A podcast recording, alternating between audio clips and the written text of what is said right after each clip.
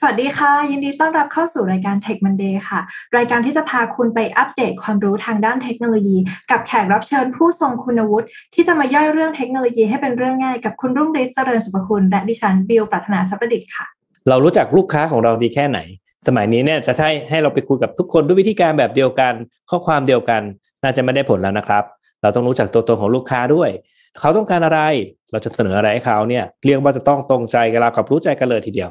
วันนี้คุณลูกปลาชนทิชาแสงพันธ์ co-founder และ CEO บริษัท Analyst จำกัด จะมาแนะนำให้เรารู้จักกับ Customer Data Platform จะทำความเข้าใจลูกค้าทำได้อย่างไร จะเป็นอย่างไรนั้น ติดตามได้ในตอนนี้ครับ Tech Monday Podcast brought to you by ใหม่เซเลนีโลชั่นและเจลอาบน้ำกลิ่นน้ำหอม ให้ผิวหอมพร้อมบำรุงติดทนทั้งวัน หอมไว้ มั่นใจกว่า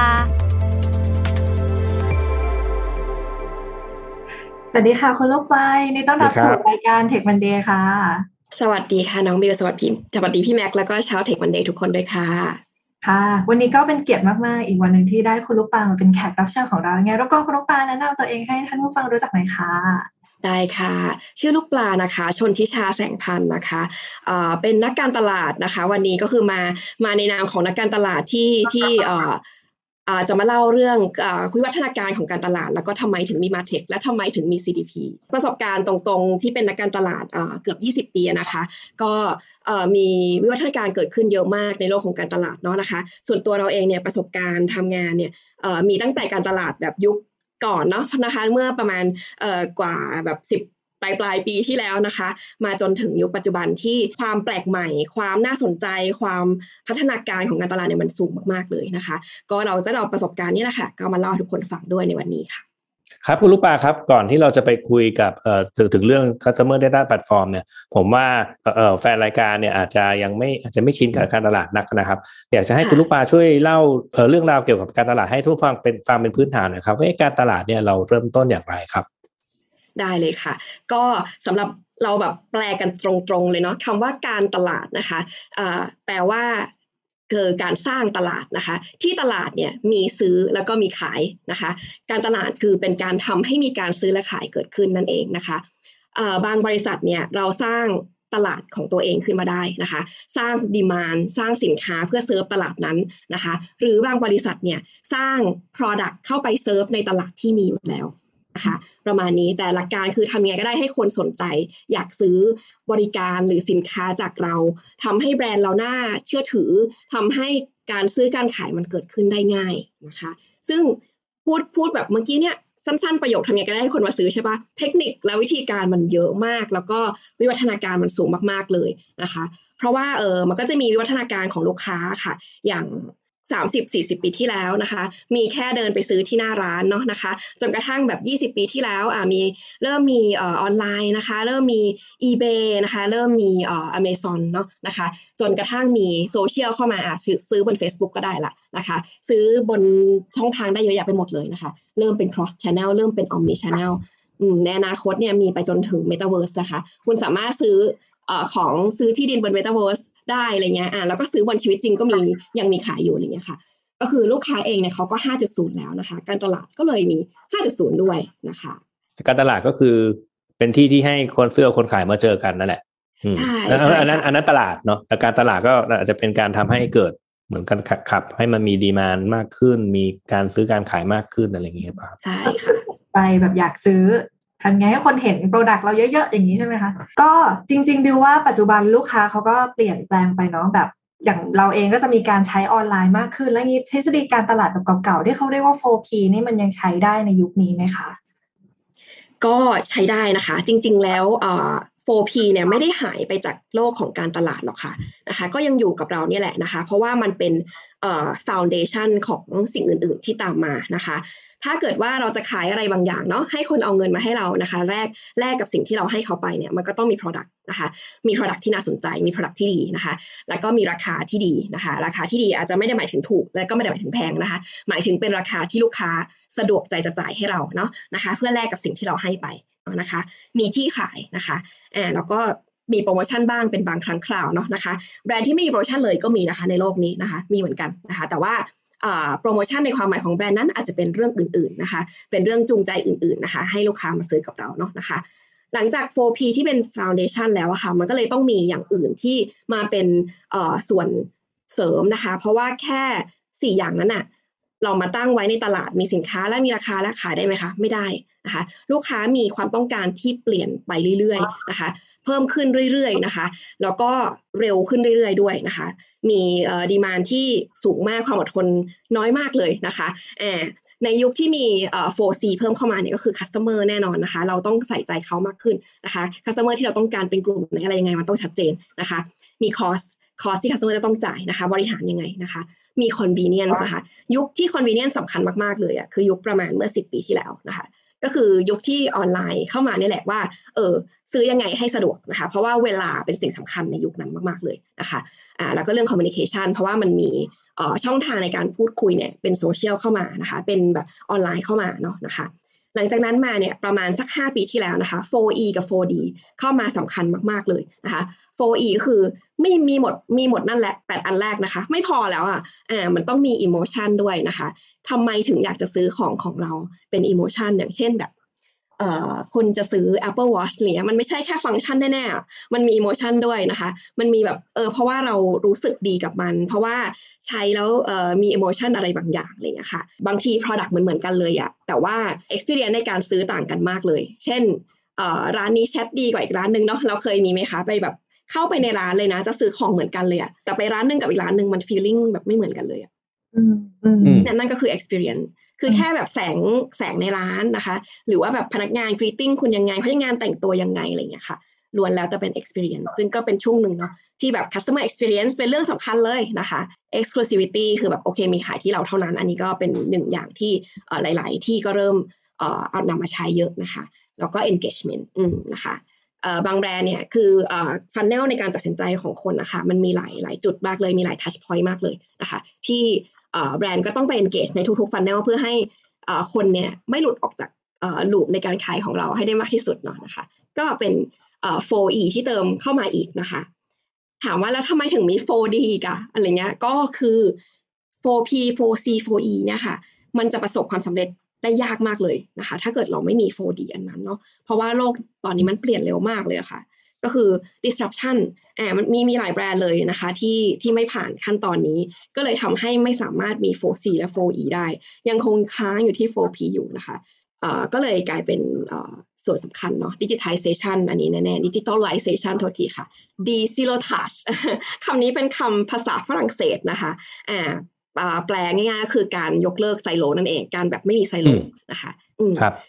เพราะว่าอ่าถ้าเราย้อนกลับมาสมัยเนี้ยค่ะ ถ้าโอเคเราไปได้รับคอมเมนต์มาบนโลกโซเชียลเนาะว่า Product เราแบบมีปัญหาปั๊บกว่าเราจะเปลี่ยน Product เราให้แก้ปัญหาได้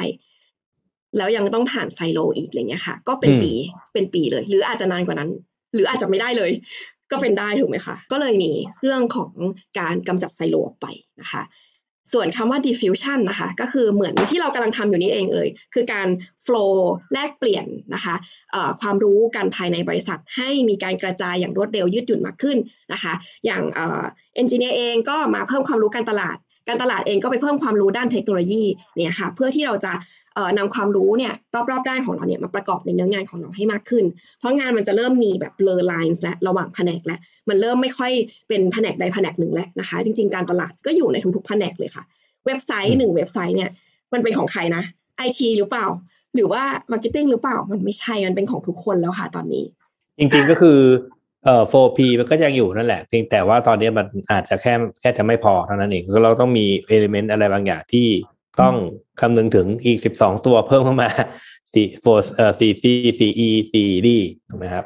ทีนี้ใช่เอ่อคุณลูกปลาครับ ถ้าเกิดพูดถึงเรื่องการตลาดเนี่ย ผมไปเห็นที่แผงหนังสือมาเมื่อวันก่อน มันชื่อว่าเอ่อ marketing 5.0 ของ Philip Kotler นะครับน่าจะเป็นเอ่อกูรูด้านทาง marketing เลยแต่ผมยังไม่ทันซื้อมาอ่านเลยครับ คุณลูกปลาพอจะเอ่อ ขยายความให้หน่อยได้ไหมครับเออว่าไอ้ marketing 5.0เนี่ยมันเป็นอะไรอะครับได้เลยค่ะ เอาแบบเร็วๆให้เลยแบบว่าฟัง 5 นาทีจบ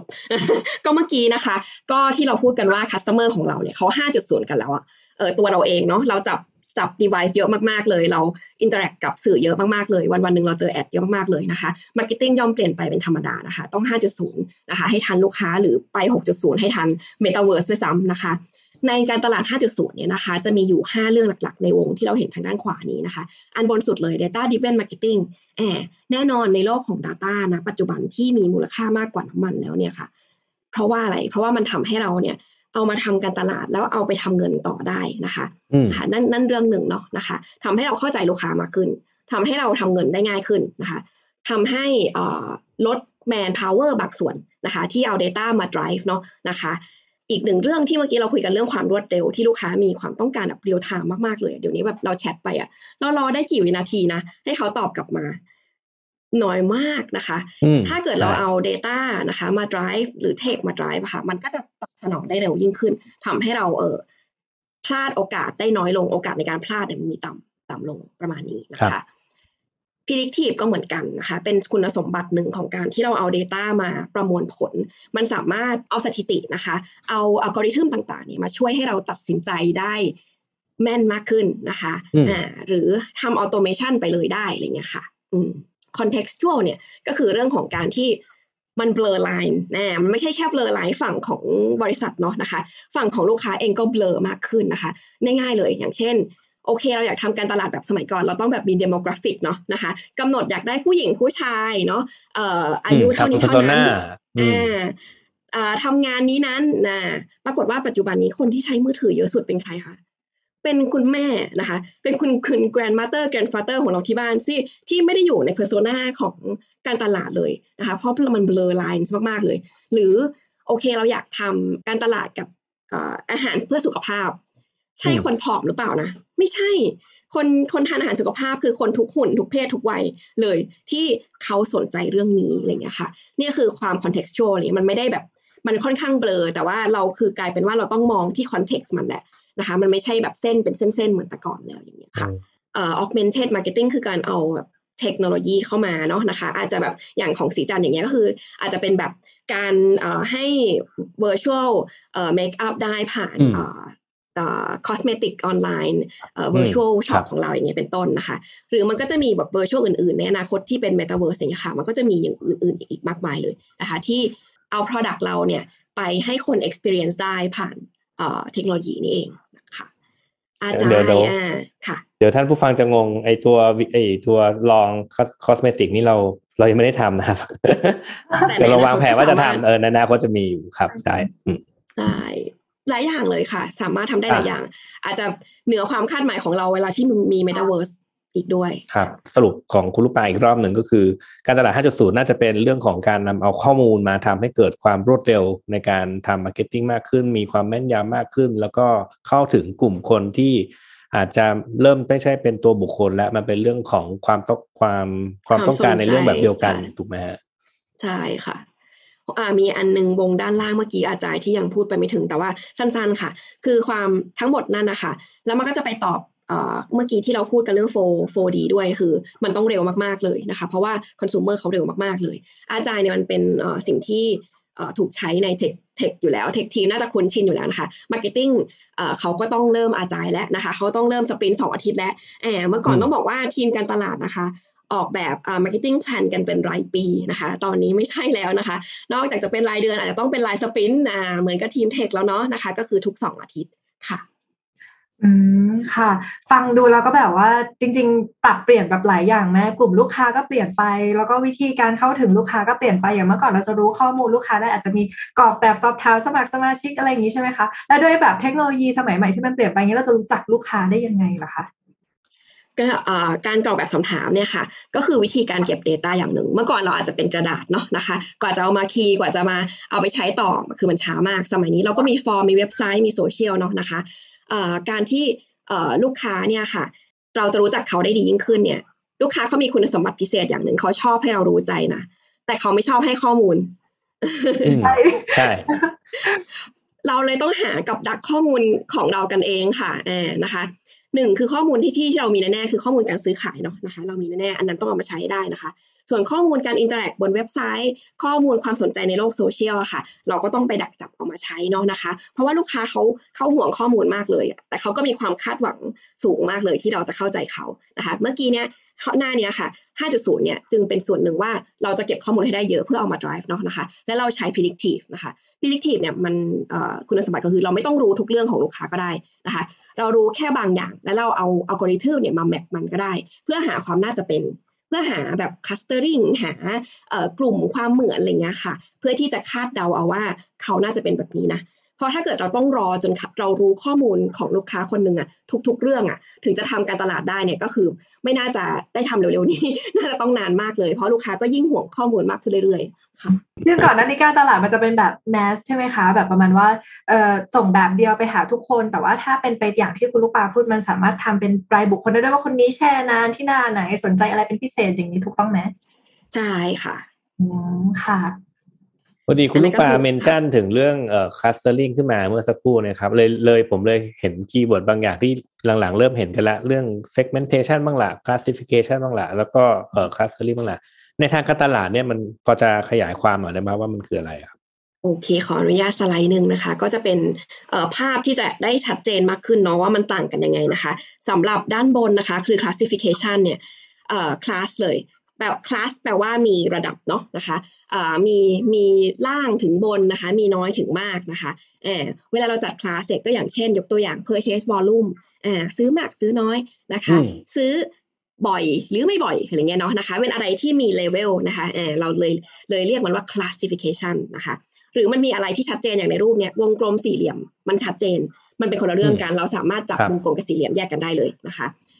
ในภาษา machine learning มันก็เลยเรียกว่า supervised learning นะคะเพราะว่าเราบอกได้ว่าอะถ้าเกิดมีมุมสี่อันเท่ากับสี่เหลี่ยมนะถ้าเกิดไม่มีมุมเลยเท่ากับวงกลมนะอย่างเงี้ยเนาะนะคะมีมีความชัดเจนในการแบ่งใช่อย่างเช่น ถ้าเอามาแอพพลายการตลาดก็คือ ผู้หญิงผู้ชายอ่าอย่างเงี้ยอายุอย่างเงี้ยค่ะอายุมากอายุน้อยอย่างงี้เนาะนะคะอ่าส่วน clustering เนี่ยค่ะอ่า ก็จะเป็นอะไรที่การเป็นการจัดกลุ่มที่ไม่มีรูปแบบเลยนะคะ ให้ให้ attribute นะคะ หรือตัว feature นะคะ ภาษา Data เขาก็จะเรียกว่า feature ใส่เข้าไปนะคะ รวมๆกันเยอะๆนะคะ แล้วให้โมเดลโมเดลอะค่ะโมเดล Data เนี่ยค่ะ มันจัดกลุ่มให้เราเอง หาความเหมือนความต่างเอาเองนะคะ เวลาจัดออกมาแล้วก็จะเหมือนรูปทางด้านขวาที่มีแบบ กลุ่มสีชมพูกลุ่มหนึ่งกลุ่มสีเขียวกลุ่มหนึ่งแล้วก็กลุ่มสีเหลืองกลุ่มหนึ่งเนี่ยเพราะว่าโมเดลเนี่ยมันเห็นพฤติกรรมที่เหมือนกันของคนกลุ่มเหล่านี้ โดยไม่ได้สนใจว่าเขาเป็นผู้หญิงหรือผู้ชาย พฤติกรรมนี้นะคะ ก็แล้วแต่ว่าเราจะใส่ตัว feature อะไรเข้าไป เช่นนะคะอาจจะเป็น Product ที่ซื้อโปรโมชั่นที่สนใจช่วงเวลาที่ซื้อ อ่า พวกนี้ไม่มีคลาสเนาะ ไม่มีเลเวลเนาะนะคะ หรือหรือบางครั้งเราเอาสิ่งที่เป็นคลาสนะคะ ใส่เข้าไปด้วยนะคะ ให้เอามาจัดก็ได้เหมือนกันเลยนะคะ อ่าแล้วแต่เลยอย่างอย่างถ้ายกตัวอย่างก็คือเราเคยทำ persona นะคะpersona การตลาดเนี่ยแหละค่ะขึ้นมาจากอ่าอ่า channel ที่ซื้อสินค้าที่ซื้อเวลาที่ซื้ออะไรเงี้ยค่ะ เราก็จะได้กลุ่มแปลกๆออกมาอะไรเงี้ยค่ะ อืมเพื่อที่เอ่ออย่างอย่างที่เราบอกอะคนที่เอ่อทำเอ่อ persona แบบเก่าคือแบบใช้ demographic เนี่ยมันก็คือจะไม่ได้ผลอีกต่อไปแล้วนะคะ วิธีนี้ก็เลยเอามาจัด persona แบบใหม่ได้นะคะยกตัวอย่างอันนี้เป็นตัวอย่างอันหนึ่งที่ลองคัดมาให้ดูนะคะ ก็คือ ดูจากกลุ่มความสนใจของโปรโมชั่นอืมคือเมื่อก่อนเราอาจจะคิดว่าคนที่สนใจโปรโมชั่น discount เนี่ยจะเป็นกลุ่มสมมติว่าเป็นคนที่รายได้น้อยแล้วมั้งอะไรเงี้ยค่ะนึกออกไหมเราก็เดาเอาล้วนๆเลยนะคะ แต่ว่าอ่าถ้าเกิดเราเอา Data มารัน ก็จะเห็นได้ว่าโอเคกลุ่มที่สนใจ discount เป็นกลุ่มหนึ่งอ่าก็ไปดู character เขาเป็นแบบไหนนะ กลุ่มที่สนใจเอ่อ BOGO เลยนะคะ discount เท่าไหร่เขาก็ไม่สนใจแต่ต้องเป็น BOGO เท่านั้นนะอะไรเงี้ยถ้า BOGO เมื่อไหร่แล้วเขามาทันทีเลยอะไรเงี้ยอ่าก็ ก็สามารถเอามาทำอย่างนี้ได้ประมาณนี้ค่ะ เรียกว่าเป็นการเข้าใจพฤติกรรม แล้วก็แบ่งกลุ่มคนเหมือนเหมือนกัน ด้วย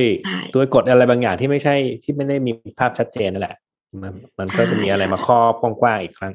บางทีเราก็จะไปเห็น character เช่นเช่นแบบว่ากลุ่มออนไลน์เนี่ยจะต้องซื้อ BOGO เท่านั้นนะอะไรอย่างเงี้ยค่ะ ก็จะมีอะไรเป็น insight แปลก ๆ ที่เราได้มาจากการให้โมเดลมันจัดกลุ่มให้เราเองอะไรอย่างเงี้ยค่ะ อืมครับ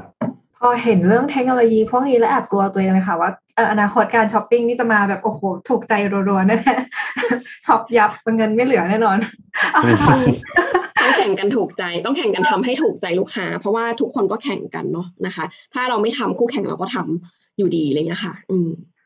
จริงๆ วันนี้ค่ะหัวข้อที่เราจะคุยหลักๆกันนะคะ ก็คือชื่อเรื่องของ customer data platform งั้นบิวขออนุญาตเข้าเรื่องเลยแล้วกันว่าไอตัว customer data platform หรือ CDP มันคืออะไรค่ะ ได้เลยค่ะ ก็ที่เราเอ่อคุยกันว่ามัน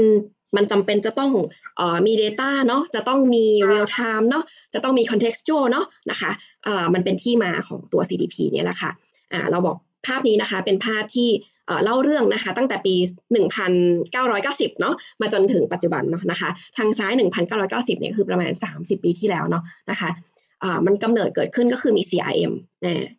ทำไมถึงมี CRM ก็คือ Customer Relationship Management นะคะ ก็คือเวลาที่เราไปเป็นสมัครสมาชิกที่ใดที่หนึ่งเนาะนะคะ แล้วเขามีชื่อมีที่อยู่เราเพื่อเอาไว้ติดต่อเรา ถ้าเป็นยุคนั้นจริงๆ เขาส่งแคตตาล็อกเออส่งแคตตาล็อกมาให้เราซื้อนะสะสมแต้มแลกแต้มเนาะนะคะ เป็นเป็นเรื่องที่เอ่อเป็นเทคนิคในการรักษาลูกค้าไว้ให้อยู่ได้ยาวนานมีเป็นเทคนิคในการเก็บข้อมูลลูกค้านะคะจนกระทั่งยุคออนไลน์บูมมากเลยในปี 2000 นะคะ ก็คือมี DMP เกิดขึ้นก็คือ เรามีโลกโลกเสมือนอีกใบหนึ่งนะโลกออนไลน์นะคะ ก็คือเรามีพฤติกรรมการซื้อเมื่อกี้เนี่ยที่หน้าร้านอ่าตอนตอนที่ CRM เก็บไว้เนาะแล้วก็มีพฤติกรรมที่เราใช้บนโลกออนไลน์ เช่น สมมติว่าสมมตินะเราซื้อผลิตภัณฑ์แบรนด์หนึ่งแบรนด์ A สมมติว่าปกติเราเราไปที่ช็อปเนี่ยเราซื้อโค้กนะเออแต่เวลาเรามาอยู่บนออนไลน์เนี่ยเราดัน interact กับเอ่อเพจของเป๊ปซี่อะไรเงี้ยสมมตินะ พอดีคอนเทนต์ของเป๊ปซี่น่าสนใจมากสมมติอย่างเงี้ยนะคะ มันก็จะเป็นโลกเสมือนอีกใบหนึ่งที่ แบรนด์ก็พยายามจะเก็บข้อมูลเหล่านั้นเนี่ยมามาใช้อะไรเงี้ยค่ะอ่าแต่ว่ามันเป็นโลกที่แยกกันอยู่อย่างชัดเจน มันไม่สามารถ map กันได้ โลกออนไลน์ก็เป็นคุกกี้นะคะ เป็นการใช้เว็บไซต์โดยที่เราไม่ระบุไม่สามารถระบุตัวตนได้นะคะแต่ในยุคที่มี CDP แล้วนะคะ เป็นยุคที่เราเอามาประกอบกัน เป็น การประกอบโลก 2 ใบนั้น ให้เป็นภาพเดียวนะคะ ในการที่เราจะ track user ของเรานะคะ บนบน asset ของเราเนาะนะคะ ต้องต้องบอกก่อนว่า CDP มันจะมีหลาย data ที่เอามาประมวลผลเนาะนะคะ ก็จะมีตั้งแต่ first party data คือเก็บข้อมูล CRM นะคะของของเราเองเลยนะคะ แล้วก็ second party data คือแบบอาจจะมีการ co-partner สมมติว่าถ้าเป็นศรีจันทร์อะ coกับอีกแบรนด์หนึ่งอาจจะเป็น SCB อย่างเงี้ยนะคะ สมมตินะนะคะแล้วก็มีการโคแลกเปลี่ยนข้อมูลกันได้นะคะ หรือนะคะมีการไปซื้อข้อมูลจาก third party data เลยก็คือ DMP นั่นเองนะคะ เอามาประกอบนะคะว่าลูก user ของเราเนี่ยค่ะมีการไปที่ไหนบ้างที่อื่น ๆ ที่อยู่นอกออ asset ของเราเลยนะคะเอามาประกอบกันนะคะเพื่อที่จะทำ contextual marketing เพื่อที่จะเข้าใจลูกค้าได้ในทุกๆมุมมองอะไรอย่างเงี้ยค่ะแล้วก็ทำการตลาดอัตโนมัติออกไป อันนี้ก็คือที่มาของ CDP เนาะนะคะเพราะเราอยากจะรวบรวมโลกทุกใบ แล้วก็ทำการตลาดได้รวดเร็วมากขึ้น นะคะครับ ฟังดูคอนเซปต์ดูโอ้ดูน่าสนใจดูมันเหมือนจะเอาหลาย ๆ อย่างมารวมกันนะครับเออคุณปาครับแล้ว CDP เนี่ย ถ้าถ้าจะดูว่ามันประกอบไปด้วยอะไรบ้างเนี่ยเออคุณปาพอจะอธิบายให้ฟังเพิ่มได้ไหมครับว่ามันมีอะไรบ้างครับ ได้ค่ะเดี๋ยวขอเป็นหน้านี้ก่อนเนาะนะคะ ก็คือ ภายในของ CDP เนี่ยค่ะมันจะประกอบไปด้วย coding มากมายหลายชุดมากๆเลยนะคะแล้วก็มี API เยอะมากๆเลยนะคะ เพราะว่าด้านซ้ายเนี่ยนะคะเป็นด้านที่เขาจะเชื่อมพูดคุยกับ Data มากมายนะคะ ที่เราจะต้องอัปเดตกันบ่อยๆด้วยนะคะ บ่อยขนาด real-time ก็ได้แล้วแต่แล้วแต่ CDP เนาะบางเจ้าก็ real-time บางเจ้าก็เป็น daily batch บางเจ้าก็เป็นแบบเอ่อ manual import import เข้าไปก็ว่ากันไปเนาะนะคะนะคะ แต่ว่าเขาก็ต้องมีสายที่จะเป็น API เชื่อมคุยกับแหล่งข้อมูลนะคะ มากมายเพื่อจะดึงข้อมูลเข้าได้บ่อยที่สุดเท่าที่จะเป็นไปได้ เสร็จแล้วนะคะ ตรงกลางเนี่ยค่ะ ก็จะเป็นเป็น DB ใหญ่ๆ อันหนึ่งนะคะ แล้วแต่เลยว่าเราจะเป็น DB บนคลาวด์นะคะ หรือว่าจะเป็น DB เอ่อ on premise นะคะค่ะ ส่วนใหญ่ก็จะเป็นบนคลาวด์นะคะ เพื่อให้มันมี scalability เนาะนะคะมันเพราะว่าบางครั้งความเป็น big data เนี่ยมันมีโอกาสจะแบบขยายเป็นช่วงๆ ได้แบบว่า unpredicted เหมือนกันนะคะช่วงลดราคาสะบั้นหั่นแหลกอยู่ดีๆก็พุ่งขึ้นมาอะไรใช่ลูกค้าเข้าเว็บพร้อมกันเลยอะไรเงี้ยค่ะ ก็จะมีอย่างนั้นเนาะนะคะอ่าตรงกลางเนี่ยค่ะก็จะมีบน DB นะคะก็จะมีเอ่อ coding ในการทำ ETL เนาะนะคะ ให้ข้อมูลเหล่านั้นเนี่ยค่ะ มันรวบรวมเป็นโปรไฟล์นะคะ แล้วก็ทำงานกับ Data Modeling นะคะ สมมติว่า Data เราก็จะมีหลายโมเดลเนาะนะคะ เป็น 15 โมเดล 20 โมเดลก็ว่ากันไป มันก็จะทำงานตาม sequence ที่เราตั้งใจไว้อะเสร็จแล้วก็ produce output ออกมาใส่บน Data Mart เสร็จแล้ว Data Mart นี่แหละค่ะ เราก็ดึงขึ้นไปโชว์นะคะ บน front end นะคะ ตัว front end เนี่ยก็จะแล้วแต่เลย จะมี dashboard นะคะ มี API เพื่อที่จะ สั่งการให้มันทำ marketing automation ไม่ว่าจะเป็นอีเมลนะคะ push ไปที่แอปพลิเคชัน ส่ง SMS นะคะ หรือขึ้นไปบนเว็บก็สามารถทำได้เหมือนกันนะคะ มันก็คุยกับอะไรก็ได้ที่จะดึงข้อมูลเรา แล้วก็ไปแสดงผล ไปทำบนแชทบอทอะไรเงี้ยค่ะ ก็ทำได้หมดเลยสำหรับตัว CDP ค่ะเห็น CDP มันแบบเป็นแพลตฟอร์มที่ก็ทำได้หลายอย่างเหมือนกัน ถ้าเกิดเรามีพวกแบบ CDP แล้ว เรายังจำเป็นต้องมี tools อย่างอื่นมาช่วยอีกไหมคะ ขึ้นอยู่กับว่า CDP ตัวนั้นนะคะที่เราเลือกใช้เนาะนะคะมันมี tool อยู่แล้วไหมนะคะ ส่วนใหญ่ปกติ CDP เนี่ยจะมี Marketing Automation อยู่นะคะส่วนใหญ่ไหมก็ส่วนใหญ่แล้วเนาะนะคะ ก็คือถ้าเกิดมันขาดอะ มันก็จะต้องลำบากยูเซอร์ไปเชื่อมต่ออย่างอื่นอีกมากมายนะคะเออส่วนใหญ่เราก็เลย CDP ก็เลยจะเอามาใส่ไว้ให้แล้วนะคะ แต่แต่มันก็ยังขาดบางอย่างเนาะอย่างเช่น สมมติเราอยากจะเซอร์เวยเอ่อเป็น NPS survey หลังจากที่เราขายไปแล้วอะไรค่ะ บางตัวก็มีบางตัวก็ไม่มีอ่าถ้าเกิดตัวที่เราเลือกใช้มันไม่มีก็แปลว่ายังต้องเชื่อมอยู่นะคะโดยสรุปแล้วเนี่ยเอ่อ CDP ก็น่าจะเป็นการดึงเอา Data จากหลายๆ source มารวมกัน แล้วก็เอามาวิเคราะห์เอ่อทำ ไม่ว่าจะทำวิเคราะห์ด้วยท่าไหนก็แล้วแต่อาจจะเป็นการวิเคราะห์ทำทำ visualization หรือเอา machine learning เข้ามาทำนู่นนี่นั่น แล้วก็อาจจะไปต่อกับทูอื่น เพื่อวิ่งเข้ากลับไปถึง customer ใหม่อีกทีหนึ่งใช่ถูกค่ะ ทีนี้พอพูดถึงเรื่อง customer data พอเราไม่ได้มีข้อมูลของ customer มามากมากเข้าเนี่ย มันจะมีมันจะมีเอ่อที่มันดีเบตกันอยู่ตัวนี้คือ ระหว่างการการหาลูกค้าใหม่ กับการรักษาลูกค้าเก่า แบบไหนจะสำคัญกว่ากันครับ อืมก็ขออนุญาตไปหน้า funnel เนาะนะคะ หน้านี้ในก่อนก็ได้ค่ะ ก็คือจริง ๆ แล้วเนี่ยการทำ automation marketing automation เนาะนะคะสำหรับเพื่อนๆนักการตลาด หรือว่าอาจจะเป็นทีม tech ก็ได้ค่ะ ที่ยังไม่เข้าใจว่ามันจะมาเซิร์ฟตรงไหนหรือว่าแบบนึกไม่ออกเพราะปัจจุบันเวลาเราทำการตลาดอะเราก็ทำแคมเปญทีหนึ่งยิงทีหนึ่งเนาะนะคะ จริง ๆ แล้วอะค่ะ customer เนี่ยเขามี lifecycle ของเขาเองอยู่ประมาณหนึ่งในการที่แบบเข้ามาเป็นลูกค้าใหม่ เป็นลูกค้าประจำเป็นลูกค้าที่จากไปอะไรเงี้ยเนาะนะคะเขาจะมี stage ของเขาที่จริง ๆ แล้วบางอย่างเนี่ยมันพิจิตรได้นะคะบางอย่างที่ค่อนข้าง common เงี้ยค่ะถ้าเราตั้งแคมเปญ marketing automation ทิ้งไว้เลย เพื่อเลี้ยงเขาไว้อย่างเงี้ยค่ะบทสูตรอาหาลูกค้าใหม่มาได้เลี้ยงเขาไว้ให้เป็นลูกค้าเก่าที่เป็นลูกค้าเก่าชั้นดีอย่างเงี้ยค่ะ เวลาที่ลูกค้าเก่าชั้นดีจะจากไป เราก็มีแคมเปญไป retain มีแคมเปญไปเอ่อ win back อะไรเงี้ยค่ะ ตรงนี้เนี่ยค่ะ การรักษาลูกค้าเก่าจะเห็นได้ว่ามีมีแคมเปญเยอะมากๆเลยนะคะเนี่ยตั้งแต่แบบ engage ไปจนถึง retention เนี่ย มีแคมเปญเกิดขึ้นได้บน automation เยอะมากนะคะ บ่งบอกไกลๆว่าการรักษาลูกค้าเก่านั้นสำคัญกว่าสำหรับเราเนาะนะคะ ผู้ซึ่งมีประสบการณ์การตลาดเอ่อนานๆเนี่ยการหาลูกค้าใหม่ใช้เงินเยอะมากๆเลยนะคะ ที่จะต้องไป hello stranger กับเขา ว่าโอเค สวัสดีจ้าเราชื่อแบรนด์นี้นะ เรามีข้อดีนี้นะนะคะ แล้วเราก็ต้องซื้อมีเดียประมาณ 6 ครั้งอ่าโดยสถิติเนาะเขาบอกว่าถ้าเกิดคนเห็นเราเนี่ยต่ำกว่า 6 ครั้งเนี่ย เขาจะจำเราไม่ได้อย่าว่าแต่ว่าเขาซื้อเลยเขาจำไม่ได้นะคะ เวลาที่เขาจะนึกถึงเราครั้งต่อไป เขาจะนึกไม่ออกแปลว่าเราต้องสเปนเงินถึงประมาณ 6 ครั้ง ในการจะพูดคุยกับคนที่ยังไม่ได้เป็นลีดด้วยซ้ำคนที่เป็นกลุ่มเป้าหมายของเราคุยอย่างนี้ดีกว่าเนาะนะคะ เพราะนั้นเนี่ย CPA ในการจะได้คนมาเนี่ยค่ะ จึงมักจะแพงมากๆเลยอามีอีกรูปหนึ่งให้ดูรูปนี้นะคะ ก็คือเราต้องไปแบบซื้อเพจโอนเอิร์มีเดียเนี่ยเนาะนะคะ ในการจะให้เขาเห็น 6 ครั้งอ่าแล้วก็ สนใจเราอะ ไม่ใช่คนอื่นด้วยนะคะ เพราะว่าถ้าเกิดเราขาย Product เหมือนกับคนอื่นๆน่ะอ่าเขาต้องเลือกเราเหนือออปชันอื่นๆ ที่เขามีอะไรเงี้ยค่ะแอบมันก็ค่อนข้างยากนะคะ เพื่อจะเข้ามาเป็นลูกค้า เสร็จแล้วเนี่ย พอเขาเป็นลูกค้ากับเราแล้วอะค่ะ มันก็จะมีบัตเจตในการที่เราจะต้องเมนเทนความสัมพันธ์เนาะนะคะ ไม่ว่าจะเป็นในเรื่องของการทำ CRM ทำ loyalty program หรือว่าการ keep engagement ผ่านช่องทางต่างๆ อะไรเงี้ยค่ะ แต่แน่นอนฝั่งของอการ keep อะค่ะ มันมี cost ที่ ไม่แพงเลยนะคะะเมื่อเทียบกับการ e a r n i n g ลูกค้าใหม่เนาะโดยปกติแล้วอะค่ะ CPA เนี่ยค่ะ เราจะมองกันยาวๆทั้งทั้ง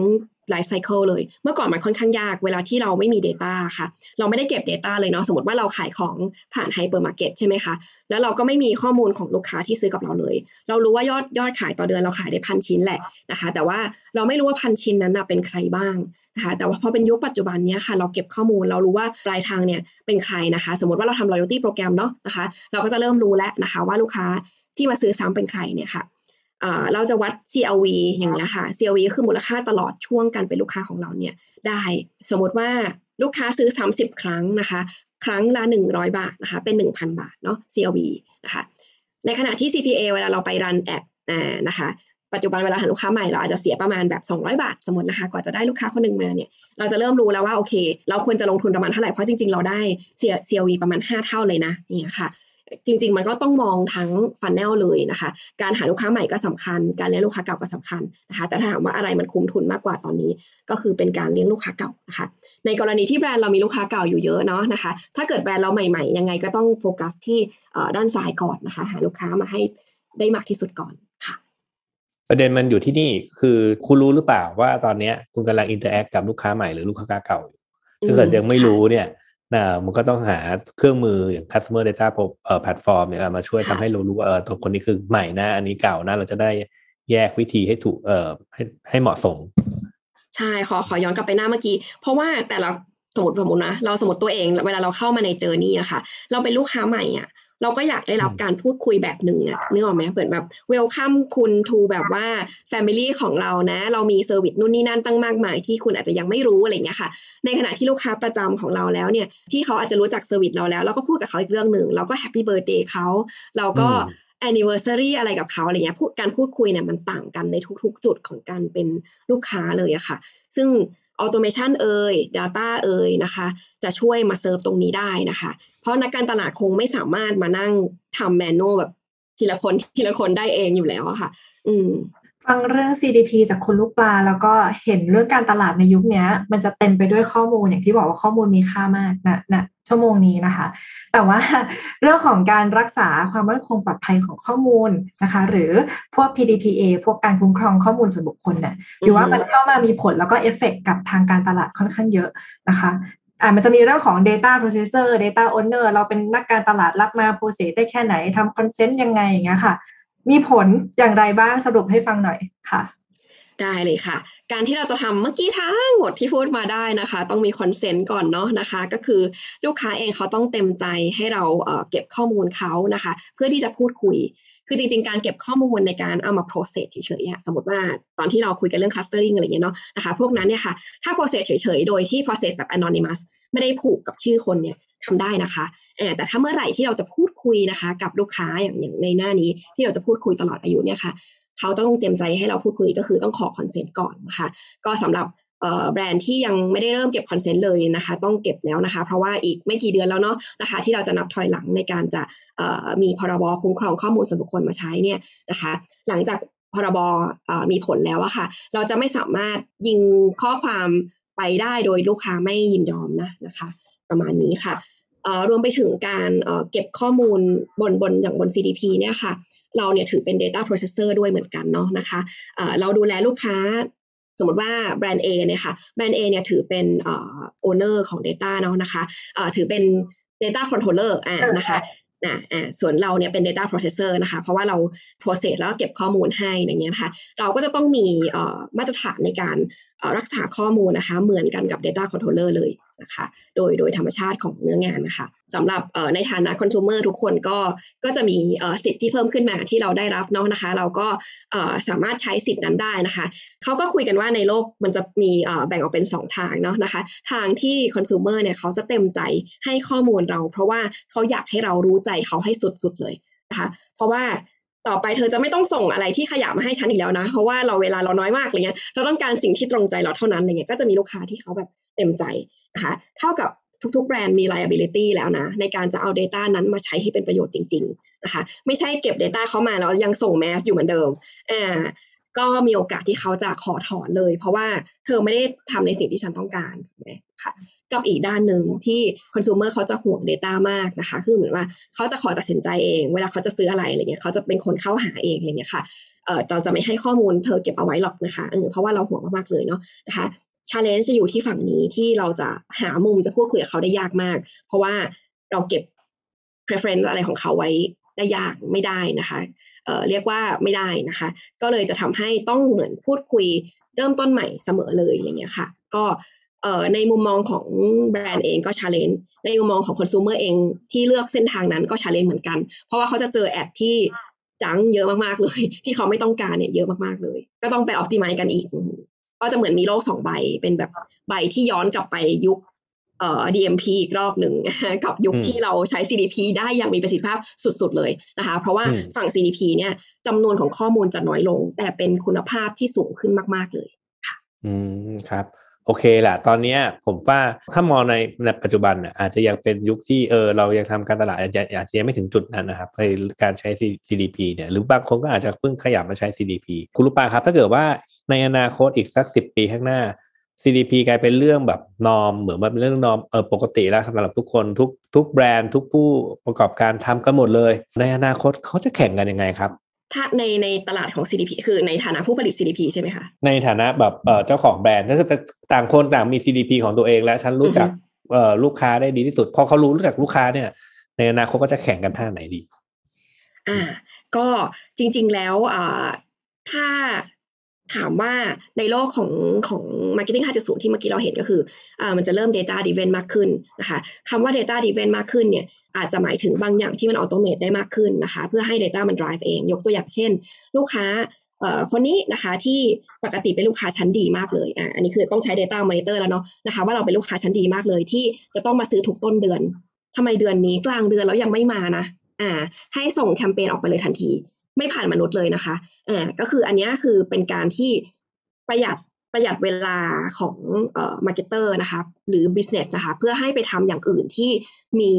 เอ่อ meaningful มากกว่า หรือว่าเครื่องมันทำแทนไม่ได้จริง ๆนะคะ ให้มนุษย์ทำเช่น ออกแบบ creative เจ๋งๆนะคะ หรือว่าอาจจะมี product ที่แบบล้ำสุดๆเลยตอบโจทย์มากขึ้นอะไรเงี้ยเป็นเรื่องพวกนั้นเนี่ยคือ automation ทำให้ไม่ได้นะคะ ประมาณนั้นเราเราคิดว่านะคะพอเอ่อ tools เนี่ยเข้ามาช่วยนะคะ แบ่งเบาภาระที่มันเคยเป็นงานแบบ ค่อนข้าง labor หน่อยๆอ่าทำซ้ำๆเป็น labor เนี่ยมันจะถูกกำจัดออกไปด้วยด้วย tool พวกนี้นะคะ ที่เข้ามาแทนได้ นอกจากจะแทนได้ธรรมดาแล้วยังแทนได้ดีกว่าด้วยนะคะ ถ้าเกิดว่าอืม tool เองเนี่ยมันฉลาดขึ้นเรื่อยๆนะคะ ในโลกของ CDP ในฐานะผู้ผลิตอะคะเราก็ต้องพัฒนาศักยภาพในเรื่องของการที่มันจะต้องแม่นยำนะคะ ประหยัดนะคะ ต้นทุนมันจะถูกลงเรื่อยๆเนาะไม่ว่าจะเป็นค่าคลาวเองนะคะ ค่าทำ machine learning เองนะคะ หรือว่าค่าส่งข้อความอะไรเงี้ยมันจะถูกลงเรื่อยๆ เพราะว่าพอเราส่งได้ targeted มากขึ้นอะมันไม่ได้ส่งแบบอืมเมื่อก่อนเนี่ยเราส่งแสนข้อความหาทุกคนเหมือนกันหมดใช่ปะในอนาคตพอเราแบบเป็นวันทูวันแล้วอะแล้วมันแม่นมากขึ้นแล้วอะมันส่งแค่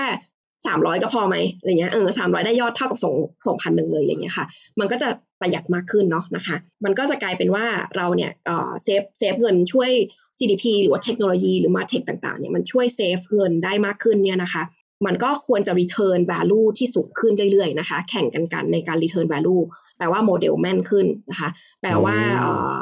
เอ่อเราช่วยทำให้การขายเนี่ยมันมี meaning มากขึ้นทุกๆ ครั้งที่ขายเนี่ย conversion rate สูงขึ้นอย่างเงี้ยเป็นต้น ส่วนนักการตลาดหรือ business เนี่ยก็จะมีเวลาเอาไปทำอย่างอื่นที่มีเอ่อ meaning ต่อต่อ business ได้สูงขึ้นอย่างเงี้ยค่ะอืมเรียกว่าถ้าเกิดสมมติแบรนด์ A สมมติว่ามีลูกค้าคนหนึ่งเป็นลูกค้าของทั้งแบรนด์ A และแบรนด์ B และแบรนด์ A และแบรนด์ B ก็ใช้ automation ที่เก่งพอๆกัน พอค่ะพอลูกค้าการจะไปซื้อแบรนด์ A แบรนด์ B ก็ เสียบเข้ามา automation นู่นนี่นั่นคือเออมันก็จะกลายมาเป็น automation war ขึ้นมานะครับอือฮึคุณลูกค้าก็เลยอือฮึกำลังจะบอกว่าเฮ้ยเออโอเคอะไม่เป็นไรหรอกมีมี tool พวกนี้ก็ต่างคนต่างมีไป ตัวแบรนด์หรือตัวผู้ผลิตเองก็ไปแข่งกันที่ value ที่จะให้กับลูกค้าอีกครั้งหนึ่ง คือก็ก็แทนที่ว่าการตลาดที่เป็นเรื่องของงานที่ต้องใช้เวลาก็ให้เครื่องมือทำไป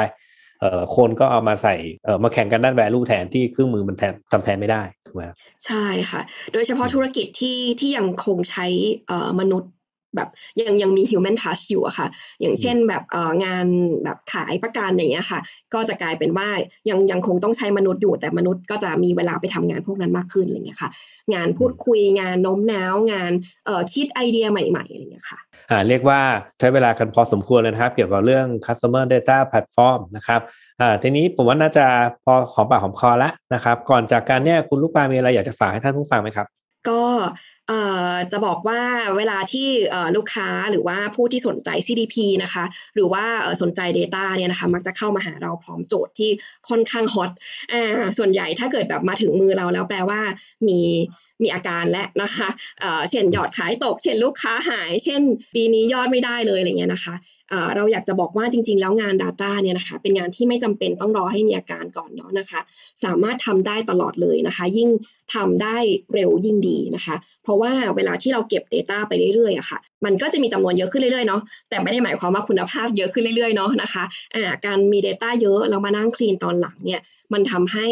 เสียเวลาเยอะมากๆเลยนะคะ ตอนที่เริ่มตอนไม่มี Data ดีมากๆเลย เพราะคุณจะได้วางแผนข้อมูลว่าจะเก็บยังไงให้ใช้ได้จริง ๆนะคะ เริ่มตอน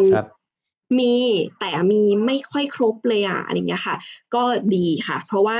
จะได้ครบตั้งแต่ตอนนี้ เพราะเกิดถ้าเกิดเรารอ Metaverse นะมันยิ่งไม่ครบนะนะคะ มันยิ่งแบบเอายิ่งโลกแบ่งออกเป็นสามใบกันไปใหญ่เลยนะคะนะคะทำตอนที่มีเยอะๆเนี่ยค่ะ เสียเวลานิดหนึ่งนะคะ แต่ว่าคุณจะ ไปได้ไกลกว่าคนอื่นนะตอนนี้เลยนะคะ ใครที่มีเยอะอยู่แล้วแล้วยังไม่ได้เริ่มทำเนี่ยค่ะ เสียดายโอกาสมากๆเลย งาน Data เนี่ยค่ะมันเป็นงานที่มาราธอนเนาะนะคะ มันไม่ใช่สปรินต์ทุกคนชอบคิดว่า CDP จะมาเป็นแบบดิดดิดนิ้วครั้งเดียวดิดนิ้วครั้งเดียวเราได้ยอดขายเลยอะไรเงี้ยค่ะ มันช่วยค่ะ มันช่วยแน่ๆนะคะ แล้วก็ช่วยในระยะยาวด้วยนะคะ อ่า แต่ว่าเราคาดหวังระยะสั้นเนี่ย มันจะไม่ได้ตอบโจทย์ขนาดนั้นเนาะนะคะ ก็อยากจะให้ทุกคนแบบเริ่มให้เร็วเริ่มตอนนี้เลยนะคะ แล้วก็ตั้งใจกับมันนิดนึง แล้วก็อาจจะต้องรอกับกับมันนิดนึงนะคะ มันจะใช้เวลาประมาณ 6 เดือนนะคะ ถึงปีหนึ่งนะคะ รับรองว่าเห็นผลแน่นอนค่ะ เหมือนเหมือน CRM ที่เห็นผลมามากเลยเมื่อ 30 ปีที่แล้ว CDP ก็เห็นผลเหมือนกันและเร็วกว่าค่ะธุรกิจก็เหมือนสุขภาพนะครับ เดี๋ยวรอให้มันเจ็บไข้ได้ป่วยก่อนแล้วค่อยไปหาหมอ เราตรวจเช็คร่างกายของเราก็ได้ถูกไหมใช่ใช่ค่ะ ก็หรือถ้าใครอยากให้ไปตรวจเช็คก็สามารถเรียกได้นะคะ เรียกใช้บริการ Analytics ได้ค่ะ เดี๋ยวเราเอาลิงก์แปะไว้ในชวนโน้ตให้ครับ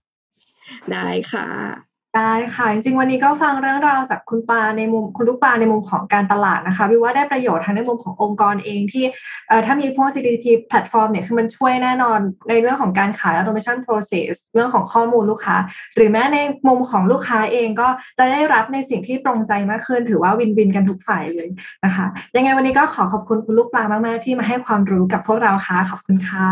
ใช่ค่ะขอบคุณมากๆ เช่นกันค่ะ และขอบคุณทุกท่านติดตามจนกว่าจะพบกันใหม่สวัสดีค่ะ สวัสดีครับ สวัสดีค่ะ สวัสดีค่ะ ยินดีต้อนรับสู่รายการ Tech Monday ค่ะ รายการที่จะพาคุณไปอัปเดตความรู้ทางด้านเทคโนโลยี กับแขกรับเชิญผู้ทรงคุณวุฒิที่จะมาย่อยเรื่องเทคโนโลยีให้เป็นเรื่องง่าย กับคุณแม็กรุ่งรีเจริญสุภกุลและบิวปรัชนาสัพดิค่ะ ครับผมเชื่อว่าปีที่แล้วเนี่ยน่าจะเป็นปีที่สาหัสสำหรับหลายๆคนกันเลยนะครับโควิดได้เข้ามาทำให้เราต้องรับมือกับการเปลี่ยนแปลงอยู่ตลอดเวลาวันดีคืนดีเราอาจถูกสั่งห้ามทำงาน ผู้คนต้องกลับบ้านเร็ว พฤติกรรมผู้บริโภคที่เปลี่ยนแปลงไปเนี่ยธุรกิจเราก็ต้องปรับตัวอยู่เสมอนะครับ วันนี้เราจะมาคุยกับคุณปรินและคุณพารนสุขสมิทธิ์กรรมการบริษัท Phoenix Lava จำกัด ถึงจะมีโควิด แต่ธุรกิจของเขาก็ยังเติบโตได้ดี ทั้งสองมีเทคนิคอย่างไร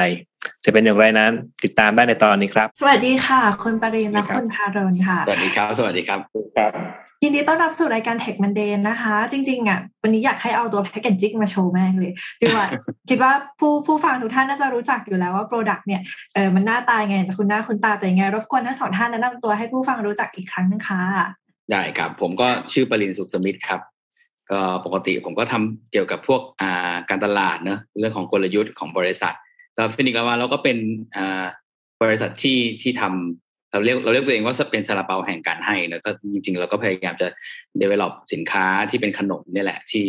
ที่เราคิดว่าเออเราจะทำเป็นเชนให้มีสาขาทั่วเอเชีย อันนี้ก็เป็นเป็นเป้าหมายของเรา ผมกับพาลนก็เริ่มต้นกันมาตั้งแต่สักเจ็ดแปดปีที่แล้วครับ เดี๋ยวผมให้พาลนแนะนำตัวต่อแล้วกัน ครับพาลนสุดสมิธครับ ก็ เออดูตรงส่วนพัฒนาผลิตภัณฑ์ฮะแล้วก็ดูตรงครัวกลางด้วย แล้วก็เออจะมีเทคนิดๆหน่อยๆบ้างนะฮะครับอะทีนี้เมื่อกี้นี้คุณปริน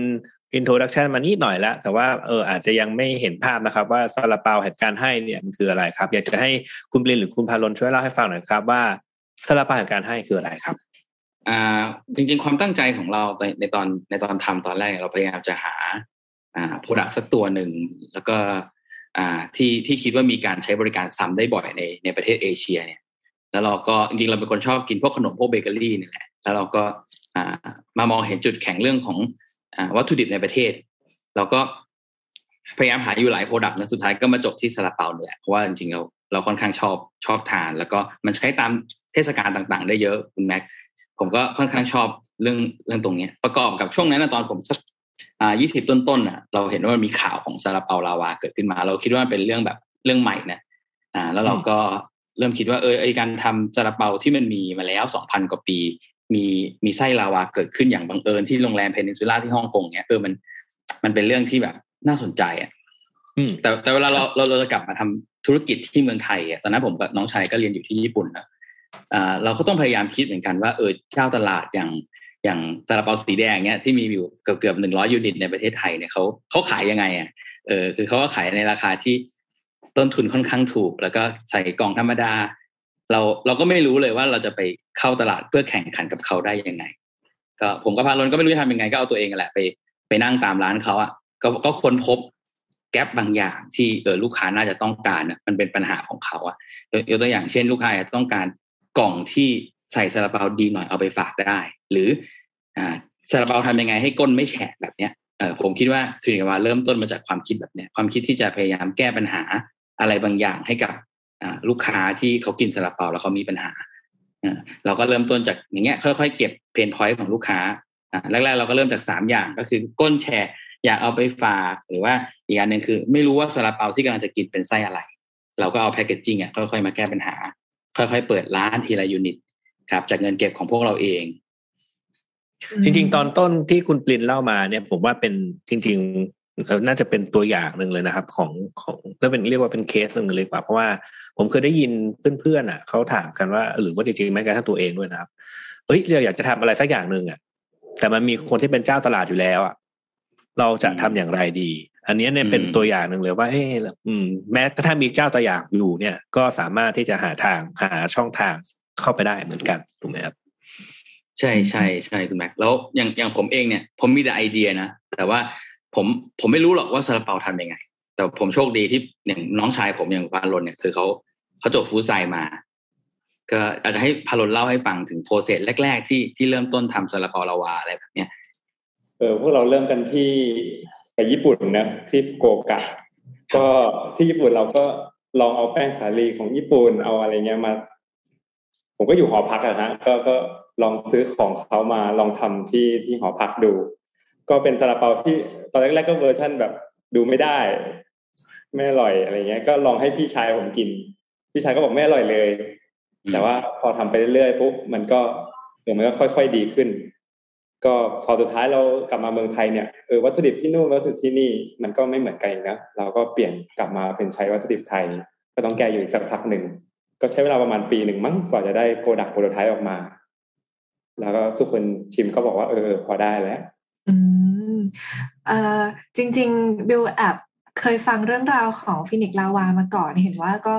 ทดลองกันอยู่พักใหญ่ ๆ เหมือนกันจนออกมา เป็นตัวปัจจุบันซึ่งจริงๆอร่อยมากๆนะคะ ปัจจุบันนี้มีปรับไปเยอะตั้งแต่วันนั้นที่ทำหรือเปล่าคะหรือว่ายังไงก็จริงๆ ไม่ค่อยได้ปรับมากเลยครับอ่าฮะเพราะว่าเออเดิมเราใช้วัตถุดิบที่ ดีมากๆอยู่แล้ว ก็อืมไม่อยากให้ไอความความความยูนิคอันนี้มันหายไปก็ ก็ก็ยังคงมันไว้อยู่ สีธรรมชาติอะไรที่แต่ละไส้ยังมีอยู่ก็เราก็ยังคงมันไว้อืมอืมค่ะครับ คือคุณวิวปกติไอเวลาเราคิดสินค้าคือ เราจะเป็นเหมือนกับ อ่า คิดเหมือนนักวิทยาศาสตร์ฟู้ดไซน์นิดนึงนะคือคือผมกับพาโลนเนี่ยเชื่อแบบเดียวกันคือ ถ้าของที่ดีอะมันต้องเริ่มต้นจากวัตถุดิบที่ที่ดีมากๆก่อน อืมอ่ายกยกยกตัวอย่างเช่นถ้าไข่เค็มอย่างเงี้ย อ่า ไข่เค็มสำหรับการมาทำสลาลาวาแบบไหน ต้องมีไขมันเท่าไหร่ เอามาทำสลาลาวา แล้วเออหนึ่งมันจะตอบโจทย์ลูกค้ารสชาติอร่อยไม่เลี่ยนเกินไป แล้วก็ อ่า ยังลาวาได้24ชั่วโมงด้วยอะไรแบบเนี้ยเออมันก็จะเป็นโปรเซสในการในการคิดตั้งแต่แรก ๆ ครับอืมเราก็เลือกใช้ไข่เป็ดเลือกวิธีการทำไข่เค็มแบบทางใต้ของไทยด้วยสภาพอากาศแบบนี้แหละ ก็จะรักษาเปอร์เซ็นต์ของไขมันของ ของไข่ของไข่เค็มอะได้ได้ค่อนข้างดี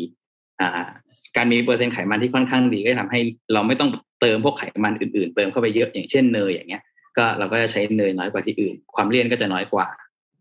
ครับ อะใส่ได้ละก็กลับไปที่แป้งพารนเขาก็จะไปคิดต่อละว่าแป้งแบบไหนล่ะที่มันจะโฮไอไส้ลาวาได้ เวลาเราเอาไปนึ่งเนอะจากจากมันเคยเป็นโซลิดมันเคยเป็นของแข็ง เป็นคล้ายๆไอติม เวลานึ่งแล้วกลายเป็นของเหลวปกติของเหลวไปเจอกับพวกแป้งสาลีอะ มันก็จะต้องซึมลงไปทำยังไงให้มันไม่ซึม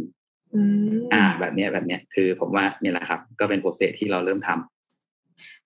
จริงๆ Phoenix Lava เนี่ยค่ะมี story ในเรื่องของการแบบเริ่มต้นของธุรกิจอะค่อนข้างน่าสนใจมากๆ แต่ว่า key point ที่น่าสนใจมากๆ วันนี้ที่เราคุยกันก็คือในช่วงของเรื่องโควิด -19 ซึ่งบิวว่า chain ร้านอาหารเจอปัญหากันหมดแหละนะคะ แต่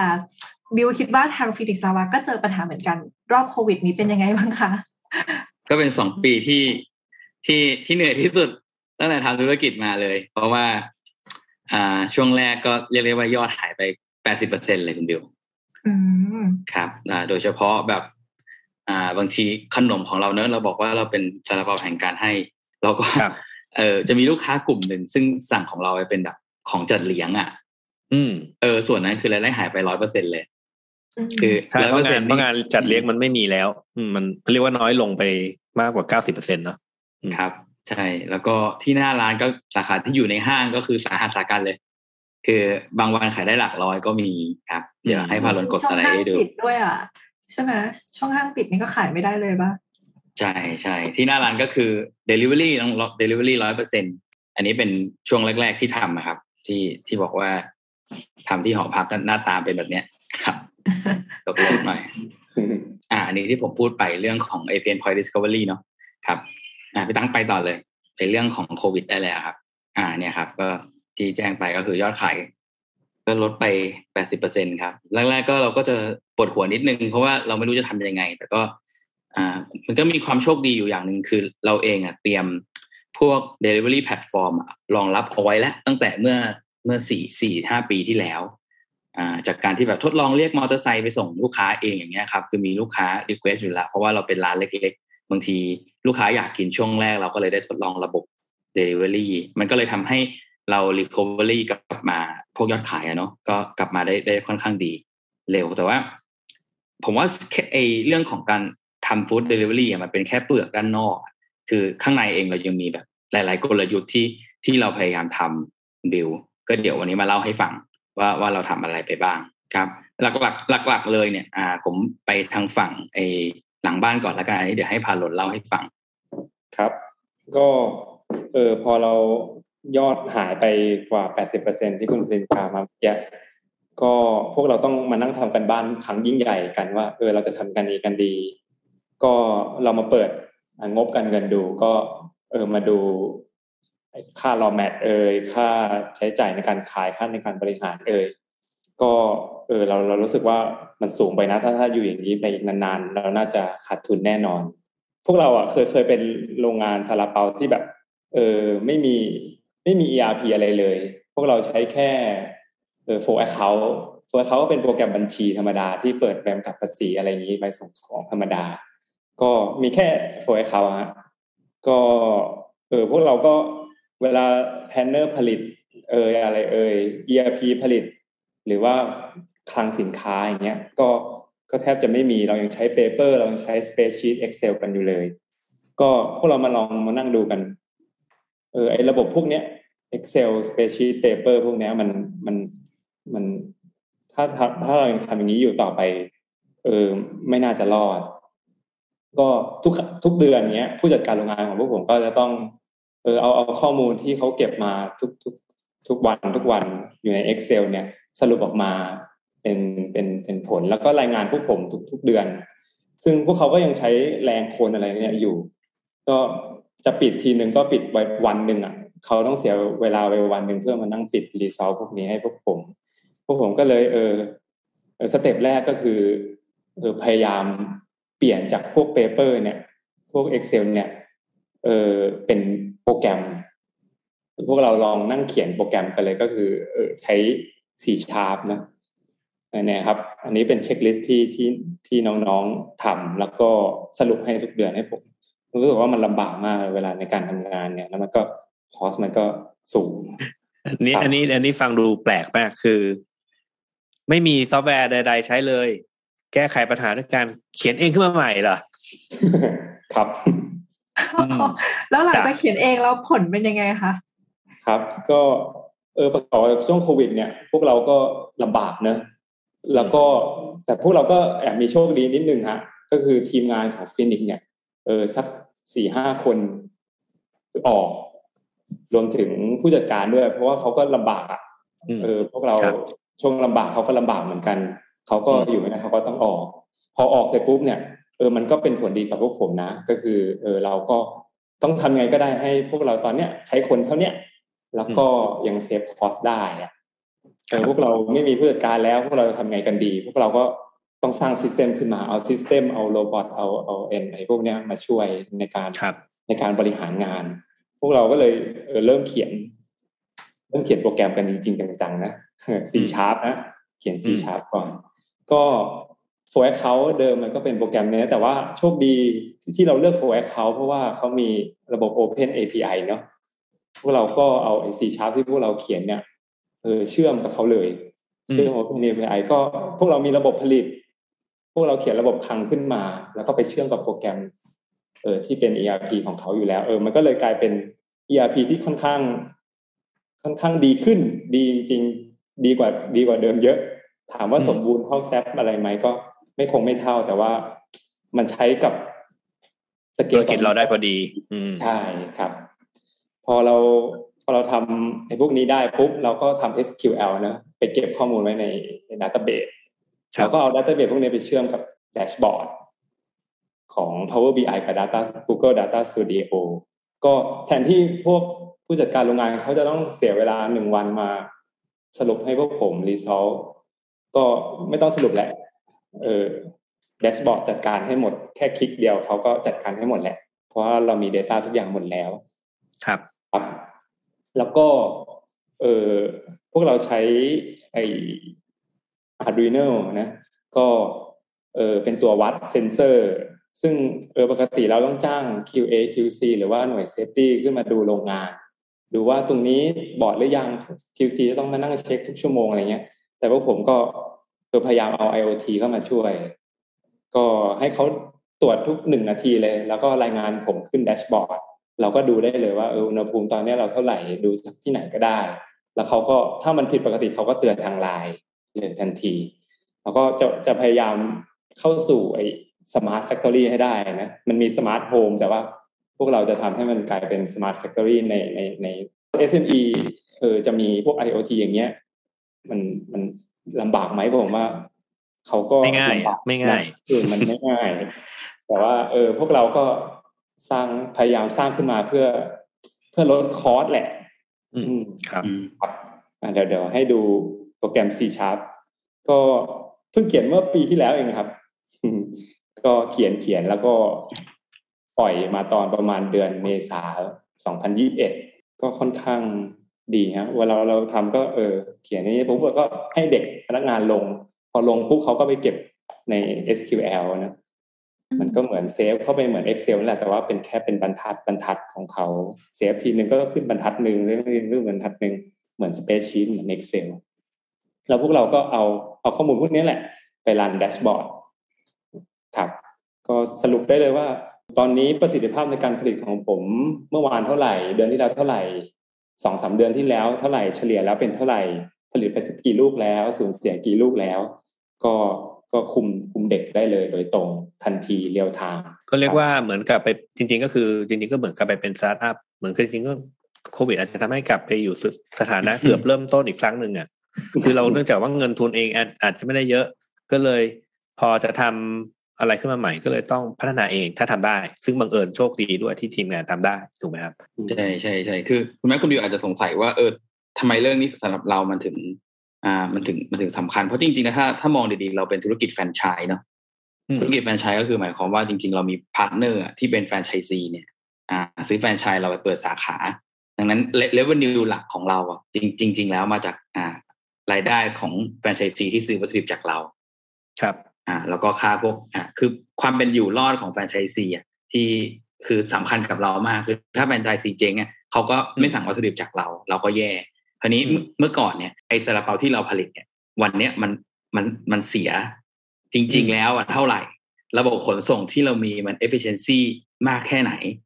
อืมเออการการมีระบบขึ้นมาที่ตรวจเช็คเนี่ยมันก็ค่อนข้างจะช่วยเราในการควบคุมต้นทุนน่ะแล้วก็ทำงานได้อย่างมีประสิทธิภาพ ครับฝั่งขาแรกของ plan ก็จะเป็นเรื่องพวกเนี้ยเป็นหลักอย่างเช่น การดูอ่าอุณหภูมิแบบ real time เพราะว่าสินค้าเราต้องเก็บ frozen อย่างเงี้ยครับเออครับเมื่อก่อนเนี่ยคือ อ่า ก็มีเหมือนกันบางที warehouse จู่ๆเสียอย่างเงี้ย ของของไปหมดเลย inventory ล้านกว่าบาทอย่างเงี้ยคือเออมันก็ค่อนข้างเสียหายกับเราเนอะโควิด มันก็ทำให้อ่าทางฝั่งพาลนเองเขาเหมือนกับ ต้องรีบรีบทำเรื่องเนี้ยก็ก็เป็นโปรเจกต์ที่เรียกได้ว่าทำขึ้นมาอย่างรวดเร็ว อืมจริงๆบิวว่า use case เนี้ยเป็น use case ที่เห็นชัดเลยว่าระบบไอทีเข้ามาช่วยในงานธุรกิจอย่างไร เพราะว่ามันสามารถปรับในมุมของ manual process หลายอย่าง แล้วก็แก้เรื่องของ human error ที่อาจจะเกิดขึ้น แล้วก็ convert มาเป็นสิ่งที่ไอทีเราควบคุมจากศูนย์กลางได้บิวว่ายิ่งเป็นแบบแฟรนไชส์แบบนี้ยิ่งแบบเห็นชัดเลยค่ะ ว่าน่าจะช่วยมากๆแต่ว่าเดี๋ยวบิวขอ add on นิดนึงว่าในมุมของโควิดอะอย่างหลังจากตอนแรกที่มีปัญหาเรื่องยอดขายตกลง แล้วก็อืมเอาตัวระบบนี้มาใช้ด้วย นอกจากระบบนี้แล้วเนี่ยบิวว่าเรื่องช n แนลการขายเนี่ย ก็น่าจะมีการปรับเปลี่ยนเหมือนกันตรงนี้ทางฟินิกลาวา มีการปรับยังไงบ้างเหรอคะอ่าเรื่องของที่หน้าร้านนะคุณบิลก็สิ่งสิ่งที่ผมพยายามจะทำให้มากที่สุดก็คือทำยังไงให้เรามีรายได้อะเกิดขึ้นแบบทันทีโดยที่เราไม่ต้องลงทุนอ่า capital cap x ของเราไปมากกว่าเนี้ยคือเราเองก็มีเป็นบริษัทเล็กที่มีงบลงทุนจำกัดใช่ไหมดังนั้นงบ cap x ของปีที่มีโควิดอะคือมันแทบจะเป็นศูนย์เลย แต่ทำยังไงให้การที่ไม่ไม่เปิดสาขาเพิ่มอะแล้วมีรายได้เข้ามาเออสิ่งเนี้ยสำหรับผมอะผมว่าคือคือเรื่องคอขาดบาดตายเลย พอเราพอเราตั้งโจทย์แบบเนี้ย จะทำรายได้ได้ยังไงโดยที่ไม่ขยายสาขาที่ต้องลงเงินอะมันก็เลยทำให้เราได้ทดลองหลาย ๆ โมเดลเนอะโมเดลแรกที่เราใช้อะ ก็คือโมเดลอย่างเช่นที่ตอนนั้นเขาทำกันเยอะๆ Cloud Kitchen อืมอืม Cloud Kitchen ก็ก็คือลูกค้าที่อยู่ในส่วนอื่น ๆ ทั่วกรุงเทพและปริมณฑลที่ที่ปกติมีการสั่งซ้ำนี่ที่บางสาขา แต่ว่าเขาต้องจ่ายค่าส่งเป็นร้อยบาทร้อยห้าสิบาท เออ แบบเนี้ยทำยังไงเราถึงจะมีจุดกระจายสินค้าที่จะไปไปใกล้ ๆเขา แล้วก็มีอ่าจุดกระจายสินค้าตรงนั้นทำให้ลูกค้าจ่ายจ่ายค่าเดลิเวอรี่แค่ยี่สิบาท อย่างเงี้ย เออคาวิเช่นมันคือไอเดียแบบเนี้ย แล้วสินค้าของผมอะมันเป็นสินค้าที่ผลิตออกมาจากโรงงานใช่ไหมดังนั้นอะการทำ cloud kitchen เนี่ยมันย่อมง่ายกว่าร้านอาหารเป็นสิบสิบเท่าอยู่ละผมก็เริ่มต้นแบบนี้ ก็ลองดูว่าอะลองดูสิเราเองมีอุปกรณ์อยู่ละพอที่จะเปิดสาขาสี่ห้าสาขาปกติมีอุปกรณ์บูธที่ไม่ค่อยได้ใช้อยู่ละไปหาพื้นที่ค่าเช่าหลักพันทำ cloud kitchen ดู เราก็เริ่ม pilot จากสี่ห้าสาขา ไอ้สี่ห้าสาขานั้นก็คือออฟฟิศผม บ้านผมอ่า บ้านคุณภรรยาผมบ้านคุณแม่ผม แล้วก็เอาเด็กไปเลย เออ ไปลองไพลอตดูเฮ้ยมันแอบขายได้เหมือนกันแฮะ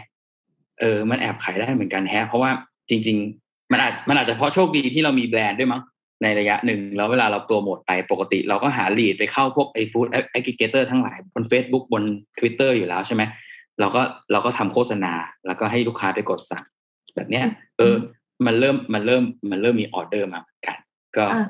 ขอแทรกนิดนึงค่ะครับค่าที่เช่น อย่างที่บอกคืออย่างอ่าเวลาบิวกดสั่งของอะ คือถ้าบิวอืมเริ่มเห็นแบบไอ้ค่าค่า delivery มันแบบห้าสิบาทหกสิบาทบิวก็เปลี่ยนร้านแล้วอันนี้คือเออย้ายร้านให้ใกล้คนมากขึ้น เพื่อที่พอเขาเห็นค่าส่งถูกเขาจะได้สั่งถูกปะใช่ใช่ถูกต้องเลยคุณบิวผมยกตัวอย่าง มีสาขาหนึ่งอยู่บางบ่ออะ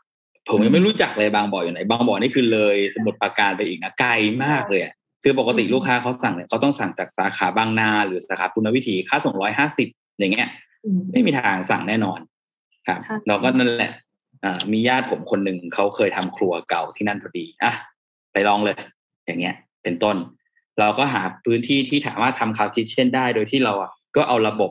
ในการบริหารจัดการโรงงานทำยังไงให้มันสะอาดอะไปคอนโทรลเขาหน่อย เพราะว่าอืมเราเราเป็นเราเป็นธุรกิจแฟรนไชส์ใช่ไหมเราก็ปกติเราก็จะมีวิธีการทำงานอะ พวก procedure ต่างๆ อยู่แล้วถูกไหมอย่างเช่นว่าทำยังไงจะ run ร้านให้สะอาดอย่างเงี้ยเราก็เอาแบบนั้นแหละไป control ซึ่งมันก็จะไม่ได้อ่าเข้มงวดเท่ากับการเปิดร้าน แต่ว่ามันก็เออย่อยย่อยลงมา จริง ๆ ผมคิดว่าผมโชคดีด้วยมั้งเพราะว่าธุรกิจของเรามันเหมาะกับการทำแบบนี้พอดี เพราะว่าสินค้าแทบจะแปดสิบเก้าสิบเปอร์เซ็นมันมาจากโรงงานไงแต่ถ้าจะต้องไป cooking ที่ร้านคงโอ้โหคงคงคงเหนื่อยกว่านี้เยอะ ครับอาจจะต้องหา solution อีกแบบหนึ่งครับ ระบบ cloud kitchen ก็ช่วยทำให้ มียอดขายกระเด้งกลับมาประมาณสักสี่สิบเปอร์เซ็นต์ละอืมอันนี้ก็ถือว่าช่วยได้มากๆ อันนี้เป็นกลยุทธ์แรกที่ทำครับ ครับ ก็เราเปิดไปทั้งหมดอ่ายี่สิบ unit cloud kitchen อ่าอ๋อในช่วงโควิด คือทำให้เราสามารถได้ขยายเอ่อจุดอันอันหนึ่งที่ต้องมาแก้ไขเลยคือหา distribution channel ให้ได้ เพิ่มใช่ขึ้นใช่อืมใช่ แล้วเดี๋ยวนี้ร้านบนออนไลน์จากจากที่เราดู Data ที่พวกพวก LINE MAN พวก Grab เขาบอกมาเนี่ยคือร้านมันเปิดขึ้นกันทีเป็นสิบ x สิบเท่าใช่ไหม เพราะว่ามันเปิดง่ายจริง ๆ คือในพื้นที่ location หนึ่งอะอืมแม็กอย่างอย่างครัวผมอะหนึ่ง location เนี่ย อ่า ผมไม่ได้ทำแค่ฟีนิกซ์ลาวานะอ๋อทำหลายอย่างใช่ผมผมก็คิดต่อยอดไปเลยว่าอะร้านผมอะปกติ run ฟีนิกซ์ลาวาอยู่แล้วอะเราทำอะไรได้อีกไหมผมก็คุยกับพาลนอะเราทำอะไรได้ไหมเราอะปกติอะทำงานรับจ้างผลิตโรงแรมอยู่แล้วคุณแม็กอืม เออยกยกตัวอย่างเช่น อ่า ผมขายแกงกะหรี่ให้ให้โรงแรมอยู่แล้วโรงโรงงานทำซาลาเปาลาวามีมีความโชคดีอย่างหนึ่งคือ ตัวไส้ซาลาเปาลาวาใกล้เคียง ใกล้เคียงกับแกงกะหรี่ครับอะเราก็ลอง run ร้านแกงกะหรี่ร้านใหม่มาเลยเออ แล้วเวลาผมมีไปเปิด cloud kitchen เนี่ยผมก็ไม่ได้ไปแค่ร้านเดียวก็ไปเนี่ยซาลาเปาแกงกะหรี่ร้านไก่ทอดในเครือตัวเองไปให้หมดทดลองไปเลยอะเออ คือลูกทุ่งมาก แต่ว่ามันก็ช่วยทำให้เรามีรายได้เอ่อ กลับคืนมาละเยอะเยอะเยอะพอสมควร ก็เรียกได้ว่า อ่า ลืมตาอ้าปากได้เลยในช่วงโควิด อืม ซึ่งกลับกันนะ บางคนนี่คือเจ๊งไปเลยนะเพราะว่าช่วงโควิดเขาไม่ไม่สามารถหาหาเอ่อ solution ได้แต่พอเราพอของคุณคุณปีนและคุณพารนคิดมาได้ปุ๊บก็ อะกลับมาได้แล้ว อืมครับครับแต่ก็ไม่แล้วไม่ไม่ไม่ได้สวยหรูอย่างเดียวนะคือมันก็มีปัญหาแหละอย่างเช่นแบบ จนถึงทุกวันเนี้ย อ่า product quality เนี่ยก็ต้องมาเริ่มปรับ อะไรแบบเนี้ยอย่างช่วงช่วงแรกพอมันทำได้ ช่วงนี้ก็อยู่ในช่วงที่จะต้องต้องแก้ไขทีนี้คุณบิวแม็กก็จะถามผมว่าอะแล้วมีเราเรามีทำอะไรอีกบ้างไหมคือแค่อย่างเดียวมันคงจะไม่พอถูกไหมเออไอเรื่อง cloud kitchen มันก็เป็นอีกหนึ่งหนึ่งหนึ่งอย่างที่ทำแล้วก็เรื่องของอีแบรนด์ต่างๆ ในเครือที่ออกมาก็เป็นอีกหนึ่งอย่างที่ทำอีกอย่างที่ที่เราทำแล้วก็ตั้งเป้าเอาไว้เลยก็คือ อ่า เวลาเวลาเราเรามีหลาย ๆ สาขา มันมีข้อได้เปรียบอย่างหนึ่งคือเราพอเห็น Data ว่า ตอนช่วงโควิดอะสาขาแบบไหนมันจะ work อะเออแล้วเราโชคดีเรามีสาขาหนึ่งอยู่สาขานอกเมืองอยู่ตรงศาลายา แล้วช่วงโควิดอะไอสาขาเนี้ยมันโตแบบสามเท่าเลยอะเออสามเท่าเลยทำได้ไงอะใช่ผมแรกๆผมก็งงนะว่าว่าทำไมมันมันยอดมันโตสามเท่า ก็พอพอไปนั่งดูดีๆก็เออง่ายมากก็คือคนเขากลับมาอยู่บ้านกัน มาอยู่ชานเมืองกันนะแล้วก็คนน่ะ ลูกค้าเองก็ไม่ได้หายไปไหนหรอกเขาก็สั่งเดลิเวอรี่กินเหมือนเดิมแหละแต่ว่าเขาอืมแค่ย้ายออกมา จากเคยอยู่คอนโดในเมืองทำงานในเมืองอย่างเงี้ย ก็มีเวลาอยู่บ้านมากขึ้น อยู่บ้านก็บางทีก็เนี่ยสิบเอ็ดโมงอยากกินขนมสั่งละช่วงเย็นๆอยากกินฟีนิกซ์สั่งละครับ ยอดมันก็โตขึ้นอะเราเราก็เห็น pattern แบบเนี้ยว่า เออเฮ้ยคนคนมันก็ไม่ได้หายไปไหนหรอกมันก็แค่ออกมาอยู่พื้นที่อื่นอืมก็ก็ไปคุยกับแฟรนไชส์ซีผมว่าก็ก็ยังก็ยังมีความดีอย่างหนึ่งคือเรามีแฟรนไชส์ซีอยู่ในระบบประมาณเจ็ดแปดท่านตอนตอนช่วงนั้น ก็บอกให้แฟรนไชส์ซีอะผมว่าเวลาเนี้ยคือเวลาที่ควรจะเปิดสาขาชานเมืองนอกห้างอืมอ่าครับแฟรนไชส์ซีก็เปิดสาขาชานเมือง ก็รวมๆแล้วสารตะเปิดไปสิบสาขาปีที่แล้วโอ้ครับค่ะ ซึ่งจริง ๆ วิธีการเก็บข้อมูลว่าลูกค้าของเราอยู่นะ ตรงไหนเนี่ยจริงๆเราใช้ข้อมูลจากหน้าร้านเลยเหรอคะยอดขายนะครับ ก็อืมยอดขายก็รันตามเครื่องคิดเงินใช่ไหมส่วนแบบอ่า Data ของลูกค้าที่มาใช้บริการซ้ำที่ไหนอะก็ก็มีระบบ CRM ครับเราก็จะเห็นแล้วแหละว่าปกติเขาสะเขากินที่สาขาอาลีเอ้ยทำไมช่วงนี้มาสั่งสาขาสารายาเยอะๆ อะไรแบบเนี้ยมอ๋อโอเค จริงๆ เมื่อกี้ผมก็แอบแอบจะถามอยู่เหมือนกันแหละคือ ถ้าเกิดว่าจุดมันจุดเท่าเดิมอะแล้วแล้วคุณปีนรู้ได้ยังไงว่าลูกค้าอยู่จุดอื่น อืม ก็คือการใช้ CRM เข้ามาเข้ามาช่วยกันคิดนั่นแหละว่าเอ๊ะมันการ move movement ของของกลุ่ม customer ของเรามันจะไปอยู่ตรงไหนหรือเปล่า หรือจริงๆแล้วมันก็อ่าน่าจะมีบางส่วนแหละที่ต้องเออลองสุ่มดูแล้วกันว่า จุดนี้จะเปิดแล้วจะเวิร์กไหมอะไรอย่างเงี้ยใช่รือเปล่าใช่ใช่ครับ คืออ่าก็จะเห็นว่าอ่าพื้นที่ที่เราเลือกไปเปิดในปีที่แล้วเนี่ย ส่วนใหญ่จะเป็นพื้นที่รอบนอกของกรุงเทพทั้งหมด ก็จะอย่างเช่นอ่าอย่างสารยาเนี่ย เปิดตอน ปลายปีสองศูนย์ใช่ไหมครับ อ่า เมืองทองอย่างเงี้ย อ่า เมืองทองแล้วก็มีบางนาไกลๆหน่อย แล้วก็มีศรีราชา อ่า อย่างเงี้ยครับ คือนอกกรุงเทพทั้งหมดเลยครับจริงๆ ก็เรียกว่าเป็นการทดลองเพื่อให้ได้ข้อมูลมาถึง insight information เพิ่มเติมอีก ก็คือพอทดลองว่าเอ๊ะรอบนอกมันมีจุดที่จะมันจะเริ่มจะมี transaction เข้ามาแล้วเราค่อยมาวิเคราะห์ต่อไปว่าไอ้ movement จากในเมืองมันวิ่งไปตรงไหนกันแน่ แล้วก็ค่อยมาหา strategy ต่อไป ครับ อืม เพราะว่าจริง ๆ แล้วถ้าลองดูของเราค่อนข้างเสี่ยงมากเลยนะสาขาตอนช่วงโควิด เนี่ย เรามีอยู่ประมาณอ่าเจ็ดสาขาใช่ไหมครับเจ็ดสาขาของเราเนี่ยคือกระจุกตัวในเมืองทั้งนั้นเลยนะคุณนะอืมคุณดิว คือหมายความว่าอ่าคือเสี่ยงมากๆอะ คือสาขายิ่งถ้ายิ่งถ้าผมอยู่เกาะกูอยู่กับห้างห้างเดียวอะผมว่ายิ่งเสี่ยงเลยนะมีแบรนด์คู่แข่งผมบางแบรนด์เนี่ยอยู่กับห้างห้างเดียวอะ คือจนถึงทุกวันเนี้ยยังยังเปิดไม่ได้เลยก็มี อืมอืมมันกลายเป็นว่า ณวันเนี้ย ในคนคนที่ทำร้านอาหารที่มีหลายๆสาขาอาจจะต้องวิเคราะห์ portfolio เราด้วยว่าเราไปกระจุกตัวอยู่กับห้าง chain ไหนมากเกินไปหรือเปล่าอย่างเงี้ยครับคือผมพยายามมองแบบนี้เลยว่าเออของเรามี community mall อยู่กี่เปอร์เซ็นต์อยู่ในห้างกี่เปอร์เซ็นต์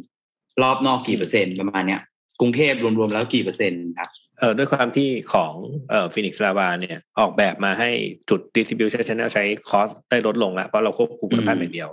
ไม่ได้เน้นหน้าร้าน เพราะว่ามี delivery ก็เลยทำให้เออทดลองเปิดได้เรื่อยๆเรียกว่าได้เรื่อยๆเปล่านะเอาได้พอสมควรแล้วกันใช่ใช่ไหมครับใช่ใช่ถูกเลยนะคุณแม็กคือเมื่อก่อนอะอ่าเราก็เคยคิดนะสมัยก่อนตอนช่วงคาเฟ่นะคนชอบไปกินคาเฟ่อะไรบูมๆอย่างเงี้ยการ run การเปิดสาขาคาเฟ่หนึ่ง unit เนี่ยมันก็ต้องลงทุนสองล้านกว่าบาทถูกไหมสองล้านกว่าบาท แล้วมันก็จะมีแบบอะสิบหกสิบเจ็ด seat มี high ตอนวันศุกร์เสาร์อาทิตย์อะไรเงี้ยแต่หลังๆเรา เราแทบไม่มองโมเดลนั้นเลยอะคือเราไปมองโมเดลที่ไซส์เล็กกว่านั้นหน่อย อ่า stand alone ใช้ห้องแถวห้องเดียว เปิดสาขาหนึ่งแปดแสนถึงล้านหนึ่งอะไรเงี้ยครับอ่าอันเนี้ยคือ direction มากกว่า คือทำยังไงให้สเกลมันเล็กลง แล้วยังทำรายได้และกำไรเท่าเดิม อันเนี้ยผมว่า ผมว่าคือสำหรับ SME แบบผมเนาะผมก็พยายามมองแบบเนี้ยอืมครับเรียกว่ามีความสวยงามความสวยงามของหน้าร้านก็มีแหละ แต่ว่าไม่จำเป็นต้องเออหรูหรา over วังอลังการแบบขนาดไซส์ขนาดใหญ่เพราะเพราะลูกค้าส่วนใหญ่มันจะเป็น digital customer กันเกือบหมดแล้ว ครับอย่างเซลล์ของจากแอปอะทุกวันนี้ก็อ่าเมื่อก่อนเนอะ pre covid อะสาขา de- สมมติยอดขาย delivery เนอะสักสิบเปอร์เซ็นของของ total revenue ต่อสาขาเก่งแล้วนะสาขานั้นนะเออ สมัยนี้ไม่ได้แล้วนะ สมัยนี้ก็ต้องมีสี่สิบเปอร์เซ็นต์สามสิบเปอร์เซ็นต์อืมครับ ทีม marketing ก็จากจากมีทีมออฟไลน์เยอะกว่า ก็ต้องไปออนไลน์เยอะกว่า วันวันๆคุยแต่กับแอปอะ โอเค จากที่ฟังมาบิวกลับเข้าเรื่องเทคนิดนึงเนาะเมื่อกี้จะมีเรื่องเทคที่เข้ามาช่วยในเรื่องของระบบงาน อย่างเช่นการเอา IoT มาใช้เป็น Smart Factory การทำระบบ ERP ที่พัฒนาขึ้นเอง มีทำระบบ CRM มีเทคโนโลยีอื่น ๆ ที่เอาเข้ามาช่วยอีกไหมคะ หรือว่าเเราจะเป็นต้องใช้ tools หรืออะไรที่แพง ๆ เพื่อช่วยบริหารจัดการในจุดนี้ด้วยไหมพวกเรากำลังซุ่มทำอีกอยู่ทำตอนปี 2022 นี่แหละครับ launch เป็นระบบ CRM ของตัวเอง อันเนี้ยฮะอันนี้เป็นเป็นระบบเซนเซอร์เนอะที่ตรวจดูในใน warehouse อะครับครับก็ถ้าสมมติว่ามันผิดปกติเขาก็จะแจ้งเตือนในไลน์อันนี้ก็ปกติ Line Notify อือฮึแล้วก็เอา Q เอามาช่วยในเรื่องระบบ QC ว่าตอนนี้ pH เท่าไหร่แล้ว Brix เท่าไหร่แล้ว ตรงนี้ reject ไม่ reject ก็เป็นแดชบอร์ดสำหรับ QA ได้เลยอืมอ่าก็พวกเราพยายาม save cost นะ save cost ก่อน ก็ เอามือถือที่เขาไม่ใช้แล้ว แล้วก็เอาซิมฟรีซิมฟรีพวกเราสมัครเน็ตในออฟฟิศพวกเขาก็ให้ซิมฟรีเอาซิมฟรีมาใส่มือถือก็กลายเป็น GPS ติดรถขนส่งไปเลย อะไรอย่างเงี้ยฟรี GPS ฟรีครับโอ้ได้ข้อมูลทางโลจิสติกด้วย ด้วยมือถือธรรมดานี่แหละ ไม่ต้องลงทุนใช่อุคปกรณ์อะไรใช่เยอะว่าเขาไปส่งที่ไหนบ้างเขาหนีไปนอนหลับตรงไหนอะไรเงี้ยใช่ใช่มันจะออกมาเป็นไทม์ไลน์โอ้โหได้หมดเลยครับ อ๋อโอเคค่ะครับเป็นไทม์ไลน์ได้ แล้วก็ เออสุดท้ายแล้วโรงงานครัวกลางเนี่ย มันจะต้องมีระบบ GHP เนอะผมจะได้มาตรฐาน ปกติ GHP เขาต้องทำไอ้ระบบเอกสารถูกเลยเยอะแยะมากมาย พวกเราก็คิดว่าจะทำ GHP ภายในปีในในต้นปีนี้แหละ แล้วก็คิดว่าจะทำเป็น paperless พยายามจะใช้เป็นเป็นโปรแกรมให้หมด แล้วก็เอกสารให้น้อยที่สุด ก็ลองดูว่าจะใช้ได้ไหมเป็น paperless ได้ไหม ถ้าได้ก็ก็คิดว่าไม่ต้องใช้ paper เลยก็ดีครับอืมอืมครับค่ะอย่างอย่างที่พารอนเขาบอกคือจริง ๆ แล้วอ่าผมว่าเป้าเป้าประสงค์ของสิ่งที่เราพยายามจะจะทำฝั่งฝั่งฝั่งหลังบ้านนะนะครับ ก็คือก็คือสไลด์นี้เลยทำยังไงให้เราสามารถรู้ได้ว่าไอ้สินค้าที่เราผลิตขึ้นมาเนี่ยเอ่อตั้งแต่ซัพพลายเออร์ส่งมาผลิตที่โรงงาน QC ผลิต ขนส่งถึงหน้าร้านอะเราสามารถ track กลับได้อะว่าปัญหาที่แท้จริงแล้วอะของสินค้าเราอะจริง ๆ มันอยู่ที่ไหน คือเมื่อก่อนเราทำไม่ได้เลยนะคุณนายคุณบิว อย่างเช่นอืมแฟรนไชส์แจ้งมาซาลาเปาลาว เราก็เราก็กลุ่มขมับแล้วว่าอะแล้วไงวะอะเออ กูเคลมให้มึงก็ได้นึกออกไหมคุณแม็กคือ แต่ว่าไอ้กูเคลมให้มึงก็ได้เนี่ยมันหมายความว่าต้นทุนเราไงซาลาเปาเราที่ผลิตไปแล้ว เออ คราวนี้เราก็จะเริ่มแบบ แต่แต่เข้าใจนะ SME อย่างเราววินาทีแรกมันอาจจะแบบไอ้เรื่องพวกนี้มันอาจจะไม่สำคัญ แต่วันเนี้ยเราเราต้องให้ความสำคัญมาแล้ว เพราะว่ามันเริ่มเยอะแหละอืมครับ ถ้ามันเป็นแค่ชิ้นสองชิ้นก็เออเออก็อืมกูให้มันก็ได้นั่นแหละไปเนาะแต่ถ้าเกิดว่าเฮ้ยจำนวนมันเยอะขึ้นเรื่อยๆอย่างเงี้ยมันก็ต้องหาทางควบคุม หาทางแก้ไขหน่อยว่าใครจะมารับผิดชอบค่าใช้จ่ายนี้ให้เรา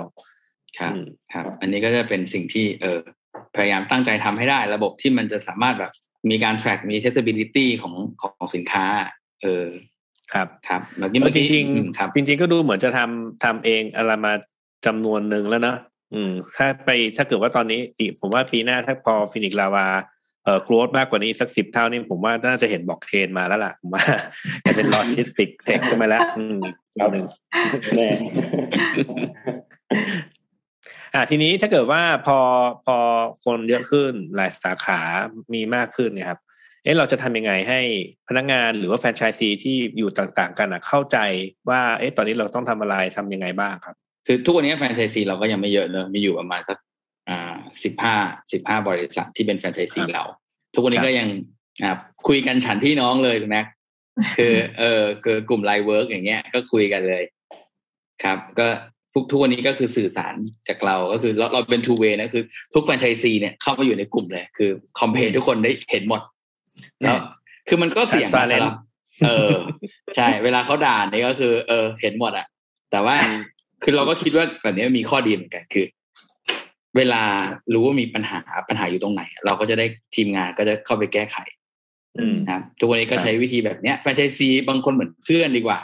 คืออมเออ คืออันไหนดี อันไหนไม่ดีก็ก็พูดคุยกัน คือแล้วแล้วแฟรนไชส์ซีสำหรับผมนะความสำเร็จของผมอะมันมาจากการที่แฟรนไชส์ซีทำแล้วมัน work อะเขาขยายสาขาที่สองที่สามแบบเนี้ยครับ เออ อันเนี้ยคือคือความสำเร็จของเราดังนั้นแบบ ทุกเรื่องนับจากเนี้ยที่อ่าธีมของปีเนี้ยที่พยายามจะทำก็คือ เงินที่เราจะ invest ลงไป ก็คือจะ invest ระบบเพื่อทำยังไงให้แฟรนไชส์ซีเราอะทำงานได้ง่ายขึ้นสะดวกขึ้นอืมเอออะไรหลาย ๆ อย่างจาก feedback เขาส่วนใหญ่ก็ ก็เอาเอามาพยายามทำอ่าถ้างั้นน่าจะพอพอสมควรแล้วเดี๋ยวผมขอขออนุญาตสรุปนิดนึงก็คือเอะปีที่แล้วโควิด ก็น่าจะส่งผลให้ให้กับฟินิกซ์ลาวาพอสมควรนะครับ สิ่งที่คุณปรินและคุณพารนเล่าให้ฟังเล่าให้ฟังเมื่อกี้เนี่ยก็คือหนึ่งก็คือเพิ่ม distribution channel ก่อนทำยังไงให้มันมีโอกาสในการขายมากขึ้น แล้วใช้ทุนให้น้อยที่สุดถูกไหมครับ แล้วก็เอา Data เข้ามาใช้ เพราะว่าเราต้องรู้ว่า เอ๊ะ ลูกค้าของเราคือจุกตัวอยู่ตรงไหน เราก็จะได้ไปเพิ่มอืม distribution channel ให้ถูก จุดถูกไหมครับครับ แล้วก็เมื่อกี้เห็นตอนต้นๆเห็นคุณคุณปรินเปิดพูดมาว่าเอ๊ะเออเรามีสินทรัพย์มีอะไรมาอยู่อืมก็มาเปลี่ยนให้กลายมาเป็น distribution channel ซะอืม ก็น่าจะทำให้เออมันทำให้ใช้ cost ได้น้อยที่สุดเรียกจริงๆก็ต้องผมว่ามันเป็น way ของสตาร์ทอัพรูปแบบหนึ่งนะคือ มันไม่จำเป็นต้องใช้เงินเยอะ แล้วก็สามารถที่จะ generate รายได้ได้ถูกไหมครับ แล้วก็พึ่ง partner คือแฟรนไชส์ซีที่ที่เรามีอยู่ แล้วก็ทำให้ เห็นภาพเดียวกันให้ได้ทำเอ่อคอมมูนิเคตแล้วก็ไปด้วยกันให้ได้ใช่อะใช่ผมใช่ผมสรุปมาแบบนี้นี่เอ่อคุณปรินคุณคุณพารนมีอะไรอยากจะฝากให้ท่านผู้ฟังเพิ่มเติมไหมครับ อย่างอย่างผมเองเนี่ย อืมคือช่วงโควิด เนี่ย มันก็ผมเรียกว่าเป็นบทพิสูจน์แล้วกัน คือ ผมกับพาโลนะคุยกันตลอดเลยนะคือเราอาจจะไม่ใช่แบบคนที่ทำธุรกิจแล้วแบบปังที่สุดใช่ไหมครับสำเร็จที่สุดนะปีที่แล้วอะแต่ว่าเออเราเป็นพวกที่แบบทนที่สุดอะอืม เออคือเราทนจริงคือ คือหลาย ๆ หลาย ๆ ครั้งที่ที่เราเจอปัญหา เราก็พยายามจะลองดูว่าทำยังไง ให้วันนี้บริษัทมันจะอยู่รอดไปได้ คือช่วงโควิด ผมมันไม่ได้ราบรื่นนะคือผมก็ไม่ได้ผมก็หันเงินเดือนตัวเองออกหมด80เปอร์เซ็นต์ผมก็พาโลไม่ได้รับเงินเดือนมา เป็นปีแล้วเหมือนกัน คือต้องการจะลดค่าใช้จ่ายเพื่อให้มันมีตอนช่วงที่พยายามจะสร้างพวก distribution channel เพิ่มขึ้นเนี่ยรายได้มันไม่ได้เข้านะคือเมื่อก่อนเคยขายได้เดือนหนึ่งสี่ห้าล้านอย่างเงี้ยมันก็เหลือล้านกว่าบาทอะมันจะเอาที่ไหนไปพอกินใช่ปะ ก็ต้องพยายามหันค่าใช้จ่ายก่อน เออในช่วงเวลาแบบนั้นนะคือ ผมคิดว่าสิ่งที่ต้องทำอย่างอย่างเร่งด่วนก็คือเรื่องของเนี่ยแหละการหารายได้ทำยังไง เราถึงจะหารายได้เพิ่มขึ้นได้ โดยที่ไม่ลงทุนเพิ่ม แล้วก็ต้องต้องคิดเรื่องที่เป็นค่าใช้จ่ายควบคู่กันไปด้วย ก็ฟินิกลาวาก็อยู่รอดจนถึงทุกวันเนี้ยก็พยายามจะคิดแบบเนี้ยทำยังไงเราถึงจะ อ่าอยู่รอดผ่าน wave นี้ไปได้ โดยที่ทุกๆ คนน่ะในในบริษัทเนี่ยเราเราเสียสละบางคนไปนะ แต่ว่าส่วนใหญ่ก็ยังอยู่กับเราได้ แล้วก็แล้วก็ยังยังมุ่งมุ่งมุ่งพัฒนาไประบบต่างๆ ที่ให้ partner เราอะอ่าทำงานได้ง่ายขึ้น ไม่งั้นร้านแฟรนไชส์ทุกร้านอะอ่าผมว่า key สำคัญก็คือทำยังไงให้แฟรนไชส์ซีที่เป็น partner เรายังอยู่กับเรา ยังลงทุนเพิ่มกับเรา เปิดร้านสาขาที่สามที่สี่กับเราสำหรับผมแฟรน franchise business มันคือ มันคือธุรกิจแห่งความสัมพันธ์นะ มันคือ relationship business ล้วนๆเลยเขาเขาเชื่อเราเขาถึงจะลงกับเราดังนั้นแบบความเชื่อใจความการรักษาสัญญา มันคือเรื่อง branding เลยนะเออผมผมก็พยายามจะคิดเรื่องเนี้ยเสมอเสมอรวมไปถึงอ่าปลายทางที่เป็นลูกค้าด้วยเนาะเป็น user ของเราที่เป็นลูกค้าเนี่ยเออทำยังไงแล้วลูกค้ายังจะกลับมาใช้บริการซ้ำเพราะว่าร้านค้าแบบเรายากที่สุดก็คือการให้ลูกค้ากลับมาใช้บริการซ้ำผมว่าเรื่องเนี้ยคือสิ่งที่เราพยายามคิดทุกๆวันครับ ของของของผม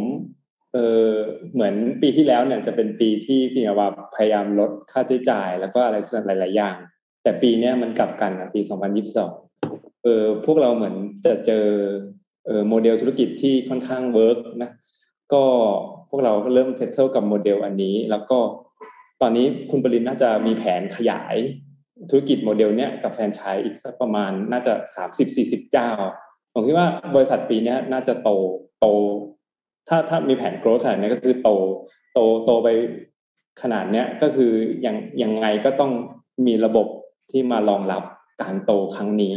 คือถ้าสมมติว่าเรายังใช้ Excel หรือ Spreadsheet อะไรอย่างนี้อยู่ผมคิดว่าเออไม่น่าไม่น่าจะรองรับการโตของของบริษัทที่จะโตขนาดนี้ได้ดังนั้นก็ก็เรื่อง system ครับถ้าสมมติว่าเราเจอโมเดลแล้วเราจะ grow แล้วก็ system ต้อง back ให้ทันการ grow ของบริษัท ถ้าสมมติว่ามัน back ทันมันไปคู่คู่กันก็ ก็ก็ถือว่าน่าจะไปได้ไกลอ่าก็วันนี้ก็จะได้ไอเดียบิวมองว่าได้ทั้งสองมุมเลยเนาะทั้งเรื่องของการแก้ปัญหาในช่วงวิกฤตช่วงโควิด -19 แล้วก็เรื่องของ SME ที่เอาระบบ IT เข้ามาเป็นตัวช่วยในการที่จะพัฒนาให้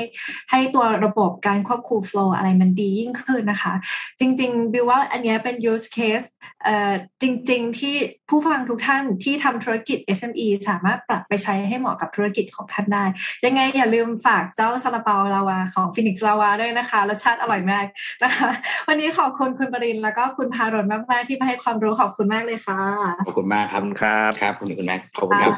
และขอบคุณทุกท่านที่ติดตามค่ะจนกว่าจะพบกันใหม่สวัสดีค่ะ สวัสดีค่ะ ยินดีต้อนรับสู่รายการ Tech Monday ค่ะ รายการที่จะพาคุณไปอัปเดตความรู้ทางเทคโนโลยี กับแขกรับเชิญที่จะมาย่อยเรื่องเทคโนโลยีให้เป็นเรื่องง่าย กับคุณแม็กรุ่งฤทธิ์เจริญสุภกุลและดิฉันบิวปรารถนาสัพประดิษฐ์ค่ะครับยุคนี้คงปฏิเสธไม่ได้เลยนะครับ ว่าเราได้ก้าวเข้าสู่ยุคที่ข้อมูลมีค่ายิ่งกว่าทองแล้ว ใครๆก็บอกข้อมูลนั้นสำคัญ แต่ท่านผู้ฟังรู้ไหมครับว่าในสายงานนี้มีใครทำอะไรที่ไหนอย่างไรบ้าง วันนี้คุณเอื้อพักพงศ์สุขสนิทที่ปรึกษาทางด้าน cloud computing จะมาเล่าให้เราฟังครับว่าในโลกของข้อมูลนั้น เราต้องมีใครทำหน้าที่อะไรบ้าง จะเป็นอย่างไรนั้น ติดตามได้ในตอนนี้ครับ สวัสดีค่ะคุณเอื้อยินดีต้อนรับสู่รายการ Tech Monday ค่ะ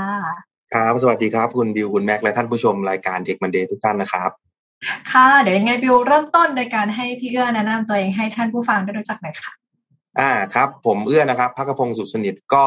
เอ่อทำงานอยู่ในวงการ ICT มาประมาณ 17 ปีนะครับ จริง ๆ ก่อนหน้านี้ผมทำทางด้านเกี่ยวกับ วิศวกรรมทางด้านเครือข่ายนะครับหรือว่า Networking นะครับแล้วก็ผันตัวเองมาเรื่อยๆนะครับมาทำเรื่องของ Cloud Infrastructure นะครับแล้วก็ปัจจุบันมาเป็นที่ปรึกษาทางด้านข่าวที่ Amazon Web Service ครับครับคุณเอื้อครับที่คนเขาพูดกันว่าข้อมูลมีค่ายิ่งกว่าน้ำมันหรือทองเนี่ย อันนี้จริงไหมครับ แล้วคุณเอื้อคิดว่ายังไงครับ ครับ อันนี้จริง ๆ ก็จริงตามที่คุณแม็กว่าเลยนะครับ เพราะว่าเนี่ยมันจะมีในหนังสือ The Economist นะครับเขาพูดตั้งแต่ปี 2017 นะครับว่า ปัจจุบันเนี่ยคือสิ่งที่มีมูลค่ามากที่สุดคือ Data นะครับเอ่อไม่ใช่น้ำมันนะครับ เพราะว่าปัจจุบันเนี่ยเราจะเห็นธุรกิจหลาย ๆ ที่นะครับ เริ่มเอาข้อมูลเนี่ยหรือ Data เนี่ยนะครับ มาทำการวิเคราะห์ เพื่อแนะนำสินค้าพัฒนาสินค้าแล้วก็บริการเพื่อตอบโจทย์ลูกค้าแบบเป็น personalize มากขึ้นนะครับบิวกลัวผู้ฟังไม่เห็นภาพค่ะ พี่เรือพี่ก็รบกวนยกตัวอย่างมาให้สักสองสามตัวอย่างได้ไหมคะ อ่าได้ครับจริง ๆ คือใกล้ตัวเราเลยเนาะผมว่าโดยเฉพาะยุคโควิดเนี่ยหลาย ๆ ท่านอยู่บ้านเนี่ยนะครับพฤติกรรมการซื้อของเราเนี่ยเริ่มจะเปลี่ยนไปแล้ว ไม่จำเป็นต้องไปซื้อที่ร้านหรือว่าห้างสรรพสินค้าแล้วนะครับ เราจะทำการซื้อผ่านออนไลน์มากขึ้นเว็บไซต์ที่เป็นพวกอีคอมเมิร์ซเนี่ยนะครับการเอา Data มาวิเคราะห์เนี่ยถือว่าเป็นสิ่งสำคัญมาก ๆ เลยนะครับเราจะสังเกตเห็นนะครับ เวลาเราไปซื้อของต่างๆนะครับ มันจะมีเล c คอมเมนต์สินค้าขึ้นมาให้เราใช่ไหมครับผมยกตัวอย่างอันหนึ่งสมมุติว่า ผมไปซื้อหนังสือสักเล่มหนึ่งนะครับ อย่างเช่น data analytics เนี่ยนะครับเขาก็จะอ๋อโอเค ผมสมมติผมซื้อเล่มหนึ่งนะครับ แล้วมันมีเล่มสองออกเขาก็จะเล c คอมเมนต์เล่มสองมาให้ผม หรือนะครับ นอกเหนือจากในกลุ่มสินค้าประเภทเดียวกันอาจจะมีแบบว่าเป็น cross sale สินค้าด้วยนะครับ อย่างหนังสือ Data Analytics เนี่ยเขาก็รู้ว่าเอ้ยจริง ๆ คนที่สนใจทางด้าน Data Analytics อาจจะสนใจเรื่อง AIML หรือว่าพวกอะไรต่างๆ เขาก็จะเล c คอมเมนต์หนังสือมาให้ผมในลักษณะนี้ นะครับหรือจริงๆตัวอย่างอีกการคอสเซลอาจจะไม่ใช่หนังสือเป็นการซื้อสินค้าทั่วๆไปนะครับผมไปซื้อเสื้อกีฬาเงี้ยอ่าระบบมันก็จะเห็นแล้วเอ้ยปกติคนซื้อเสื้อกีฬาเนี่ยต้องซื้อกางเกงกีฬาด้วย ต้องซื้อรองเท้ากีฬาด้วยอย่างเงี้ยครับ มันก็จะเล c คอมเมนต์พวกกางเกงกีฬารองเท้ากีฬาหลอนเราอยู่ในเว็บหน้าเว็บอีคอมเมิร์ซตลอดเลยเพื่อให้เราไปซื้อนะครับ อันนี้ก็เป็นส่วนหนึ่งที่เป็นการเอา Data มาใช้นะครับผม แล้วแล้วจริง ๆ มันมีอีกตัวอย่างหนึ่งที่แบบใกล้ตัวเรามากเลยนะครับ อย่างเช่น Netflix เราสังเกตเห็นไหมครับ มันจะมีเล็กคอมเมนต์หนังหรือว่าซีรีส์เนี่ยมาให้เราดูตลอดเลยอ่าไม่ว่าจะเป็นตาม history ที่เราดูนะครับ ตามพฤติกรรมของเราเอง หรือว่าเป็นหนังยอดฮิตที่มีคนดูอยู่พวกเนี้ยนะครับเขาก็จะ recommend ให้เราดูทำให้เราแบบเฮ้ยสนใจแล้วก็อยากเข้าไปดูเยอะขึ้นนะครับ แล้วก็ที่สำคัญนะครับ อันนี้ผมยกตัวอย่างที่เป็น Netflix Original เนี่ย เวลาเขาผลิตพวกหนังหรือซีรีส์เนี่ยเขา เอาข้อมูลของประเภทหนังนะครับ หรือลักษณะหนังนะครับ ที่คนดูเยอะแล้วก็ฮิตไปผลิตตามข้อมูลตรงนี้นะครับทำให้เราจะสังเกตเห็นว่าซีรีส์หรือว่าหนังใน Netflix เนี่ย ได้รับการตอบรับค่อนข้างดีนะครับ เพราะว่าเขาเอาข้อมูลตัวนี้แหละ มาทำการวิเคราะห์ก่อนที่เขาจะไป produce ไม่ใช่ว่าเขา produce ขึ้นมาเองโดยที่ไม่มีข้อมูลอะไรไปใช้นะครับ อันนี้ก็เป็นอีกตัวอย่างหนึ่งที่น่าสนใจครับ มันเหมือนกับแบบเวลาบิวกับพี่แม็กมีโปรไฟล์แต่ว่าหนังที่แนะนำขึ้นมาก็จะค่อนข้างเฉพาะตัวใช่ไหมบิวชอบอะไรก็จะแบบ แนะนำเป็นหนังสไตล์ที่บิวดูบ่อยใช่ครับ อย่างเช่นคุณบิวอาจจะดูแบบซีรีส์รักโรแมนติกอะไรเงี้ย ก็จะสังเกตเห็นว่าใน feed ของคุณบิวเนี่ยก็จะแบบเป็น customize เรื่องเกี่ยวกับพวกนี้มาให้คุณบิวดูตลอด หรือว่าคุณแม็กอาจจะแบบชอบดูหนังแอคชั่นอย่างเงี้ยครับ มันก็จะเป็น recommend พวกหนังเกี่ยวกับแอคชั่นอะไรพวกนี้มาให้ทางคุณแม็กดูเป็นแบบ personalize ของแต่ละบุคคลนะครับ นี่คุณเอื้อยิ่งกว่า AI แมวแล้วเนี่ย คือไม่ต้องมีข้อมูลใดๆเลยก็เดาได้ ผมสองคนดูดูหนังแบบนายผมดูจาก character ก็น่าจะมองมองเป็นต้นครับ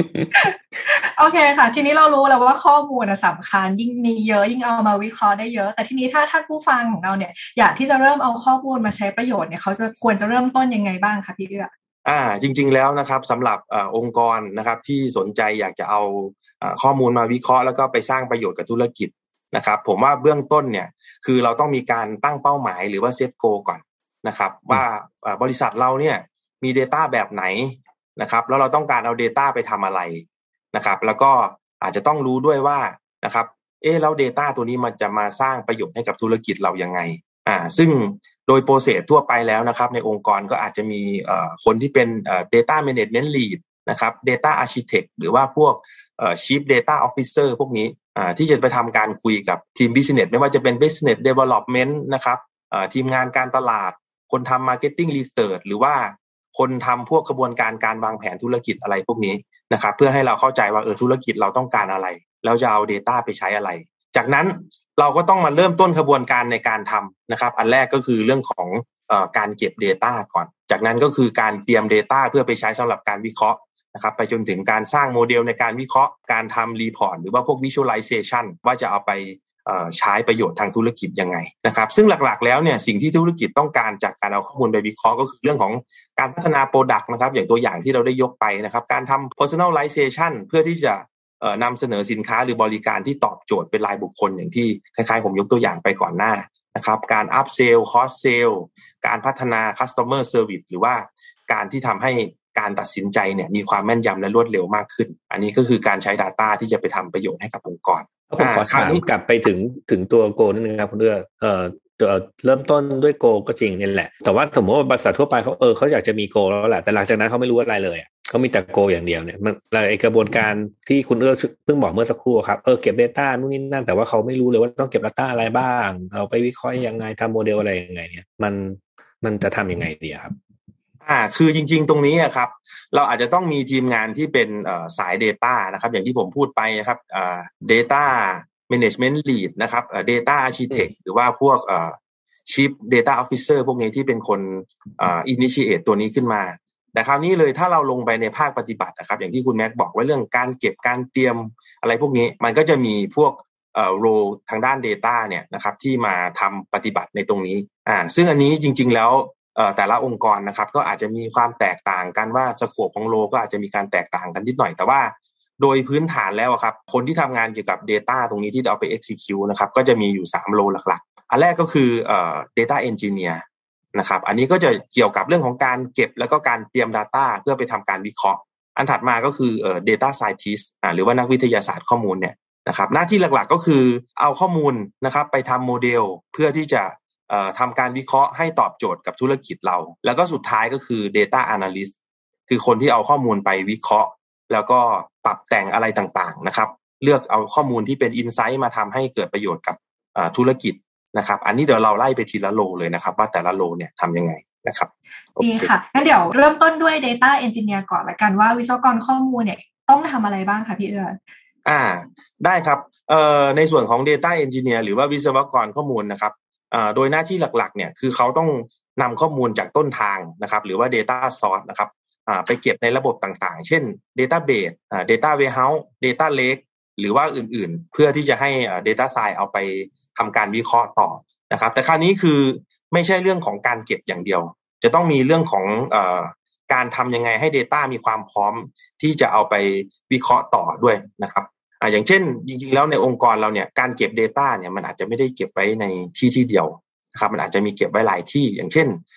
เราอาจจะมีการเก็บไว้ในพวก relational database อ่าซึ่งอาจจะเป็นการดั้มข้อมูลตัวนี้ออกมานะครับอ่าหรือว่าเราอาจจะมีการเก็บไว้ในลักษณะของเป็นเอ่อ table เป็น CSV ไฟล์อย่างเงี้ยเราอาจจะต้องมีการเอาไป normalize format นะครับหรือว่าแปลง schema ในบางคอลัมน์บาง row ต่างๆ เพื่อให้ สามารถที่จะเอาไปวิเคราะห์ได้ ซึ่งกระบวนการนี้เราอาจจะเรียกว่า ETL นะครับหรือว่า extract transform แล้วก็ loading ตัว Data นะครับซึ่งมันก็จะมี tool เครื่องมือเหล่านี้ที่ให้บริการอยู่ในท้องตลาดมากมายนะครับอย่างตัว relational database เนี่ยอย่างของ AWS เองเราก็มี service ที่ชื่อว่าตัว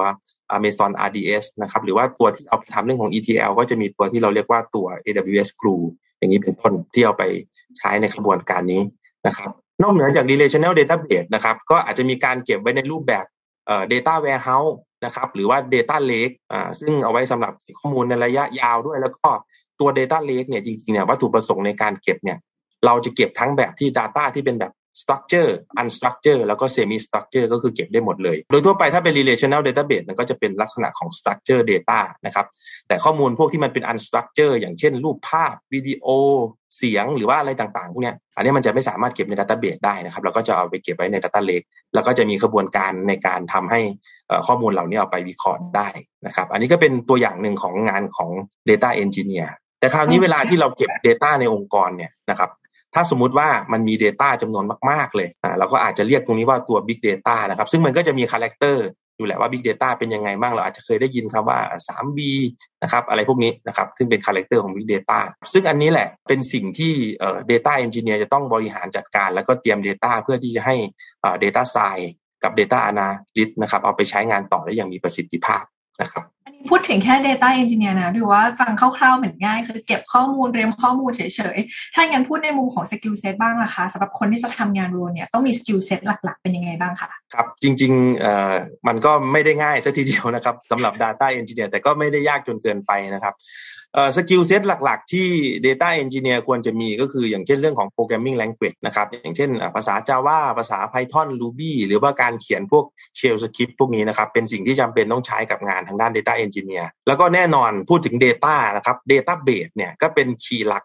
นะครับอ่าอย่างเช่น relational database ที่ผมพูดไปใช่ไหมครับ หรืออาจจะมี database อย่างเช่นพวกที่มันเป็น NoSQL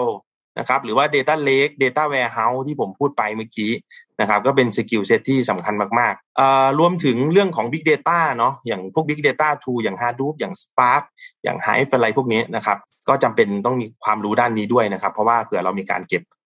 Data ในลักษณะนั้นนะครับ รวมถึงพวก IT infrastructure นะครับ ไม่ว่าจะเป็น server storage network นะครับทั้งที่เป็น cloud เป็น on premise แล้วแต่ว่าเราทำระบบเอ่อ data เราที่ไหนอ่ารวมไปถึงเรื่องของตัว OS ด้วย operating system พวก Linux Windows Unix หรืออื่นๆนะครับอันนี้ก็จะเป็น skill set หลักที่ Data Engineer ควรจะต้องมีนะครับคือถ้าถ้าเราพูดสมัยก่อนตอนที่ยังไม่มีคำว่า Data Engineer คนทำงานเกี่ยวกับ Data เราจะนึกถึง Database Admin หรือ DBA ใช่ไหมครับ จริง ๆ แล้ว scope หรือ skill ของ DBA เนี่ยก็เป็น skill ส่วนหนึ่งที่ Data Engineer จำเป็นต้องมีนะครับอันนี้มันก็จะมารวมควบผสมกับ System Engineer ถ้าเรามองภาพนะครับสมัยก่อน System Engineer คือคนดูแล Server Storage Network ทำพวก IT อะไรพวกนี้ใช่ไหมครับอ่าคนที่เป็น Data Engineer ก็อาจจะต้องมี skill set สองอันนี้นะครับเพราะฉะนั้นคือคนที่มี background ทางด้าน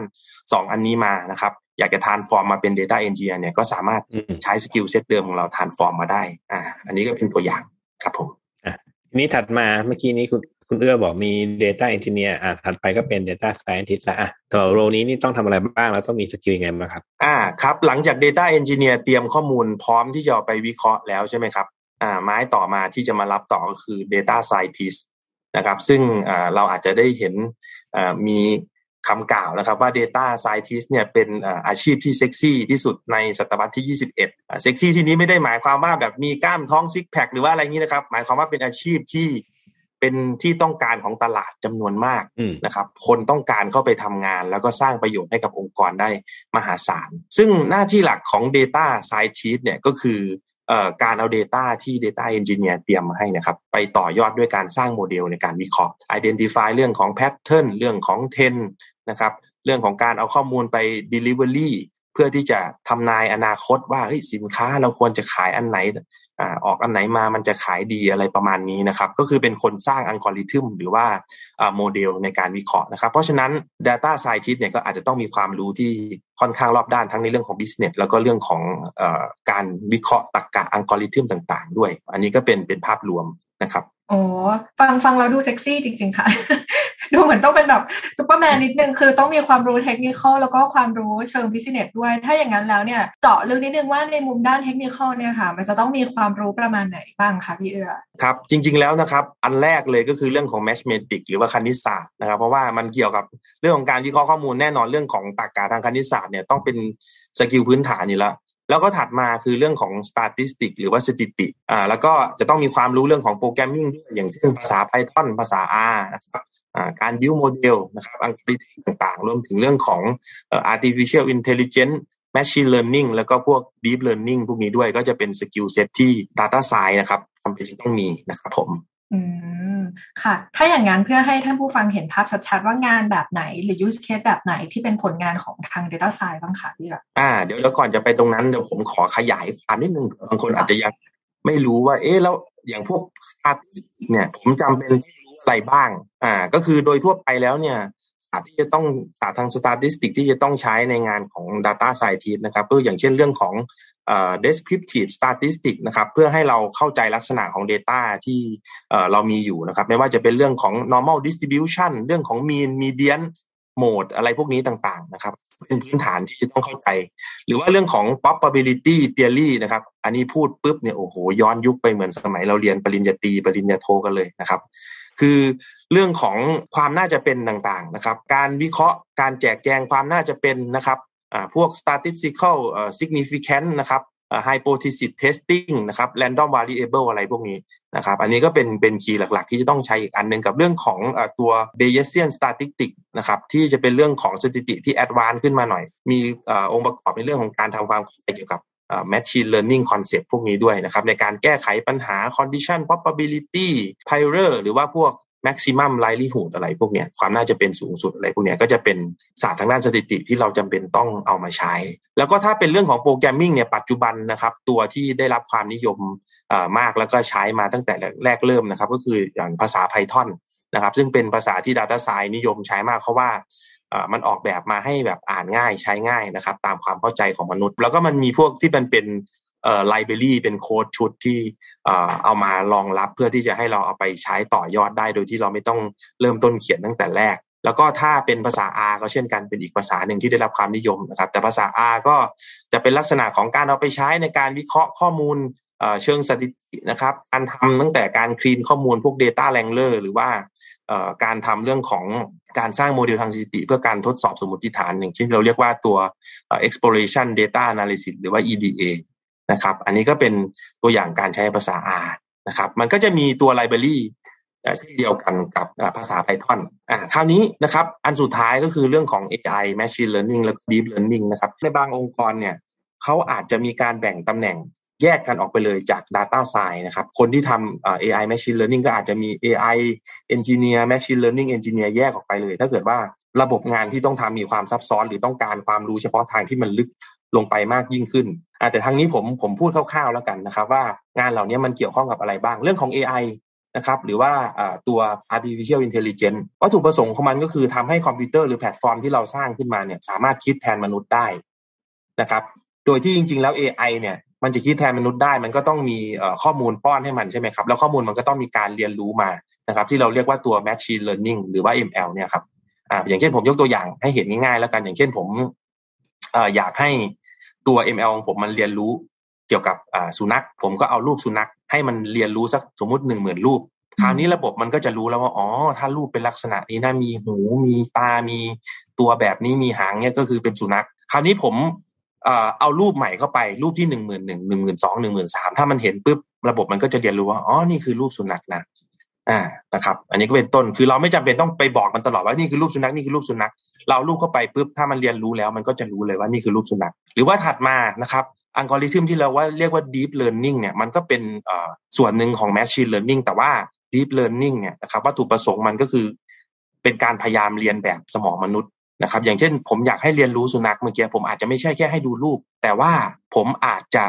ใส่เสียงสุนัขที่เห่าออกไป หรือว่าข้อมูลอื่นๆ เกี่ยวกับสุนัขนะครับสุนัขเป็นเพื่อนที่ดีของมนุษย์นู่นนี่ให้ให้เรียนรู้ในหลายมิตินะครับทำให้ตัว artificial intelligence มันมีความคิดที่มันใกล้เคียงกับมนุษย์มากขึ้นอ่าอันนี้ก็คือเป็นลึกเข้าไปในในในรูปแบบของอตัว Data Scientist ที่จำเป็นต้องมีความรู้นะครับ ฟังดูคุณเอื้อเล่าแล้วเนี่ยนะครับ Data Scientist เนี่ยง่ายนิดเดียวนะครับ ที่เหลือยาก ทีนี้ทีนี้คุณเพื่อพอจะเล่าให้ฟังหน่อยพอยกตัวอย่างหน่อยไหมว่าไอ้ตกลงที่เล่ามาทั้งหมดเนี่ยเอ่อมันมีตัวอย่างการใช้งานหรือว่าผลลัพธ์ของของ Data Scientist จริงๆอ่าครับผม จริง ๆ แล้วนะเอ่อ Data Scientist นี่เริ่มเข้ามามีบทบาทแบบเยอะมากเลยเราอาจจะเคยได้ยินนะครับ เรื่องของตอนที่บารักโอบามาหาเสียงในปี 2012 นะครับ ก็ใช้เรื่องของวิทยาศาสตร์ข้อมูลตรงนี้มา แล้วก็เดี๋ยวผมยกตัวอย่างที่เข้าใจง่ายใกล้ตัวเรานิดนึงอย่าง เคสของสโมสรลิเวอร์พูลอ่าอย่างสโมสรลิเวอร์พูลเนี่ยเรามองว่าเป็นกีฬาจะเอา Data Scientist มาใช้ทำไมนะครับสโมสรลิเวอร์พูลเนี่ยนะครับเขาเริ่มเข้าสู่การใช้เรื่องของ Data Driven เนี่ยมาตั้งแต่ปี 2015 แล้วนะครับโดยที่เขามีการจ้างคนที่ชื่อเอียนเกรแฮมนะครับซึ่งเอียนเกรแฮมนี่เขาเป็นด็อกเตอร์ PhD ทางด้านเอ่อ theoretical physics นะครับจากมหาลัยเคมบริดจ์นะครับกับมือขวาของเขาคือคุณวิลสเปียร์แมนนะครับคนนี้ก็เป็น lead data scientist ของลิเวอร์พูลนะครับจบ ปริญญาเอกทางด้าน High Energy Physics มาจากมหาลัยฮาร์วาร์ดนะครับเป็นมหาลัยอันดับหนึ่งของโลก ก็คือเอาสองคนนี้มาทำงานด้านการวิเคราะห์เขาวิเคราะห์ตั้งแต่ข้อมูลการซื้อขายผู้เล่นนะครับคุณเอียนเกรแฮมเนี่ยเขามีฐานข้อมูลผู้เล่นเนี่ยกว่า 1 0 0 0 0แสนคนทั่วโลกนะครับวิเคราะห์สถิติทุกอย่างไม่ว่าจะเป็นเปอร์เซ็นต์การส่งบอลการวิ่งการบาดเจ็บหรือว่าอะไรพวกนี้นะครับเพื่อที่จะเอามาวิเคราะห์ว่าเฮ้ยคนไหนที่เหมาะกับการจะ transfer แล้วก็ transfer ในราคาเท่าไหร่ นะครับ อันนี้ก็คือเป็นเป็นสิ่งที่ทางลิเวอร์พูลเอามาใช้นะครับ แล้วก็รวมถึงเรื่องของการวาง position ในสนามนะครับ ว่าคนไหนควรจะยืนอย่างไหนควรจะวิ่งจากไหนไปไหน แล้วก็วิเคราะห์ว่าจุดไหน เราส่งบอลเราได้แบบเราส่งบอลพลาดอะไรพวกนี้นะครับวิเคราะห์ทั้งหมดนะครับ เพื่อที่จะเอามาวางแผนตั้งแต่การซ้อมนะครับการโภชนาการนักฟุตบอลนะครับ หรือว่าเรื่องของการทำโป รแกรมต่างๆจะเหมาะกับการเล่นนะครับ เราจะเห็นว่าหลังจากปี 2015 มา ผลงานของลิเวอร์พูลก็ดีขึ้นเรื่อยๆนะครับ อันนี้ก็ต้องบอกว่าเรื่องของการนำ data science ตรงนี้มาใช้ก็เป็นส่วนหนึ่งที่ทำให้ทีมเนี่ยมี performance ที่ดีขึ้นนะครับ นอกเหนือจากเรื่องของกีฬาอย่างเดียวนะครับฟังดูเหมือนเหมือนหนังเรื่องมันนี่เกมนะมันก็เอ้ยมันนี่บอลสิเออ ที่อันนั้นเป็นเกมกีฬาเบสบอลเขาเอาเดต้ามาใช้ นี่ลิเวอร์พูลใช้เหมือนกัน อ่าใช่ครับผมจริงๆ ผมว่าก็มีอีกหลากหลายสโมสรนะครับ แล้วก็หลากหลายกีฬานะครับ ที่นำมาใช้อย่าง NFL หรือว่าอะไรผมก็เห็นหลาย ๆสโมสรก็มีการนำมาใช้แล้ว ซึ่งในยุคต่อไปผมคิดว่าอาจจะเป็น new normal ของวงการกีฬาด้วยซ้ำไปนะครับ ในการเอา Data เอ่อมาใช้นะครับ ถือว่าช่วงนี้ลิเวอร์พูลฟอร์มดีเชียวไม่รู้แมนยูนี่มีใช้บ้างหรือเปล่านะครับ อันนี้ไม่แน่ใจเหมือนกันผมค้นผมไปดูในเว็บไซต์แล้วไม่มีข้อมูลนะครับ อาจจะใช้แต่ไม่บอกหรืออะไรอย่างนี้เราพูดมาแบบว่ากลางๆแล้วเราเป็นแฟนใครเลยนะจริงๆผมเป็นแฟนอาร์เซนอลนะครับอ๋อเปิดมาเรียกว่าแฟนลิเวอร์พูลเลยค่ะอะโอเคค่ะมาถึง role สุดท้ายค่ะ ก็เมื่อกี้เราพูดถึง Data Engineer Data Scientist แล้วก็ role สุดท้ายเป็น Data Analyst ค่ะ สรุปให้ฟังหน่อยว่า Data Analyst เนี่ยต้องทำอะไรบ้างคะพี่เอื้อ อ่าครับโอเค Data Analyst เนี่ยก็เป็นคนมารับต่อไม้ต่อจาก Data Science นะครับ เป็นไม้สุดท้ายนะครับ ซึ่งเอ่อ Data Analyst เนี่ยตามชื่อเลยก็คือคือนักวิเคราะห์นะครับเอ่อหน้าที่หลักๆ คือเอาข้อมูลนี่แหละ ที่ที่เอ่อ Data Science ทำโมเดลขึ้นมา แล้วก็ส่งข้อมูลการวิเคราะห์ตัวนี้มานะครับ ไปทำเรื่องของการหา Insight นะครับ ว่าเออเอ่อข้อมูลตรงนี้เนี่ย เราจะสามารถเอาไปทำอะไรต่อได้อย่างเช่น สินค้า ขายดีช่วงไหนนะครับขายดีกับกลุ่มลูกค้าอาชีพอะไรเพศอะไรอายุเท่าไหร่นะครับ หรือว่าอะไรต่างๆ ที่เกี่ยวข้องกับตรงนี้นะครับซึ่งก็จะทำให้ทีม marketing หรือว่าทีมเซลล์เนี่ยเข้าใจตัวลูกค้าแล้วก็วิธีการนำเสนอสินค้าที่ดีมากยิ่งขึ้น หรือว่าการเอาพวกข้อมูลพวกนี้มาวิเคราะห์เพื่อพัฒนาผลิตภัณฑ์ไม่ว่าจะเป็นสินค้าที่ขายดีรูปรสกลิ่นสีน้ำหนักเป็นแบบไหนนะครับ เพื่อที่จะให้เอาไป วิเคราะห์ แล้วก็พัฒนาให้ดีมากยิ่งขึ้นจริง ๆ แล้วเนี่ยอันนี้ก็คือวัตถุประสงค์ใช่ไหมครับ เราทราบแล้วว่า Data Analyst เนี่ยเอามาใช้ในลักษณะไหน คราวนี้รูปแบบเนี่ยที่ Data Analyst เนี่ยทำข้อมูลออกมาเนี่ยนะครับ ก็จะเป็นรูปแบบของการทำรีพอร์ตเป็นแดชบอร์ดแบบ Virtualization นะครับ อาจจะเป็นกราฟเส้นกราฟวงกลมกราฟแท่งกราฟอะไรก็แล้วแต่เพื่อให้มันออกมาดูง่ายที่สุดนะครับ อันนี้ก็จะเป็น skill ที่ Data Analyst จะต้องมีนะครับ แล้วก็โดยส่วนใหญ่แล้วเนี่ยนะครับ Data Analyst เขาก็จะใช้พวก BI tool นะครับที่เราคุ้นเคยกันในตลาดก็อาจจะมีตัวที่เป็น Amazon QuickSight นะครับเป็น Tableau เป็น Power BI อะไรพวกเนี้ยซึ่งเป็นตระกูลของ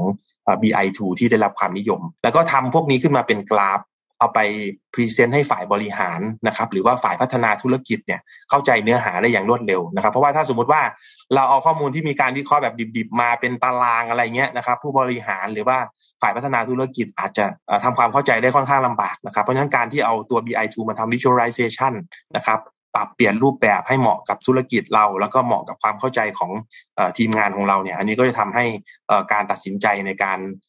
วางแผนธุรกิจ หรือว่าการพัฒนา product ต่างๆเนี่ย เป็นไปได้อย่างมีประสิทธิภาพที่ดีขึ้นนะครับจากที่ฟังดูเหมือนทาง Data Analyst เนี่ยเหมือนต้องการคนที่ skill เหมือนแบ่งครึ่งเนาะมีทั้งความรู้ด้านเทคนิคด้วย แล้วก็แปลงศาสตร์อย่างไร ให้คนที่ non-technic เข้าใจได้ง่าย อ่าครับครับผมอันนี้ถูกต้องเลยครับ เพราะว่าเอ่อ data analyst เนี่ยมันไม่ได้ยุ่งเกี่ยวกับเรื่องของข้อมูลอย่างเดียว แต่ว่าต้องยุ่งเกี่ยวกับเรื่องของ business requirement ด้วย เพราะฉะนั้น skill set นะครับที่เอ่อ data analyst มีนะก็อย่างเช่นเรื่องของความเข้าใจธุรกิจอย่างที่ผมยกตัวอย่างไปเมื่อกี้นะครับ หรือว่าเรื่องของเทคนิคอย่างเช่นพวก data analysis tool เรื่องของการใช้ data visualization การใช้ BI หรือ business intelligence tool นะครับแล้วก็จริงๆจะต้องมีเรื่องของความรู้เกี่ยวกับพวก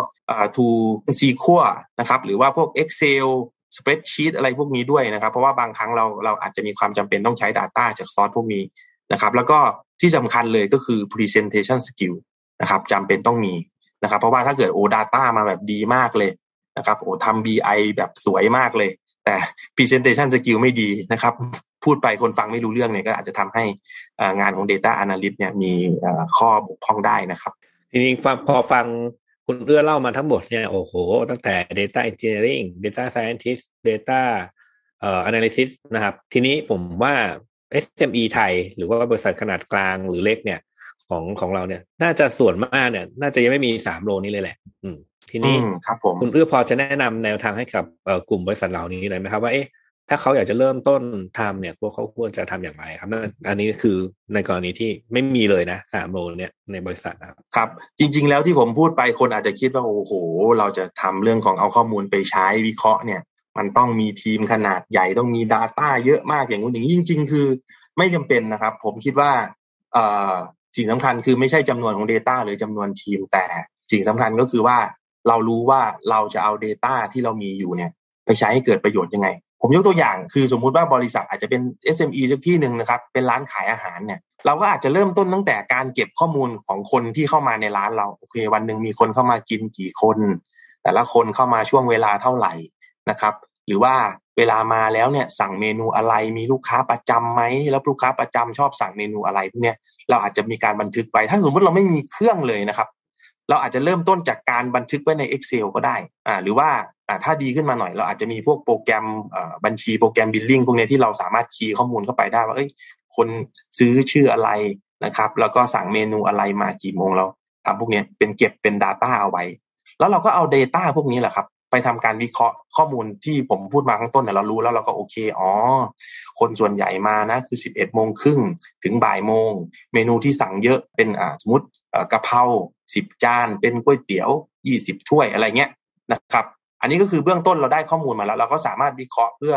ทำเรื่องของการเอ่อ predict แล้วว่าเราควรจะเตรียมเอ่อรีซอสหรือว่าทรัพยากรอะไรเพื่อที่จะรองรับเวลาที่ลูกค้ามาตรงนี้หรือบางอย่างมันอาจจะทำเป็น เหมือนกับพีคุกหรือว่าเตรียมไว้เบื้องต้นเพื่อให้มันสามารถทำเร็วขึ้นได้ด้วย แล้วก็เอาข้อมูลง่าย ๆ ตรงนี้แหละครับ มาวิเคราะห์แล้วก็เริ่มทำเบื้องต้นอ่าอันนี้ผมผมคิดว่าก็เราเริ่มเริ่มต้นอย่างนี้ได้ก่อนนะครับ แต่สิ่งสำคัญอีกอย่างหนึ่งคือ อาจจะต้องมีเรื่องของ Data Mindset ด้วยนะครับ เราอาจจะต้องคิดว่าเฮ้ยการเอา Data มาใช้เนี่ยมันมันให้ความสำคัญจริง แล้วการเก็บ Data เนี่ย เราควรจะเก็บให้มันมีประสิทธิภาพ เพื่อที่จะได้เอาข้อมูลตัวเนี้ย ไปต่อยอดได้ง่าย แล้วก็มีประสิทธิภาพมากขึ้น อ่า อันนี้ก็เป็นอย่างง่าย ๆนะครับ ผม จริง ๆ อย่างที่คุณเอื้อเอ่อยกตัวอย่างมาเมื่อสักครู่นี่ผมสรุปอีกทีหนึ่งก็คือ จริง ๆ ไม่ต้องทำอะไรเยอะ แค่ลองตั้งคำถามก่อน แล้วก็ลงมือทำแล้วก็วนลูปไปอย่างเงี้ยไปเรื่อยๆตั้งคำถามลงมือทำตั้งคำถามลงทำไปเรื่อยๆเดี๋ยวก็จะได้เองแหละแล้วเราก็จะรู้ว่าเอ๊ะไอ้สาม role ที่คุณเอื้อพูดมาเนี่ยเราจะต้องเพิ่มใครอะไรทีหลังแต่ณตอนที่เรายังไม่มี อ่า ครับ ใช่ครับ ถ้าเกิดว่า Data เรามันเยอะขึ้น มีความ complex มากขึ้น นะครับ ธุรกิจเรามีเอ่อความซับซ้อนมากขึ้นเนี่ยสาม role เนี่ยก็เข้ามา fulfill หรือจริง ๆ บางบริษัทอาจจะ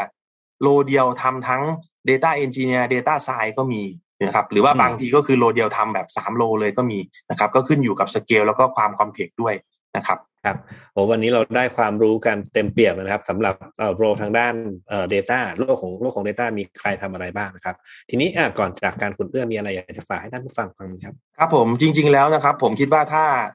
คนที่สนใจงานทางด้านนี้นะครับ อันแรกเนี่ยเราอาจจะต้องดูก่อนว่าเอ้ยเรามีใจรักหรือเปล่านะครับ อย่างที่ผมพูดไปว่า เอ้ย ถ้าเป็นเอ่อ data science เงี้ยเราต้องรู้ทางด้านคณิตศาสตร์เรื่องของ statistic เราชอบหรือเปล่านะครับ เพื่อที่เราเข้ามาแล้วเนี่ย เราจะได้ทำงานที่เหมาะสมกับตัวเรา แล้วก็มีความสุขในการทำงานรวมถึงเราอยากจะพัฒนาตัวเองในสายงานของเราด้วย แล้วก็งานทางด้านไอทีนะครับในยุคปัจจุบันไม่ใช่แค่ในงานเกี่ยวกับ Data นะครับมันมีการเปลี่ยนแปลงอยู่ตลอดเวลามีทูใหม่ๆ มีเทคโนโลยี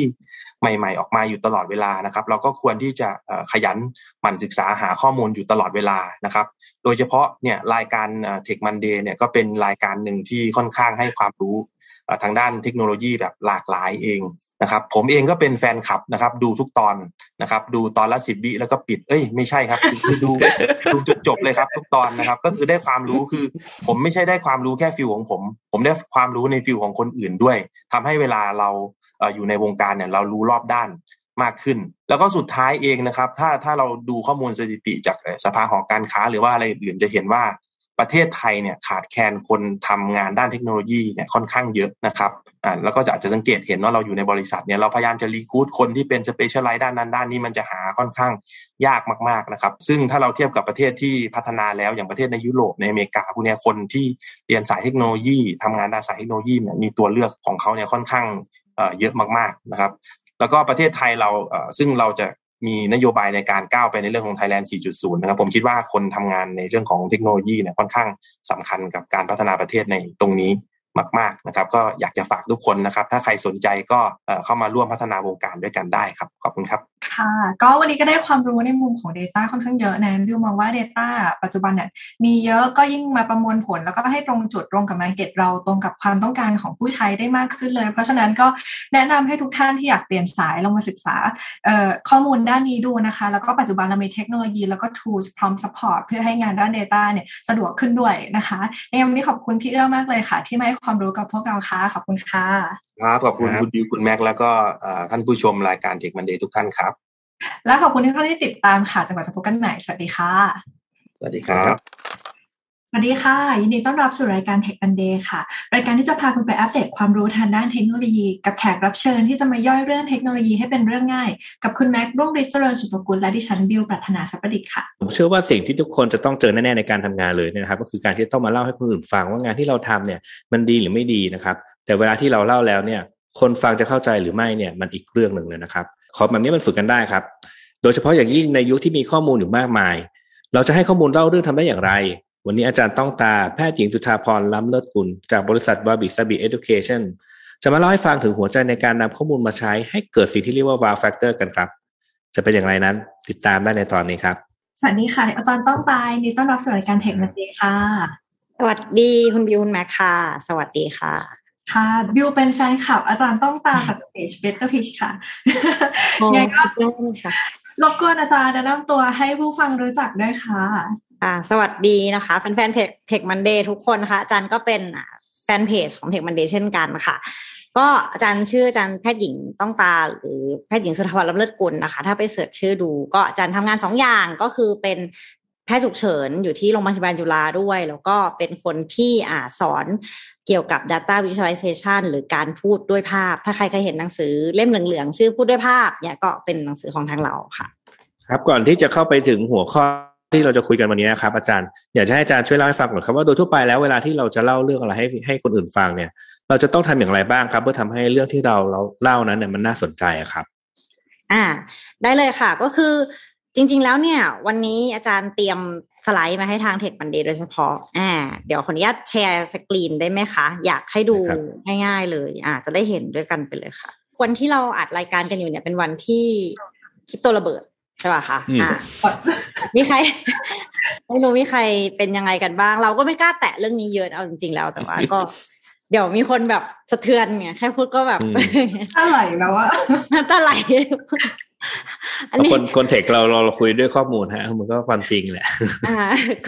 จ้ะความจริงก็เนี่ยแหละค่ะ คืออันนี้เอามาให้ดูซึ่งซึ่งไม่ได้เกี่ยวอะไรกับกับความรู้เรื่องเรื่องบิตคอยอะไรค่ะ แต่จะเอามาให้ดูว่า อันเนี้ยเป็นตัวอย่างตารางข้อมูล อ่าเขาเนี้ยเมื่อกี้คุณแม่ถามมาว่า ทำยังไงให้ข้อมูลน่าสนใจประเด็นสำคัญเนี่ยคือ อันเนี้ยมันเป็นตารางง่าย ๆ ที่เขาพูดถึงอ่าปริมาณ มูลค่าอ่าคริปโตที่อยู่ในตลาดคริปโตก็มีหลากหลาย เช่นแบบเป็นคริปโตบิตคอยแบบเขาเรียกว่าเป็นไดโนเสาร์อะไรเงี้ยนะคะ แล้วก็คริปโตอย่างแบบเป็นมีม เช่นดอทคอยเป็นต้นอะไรเงี้ยคือถ้าเราดูอย่างเงี้ยแล้วเราไปนั่งอ่านคนเดียวหรือเป็นตารางเนี้ยสมมติอาจารย์ไม่มีความรู้รู้เรื่องเลย อาจารย์ก็จะต้องใช้เวลานานนิดนึงในการโปรเซสคราวเนี้ย สมมติว่าเราเปลี่ยนภาพนี้มันเป็นอย่างนี้ อ่าเดี๋ยวอาจารย์ซูมให้ดูนะคะ สักครู่แล้วก็เอามาจาก Visual Capital List นะคะ เผื่อว่าใครจะจะไปดู อะนี้ ก็ถ้าเราสามารถมองภาพเนี้ย ต่อให้ไม่ได้มีใครอธิบายหรือแม้แต่อาจารย์เอง ซึ่งแบบอะก็อาจจะไม่ได้มีความรู้เรื่องนี้มากเท่าคนที่ดูอยู่อะไรเงี้ยเขาเล่าให้ฟังว่า เออ ความใหญ่ของสี่เหลี่ยมคือมูลค่าของ อะเหรียญนนั้น ๆ ในตลาด แล้วก็จากนั้นแล้วสีถ้ายิ่งเจิดจ้ามากเท่าไหร่ เช่นเป็นสีส้มเป็นสีเหลืองออกยิ่งเหลืองมากก็คือแปลว่ายิ่งรีเทิร์นเยอะ หรือว่าได้เงินคืนเยอะอะไรอย่างเงี้ยแอบเล่าแค่นี้ก็เจ็บแล้วเพราะทุกคนก็จะมองไปที่ลูน่าทันทีอะไรอย่างเงี้ย อันนี้เป็นต้นเนี้ยค่ะ ก็คือ อันนี้เป็นตัวอย่างง่ายๆที่ที่แบบตั้งใจเอามาให้ทุกคนดูว่า การเล่าข้อมูลให้น่าสนใจเนี่ย เราต้องเล่นกับสิ่งที่สมองย่อยหรือกินได้ง่ายสุดก็คือภาพนั่นเองประมาณนี้ค่ะ ก็อันนี้เป็นแรกค่ะ เห็นชัดเลยนะคะ ว่าจากเมื่อกี้ที่เราต้องแบบพยายามใช้สมองเราเพื่อทำการวิเคราะห์แต่เนี้ยคือมองแบบรวดเดียว แล้วก็เห็นเลยว่าเออเราจะต้องโฟกัสที่อะไร อืม ถ้าอย่างนั้นอยากให้เล่าตัวอย่างพวก common mistake ที่คนทั่วไปแบบทำผิดผิดกัน แต่คิดว่ามันดีแต่ว่าทำผิดผิดกันอย่างเงี้ยค่ะอาจารย์ได้ค่ะ อ่า เดี๋ยวจะมีอีกตัวอย่างมาให้ดู คือตัวอย่างที่คนชอบทำกันมากๆ ด้วยความที่อาจารย์ศึกษาเรื่องวิชวลประมาณหนึ่งนะคะก็คือเรามักจะใช้สีเยอะ ความเข้าใจผิดคืออย่างนี้ ถ้าเรายิ่งใช้สีเยอะบอสยิ่งเห็นว่าเราพยายาม อ่า เวลาที่เราทำ storytelling เนี้ยมีสิบบริษัทเรานั่งทำสีเยอะ แรงเราจะจะดีมากตอนเริ่มต้นทำสไลด์เพราะฉะนั้นสไลด์แรกๆจะสีหนักจะแบบสีเยอะอะไรอย่างเงี้ยค่ะ แล้วก็หลังจากนั้นก็แรงก็จะเริ่มตกมาเรื่อยๆ ก็จะเริ่มแบบ เขาเรียกว่าอะไรอย่างสีจะมั่วๆเขาเนี้ยอย่างเช่น ภาพนี้เป็นต้นเอาภาพนี้ง่ายๆค่ะ ภาพนี้เป็นภาพที่เล่าเรื่องว่าอะสมมติว่าสีแดงคือสมมติอาจารย์เป็นเจ้าของ call center เงี้ยเนาะสีแดงคือปริมาณคนที่โทรเข้ามา แล้วสีขาวเป็นคะแนนที่ได้รับรีวิว คือภาพเนี้ยถามว่าสวยไหม จริง ๆ อาจารย์ไปแมทช์สีมา ภาพนี้สวยนะอาจารย์ว่าสีไม่ได้ไม่ได้แย่เลยอะไรอย่างเงี้ยค่ะ แต่ว่าถามว่าส่งข้อมูลได้ไหมอ่า ไม่ค่อยไม่ค่อยได้เนาะก็คือเหมือนต้องเล่าเรื่อง เพราะฉะนั้น สิ่งแรกที่ที่เป็นสิ่งที่ผิดหรือว่าคนทำก็คือต้องเข้าใจว่า สีต้องสื่อความหมายทุกครั้งเนี้ยค่ะ ซึ่ง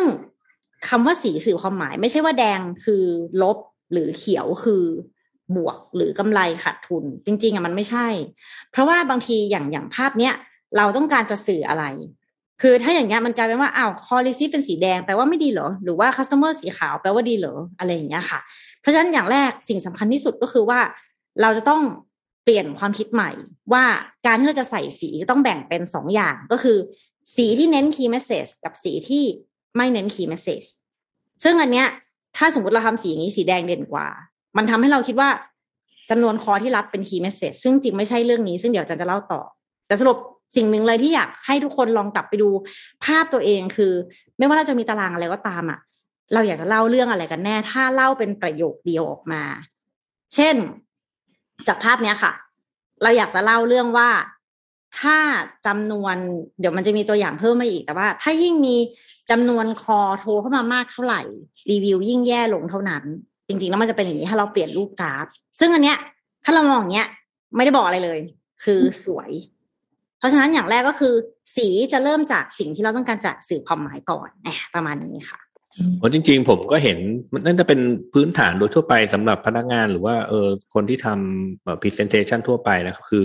ขอแค่เปลี่ยนจาก text ให้กลายมาเป็นรูปอะไรบางอย่างเนี่ย ก็ถือว่าสำเร็จแล้ว แต่ว่าเอาเข้าจริงๆ รูปที่ว่านี่อาจจะไม่ได้สื่อความหมายอะไรเลยมาเสร็จปุ๊บก็ดูแล้วก็งงงงไปกว่าเดิมอีกถูกไหมฮะทีนี้นอกนอกเหนือจากเรื่องเรื่องสีครับอาจารย์เอ่อมี มีวิธีที่ทำให้เราเล่าเรื่องได้ดีมากขึ้นกว่าเดิมไหมครับนอกจากเรื่องสี อ่าได้ค่ะ ก็ปกติแล้วเนี่ย อันนี้เราไม่ต้องดูรูปก็ได้ค่ะ คือเวลาที่เราเล่าอ่าคำว่า data storytelling อะไรเงี้ยหรือว่าคำว่า storytelling เนี่ยค่ะ จริง ๆอะพูดง่ายๆว่า storytelling ให้คิดถึงว่ามันจะต้องมีคนหรือประธานเสมอ อย่างเช่นสมมติว่าวันเนี้ยเราเล่าเรื่องที่ทุกคนจะต้องทำประจำเช่น weekly report แบบปักข้างบน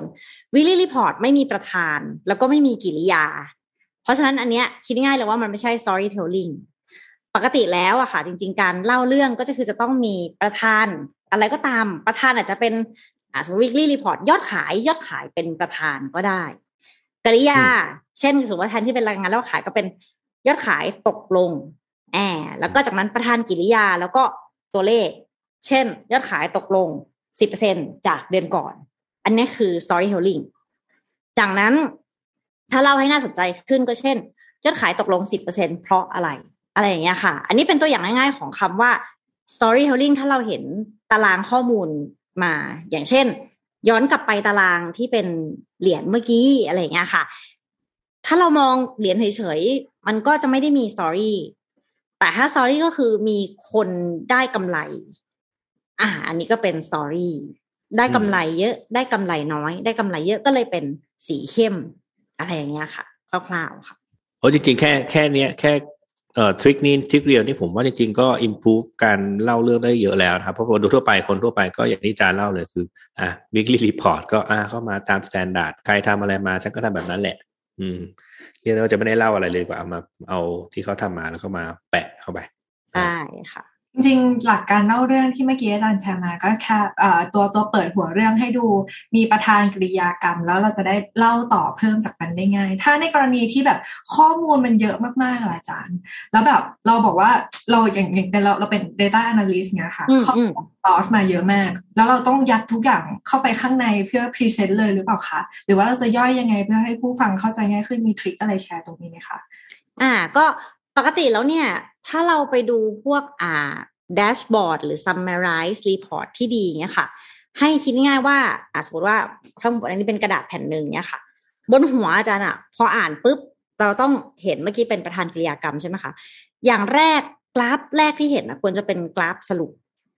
เช่น สมมติว่าอาจารย์เพิ่งคุยกับลูกค้าที่เป็นอ่าหน่วยงาน marketing research อ่าสมมติเนี้ย คือถ้าเรามาถึงปุ๊บสมมติมีช่องทางที่เราไปทำให้ลูกค้าเนาะ Facebook Google Twitter อ่ามีมีห้าช่องทาง แล้วเราอะอยากจะรายงานลูกค้าว่าห้าช่องทางเนี้ยทำได้ดีแค่ไหน แล้วแบบอะไรอะแคมเปญมีห้าแคมเปญอันนี้สมมติการเรียนรายงานที่ดีก็คือสรุปเลยว่า Facebook ชนะทั้งหมด อันนี้คืออย่างแรก คือเราจะรายงานทุกอย่างก็ได้ แต่เราต้องแบบจั่วหัวก่อน มีห้าช่องทางใช่ปะคะ Facebook ชนะอาทิตย์นี้ จากนั้นเสร็จปุ๊บก็จะเป็นอะลงมาปุ๊บก็เป็นกราฟอะไรสักอย่างที่แสดงว่า Facebook ชนะ จากนั้นเลื่อนลงมาเสร็จปุ๊บ เช่น คือมันจะเป็นอย่างนี้ค่ะ top problem top cost top solution ก็คือปัญหาที่ที่เป็นท็อปคือสมมติว่าแบบอ่ามีแคมเปญห้าแคมเปญอย่างเงี้ย เจ๊งไปซะสามแคมเปญเราต้องเอาสามแคมเปญนั้นตวัดขึ้นมาก่อน เพราะว่าส่วนมากคนก็จะสนใจอันนั้น อันนี้เป็นอย่างแรกในการเล่าเรื่องเวลาเรา analyze อะไรง่ายเสร็จปุ๊บ สมมติว่าอะ Facebook Facebook เป็นแบบ top problem แล้วกันนะคะ สมมติว่า Facebook เป็น top problem ครั้งนี้ ถ้าเกิดว่าเราอยากจะเล่าให้มันเป็นลำดับ ลงพอมองลงล่างขึ้นมาทำไม Facebook ถึงแย่ เราก็จะกางเป็นปฏิทิน แล้วก็ทำเป็น heat map หรือทำเป็นอ่าเป็นเหมือนเป็นสีสีสีสีสีอะไรอย่างเงี้ยค่ะ ก็จะโดดขึ้นมาเลยว่า อ๋อ วันที่แบบ Facebook content ไม่ได้ผลคือเสาร์อาทิตย์ อันนี้สมมติจริงๆไม่ใช่ต้องเป็นของอาจารย์เป็นศุกร์อะไรอย่างเงี้ยเป็นต้นอะไรอย่างเงี้ยค่ะ แล้วก็เลื่อนลงมาอีกก็คือ solution คือ แล้ว action plan ต่อไปของการที่อ่า Facebook วันศุกร์ไม่ดีอะเราจะทำยังไงบ้าง เราอาจจะทำกราฟมาแล้ว projection ว่าโอเค ถ้าเราทำแคมเปญสามแบบเนี่ย มันจะเปลี่ยนแปลงยังไงได้บ้าง เพราะฉะนั้นมันก็จะเป็น storytelling ลากบนลงล่าง รายงาน คือถ้าเรารายงานทุกอย่างใช่ไหมคะ ก็คืออาจารย์ก็เอาตารางมาแปะแปะแปะแปะแปะเลย Twitter Google คนก็แบบ เราเราไงต่ออะไรอย่างเงี้ย what อ่าใช่ แต่ถ้าอย่างนี้คือถ้าสมมติลูกค้าบอกว่าอ้าวแล้วทวิตเตอร์เยอะล่ะ เราก็จะบอกว่าอ๋อได้ค่ะ ก็ไปดูทวิตเตอร์ซึ่งทวิตเตอร์จะอยู่อีกแผ่น เป็นแผ่นของทวิตเตอร์ซึ่งเราวิเคราะห์มา แต่เราก็อาจจะรายงานทีหลังเพราะว่าท็อป problem คือ Facebook อันนี้เป็นต้นค่ะ เพราะฉะนั้น key จริง ๆ ก็คือ เราไม่ต้องแบบ เก็บความลับที่อยากจะโชว์ไว้ตอนท้าย แต่ว่าเอาทั้งหมดเนี่ยมาสรุปให้เขาเห็นภาพตั้งแต่ตอนแรก แล้วถ้าเกิดใครอยากจะดู detail ก็ค่อยไปดูในตารางที่แบบทำออกมาแสดงให้ดูด้วยง่าย เช่นการใช้สีทำให้มันอ่านง่ายอะไรอย่างนี้ใช่ไหมคะอาจารย์โอ้น้องบิวพูดสรุปได้ดีมากเลยค่ะคมมากใช่ค่ะอะทีนี้ถ้าถ้าเกิดสมมุติว่าเราเราพอจะเข้าใจแล้วล่ะเอาจริง ๆ แล้วแต่จริง ๆ อย่างที่อาจารย์แนะนำมาเนี่ย คือบอกว่าเออพยายามจะเล่าว่าประธานกริยากรรมเนี่ยเอาแค่เนี้ยพูดเหมือนง่ายนะ แต่ว่ามันจริง ๆพอเวลาทำจริงก็มันมันก็ไม่ได้ง่ายแบบนั้นนะครับ อาจารย์เคยเจอเคสหรือคำถามที่พบบ่อยจากนักเรียนที่เขาพยายามจะเริ่มต้นเอาข้อมูลมาใช้ในเล่าเรื่องไปเขาเอ้จริง ๆ ที่ทำมาเนี่ยมันแบบ อืม มันเจอปัญหาอะไรบ้างอะครับ อืมส่วนมากปัญหาที่ที่พูดมาเนี่ยแหละค่ะก็คือ อ่า ทางผู้ฟังอยากให้ทุกอย่างอยู่หน้าในหน้าเดียว แต่พอแสดงทุกอย่างในหน้าเดียวกันผู้ฟังก็บอกว่าดูไม่รู้เรื่อง อ่า มันก็จะเป็นแบบพาราดอกซ์ของความต้องการอะไรอย่างเงี้ยค่ะ แต่จริงๆก็คือที่ที่ที่อาจารย์แนะนำได้จริงๆอะค่ะ แบบได้ดีที่สุดอะคือ อาจารย์แนะนำให้ทุกคนอะเข้า Pinterest หรือเว็บไซต์ที่อ่า behance.net สองอันคราวนี้ประเด็นมันจะคืออย่างนี้ค่ะ ปกติแล้วเนี่ย มันเหมือน you are what you follow อะ คือถ้าเป็นแต่ก่อนใช่ไหมตอนสมัยเราเป็นเด็กๆ Pinterest เราอาจจะสาวๆ follow ว่าแต่งตัวอะไรอะไรเงี้ยเราต้องเปลี่ยนอัลกอริทึม Pinterest ของเราก่อน ก็คือพยายามไปเลือก follow คนที่เขาเป็นคนเขียนหนังสือ data visualization ถ้าเป็นอาจารย์นะคะ คือเพราะเพราะวันเนี้ยที่เราคุยกันเรื่องเนี้ย ตอนเนี้ยไม่ใช่ data analytics เป็น data visualization data visualization คือการพิมพ์ data analytics คือการเก็บคนคนละเรื่องกัน เพราะฉะนั้นแล้วคือถ้าเราไปเสิร์ช Data Analytics กราฟไม่สวย คือสวยสู้ไม่ได้ เสร็จปุ๊บไปเลือก Follow สักประมาณสิบคน วันนี้ลองทำดู แล้วเสร็จปุ๊บอัลกอริทึมเราจะเปลี่ยน พอเปิดมาครั้งหน้าปุ๊บ เราจะเห็นอะไรที่มันเป็นตัวอย่างที่สวยขึ้น เพราะว่าบางทีอาจารย์อาจจะแนะนำไม่ได้ แต่ถ้าพวกเราไปเลือก Follow คนที่ชอบที่ใช่เองอะสักพักสิ่งที่มันโผล่ขึ้นมา มันจะเริ่มเป็นฝรั่งที่เขาทำแล้วก็ได้รางวัลกันอะไรอย่างเงี้ยค่ะ แต่เราต้องไปเลือก follow คนที่เขาเป็น feel เดียวกับเรา แล้วเขาได้รางวัล visualization ก่อน อันนี้ง่าย ๆ ค่ะ อืม โอเคค่ะเอ่ออยากจะถามเพิ่มนิดนึงเห็นอาจารย์แบบทำพวกกราฟ แล้วก็พวกอินโฟกราฟิกเยอะ มันมีลักษณะของข้อมูลแบบไหนไหมคะ ที่ควรใช้กราฟแบบนี้ หรือว่าแบบนี้ควรใช้อินโฟกราฟิกแบบนี้อะไรอย่างเงี้ยค่ะ พอจะแชร์ได้ไหมคะพอดีแบบดูเห็นหลายคนคือแบบว่า มักจะเอาข้อมูลมา match กับการโชว์ แต่ว่ามั่วซั่วไปหมดเลยพอถึงเวลาโชว์จริงๆแล้วมันไม่ได้แบบเข้าใจง่ายอย่างเงี้ยค่ะ ได้ค่ะ จันไม่ได้เตรียมมาแต่ว่ามีรูปให้ดูคร่าวๆ เดี๋ยวขออนุญาตแชร์ให้ดูอีกรอบหนึ่ง คือจริงๆแล้วเนี่ย กราฟเนี่ยจะมีอยู่สามอย่างหลักๆสามอย่างค่ะ อย่างแรกคือกราฟที่แสดง ranking ให้เราคิดง่ายๆว่าเปิดเวลาเราแข่งโอลิมปิก อย่างแรกอะ่ะ เราจะเลือกดูคนชนะก่อนเพราะฉะนั้นแล้ว ranking ถ้าสมมติว่าวันนี้เราต้องการจะพูดว่าใครชนะ ซึ่งส่วนมากมันจะเป็นส่วนบนสุดของการ summary top problem ที่เราบอกตัวเจ้าปัญหาอะไรอย่างเงี้ยค่ะ ก็เรามักจะใช้ก็คือเป็นกราฟแท่งอันนี้แน่นอนอยู่ละเสร็จปุ๊บ ถ้าเราจะพูดถึงสัดส่วนที่เพิ่มมากขึ้น เมื่อกี้เป็นแบบเป็นของที่มันเป็นแบบว่าเขาเรียกเป็นแรงใช่ไหมคะ สัดส่วน อันนี้จะเป็นต่อลงมาก็คือเป็น composition composition เช่น อาจารย์มีตัวอย่างอันนี้ ซึ่งอันนี้ไม่ดีนะคะ อันนี้พอดีเอามาให้ดูเป็นตัวอย่างที่ไม่ดี แต่ว่าอันนี้เป็นกราฟ stack chart ก็คือเป็นการแสดงส่วนแบ่งที่เปลี่ยนไป เพราะฉะนั้นถ้าเรากำลังแสดงส่วนแบ่งที่เปลี่ยนไป เราจะใช้กราฟ stack chart ซึ่งนี้ไม่ work จริงๆแล้วต้องใช้เปลี่ยนเป็นอย่างอื่นจะเล่าให้ฟังแต่ว่า ต่อมาอีกอย่างหนึ่งถ้าเกิดสมมติว่าเป็นกราฟที่อ่าแสดงเทรนด์ก็จะเป็นกราฟลายใครที่ดูอยู่จะขออนุญาตแชร์เว็บไซต์ให้ดูเว็บไซต์หนึ่งชื่ออ่า Data Viz ก็คือจริงๆแล้วอะค่ะ ที่อาจารย์พูดมาเป็น category แบบหลวมมากๆ แต่ว่าจริง ๆ แล้วเนี่ยค่ะ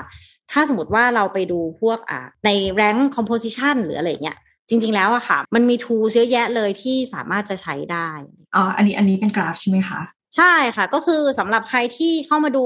ชื่อ Data w i z Project ค่ะอาจารย์ชอบมากเลยแบบดีมากก็คือ เนี่ย คือประเด็นก็คือสิ่งที่อาจารย์พูดทั้งหมดเนี่ยจริงๆ คือแตกไปได้เป็นไม่รู้กี่อย่างอะไรอย่างเงี้ยค่ะ คืออย่างสมมติว่าอาจารย์ยกตัวอย่างง่ายๆ เช่น Tree Map ก็คือเมื่อกี้ที่เราคุยกันเรื่องบิตคอยพวก portfolio อะไรเงี้ยค่ะ หรือจริง ๆ แล้วมันจะมีที่ advance มากขึ้นที่อาจารย์ว่าสักปีหน้าเนี่ยเมืองไทยก็น่าจะมาละ เช่นพวกเอาง่ายๆอย่างเช่น arc diagram อะไรอย่างเงี้ย arc diagram เนี่ยจริงๆก็คือเหมือนสมมติว่าเนี่ยค่ะ พูดง่ายๆว่า อันนี้เอาให้ดูเฉยๆนะคะ ก็คือว่าถ้าเวลาที่เราทำกราฟแท่ง แล้วทำไมมันถึงมองแล้วไม่สวย เพราะมันอาจจะถึงยุคที่ข้อมูลเป็น มากกว่าเทราไบต์อะมันใช้กราฟแท่งไม่ได้แล้ว อันนี้คือคำตอบ อ่า อันอันนี้คือประเด็นที่ที่แบบสุดท้ายแล้วเราก็เลยแบบ อะสิ่งที่เราทำอยู่ Excel อาจจะไม่พอแล้ว น้องๆก็เลยชิปไปทาโบลกันหรืออะไรอย่างเงี้ยค่ะ นี่ก็คือเหตุผลคือแบบ เหมือนเหมือนตอนเนี้ย ที่ทุกคนแม้แต่ Power BI ก็ตาม ขออนุญาตนิดนึงก็คือวันก่อนเหมันมีคนคุยกับอาจารย์ก็บอกว่าอะสมมติว่าถ้าเราจะทำ Power BI ทำนี่นี่ได้ไหม คือใจอาจารย์อะจะรู้สึกว่ามี Power BI Tableau แล้วก็มีนู่นนี่นั่นอะไรเงี้ยบางทีมันเหมือนแบบ เราจะไปจากเชียงใหม่ไปกรุงเทพอะแล้วเราใช้ Excel อะแล้วเราบอกว่าเฮ้ยทำยังไงให้ม้าตัวเนี้ย เร็วมากๆที่จะวิ่งจากเชียงใหม่ไปกรุงเทพได้ แต่จริงๆมันต้องใช้เครื่องบินแล้วยุคนี้อะไรอย่างเงี้ยกับกับ Data ก็เหมือนกันกราฟแท่งคือม้าอะไรอย่างเงี้ยค่ะ คือมันจะถึงยุคที่แบบ มันต้องเปลี่ยนละ มันถึงจะสามารถย่อยข้อมูลได้ง่าย แค่นั้นเองค่ะ ไม่มีอะไรซับซ้อน แล้วในมุมทั้งตัวอย่างกราฟ แล้วก็แบบรูปที่อาจารย์แชร์มาเยอะแยะเลยเนี่ย อยากจะถามตรงๆเลยว่าการ storytelling แบบการเล่าเรื่องโดยใช้ข้อมูลเนี่ย จริง ๆ มันคือการทำ dashboard หรือเปล่าคะหรือว่าเราเข้าใจผิด อืม จริง ๆ มันเป็นสองอย่างค่ะ วันก่อนเพิ่งไปเห็นในทวิตเตอร์ก็คือคนก็บอกว่าเราชอบอ่าก็เหมือนที่บอกเนาะเป็นแบบเก็บข้อมูลอะไรเงี้ยแต่ว่าจริงๆแล้วคือถ้าจะเล่าเรื่องจริงแล้วเป็นสอง partคือภาพทำให้เราเล่าเรื่องได้ง่ายขึ้น แต่ว่าจริง ๆ การเล่าเรื่องอะ เหมือนเราเลือกก่อน เพราะฉะนั้นถ้าให้ถ้าให้เลือกเป็นอ่า step เราพูดก่อน เช่น อย่างเมื่อกี้ที่บอกว่ามีห้าแพลตฟอร์มที่ทำแคมเปญเนี้ยเนาะสมมุติถ้าเราพูดให้เพื่อนฟังวันเนี้ยประธานกิจกรรม Facebook ชนะทวิตเตอร์อันนี้คือคำพูด อันนี้คือ data storytelling สิบเปอร์เซ็นเสร็จปุ๊บเราก็มานั่งคิดต่อว่า เออ ฉันจะใช้กราฟอะไรเพื่อแสดงว่า Facebook ชนะ Twitter สิบเปอร์เซ็นอะไรอย่างเงี้ยค่ะ คือ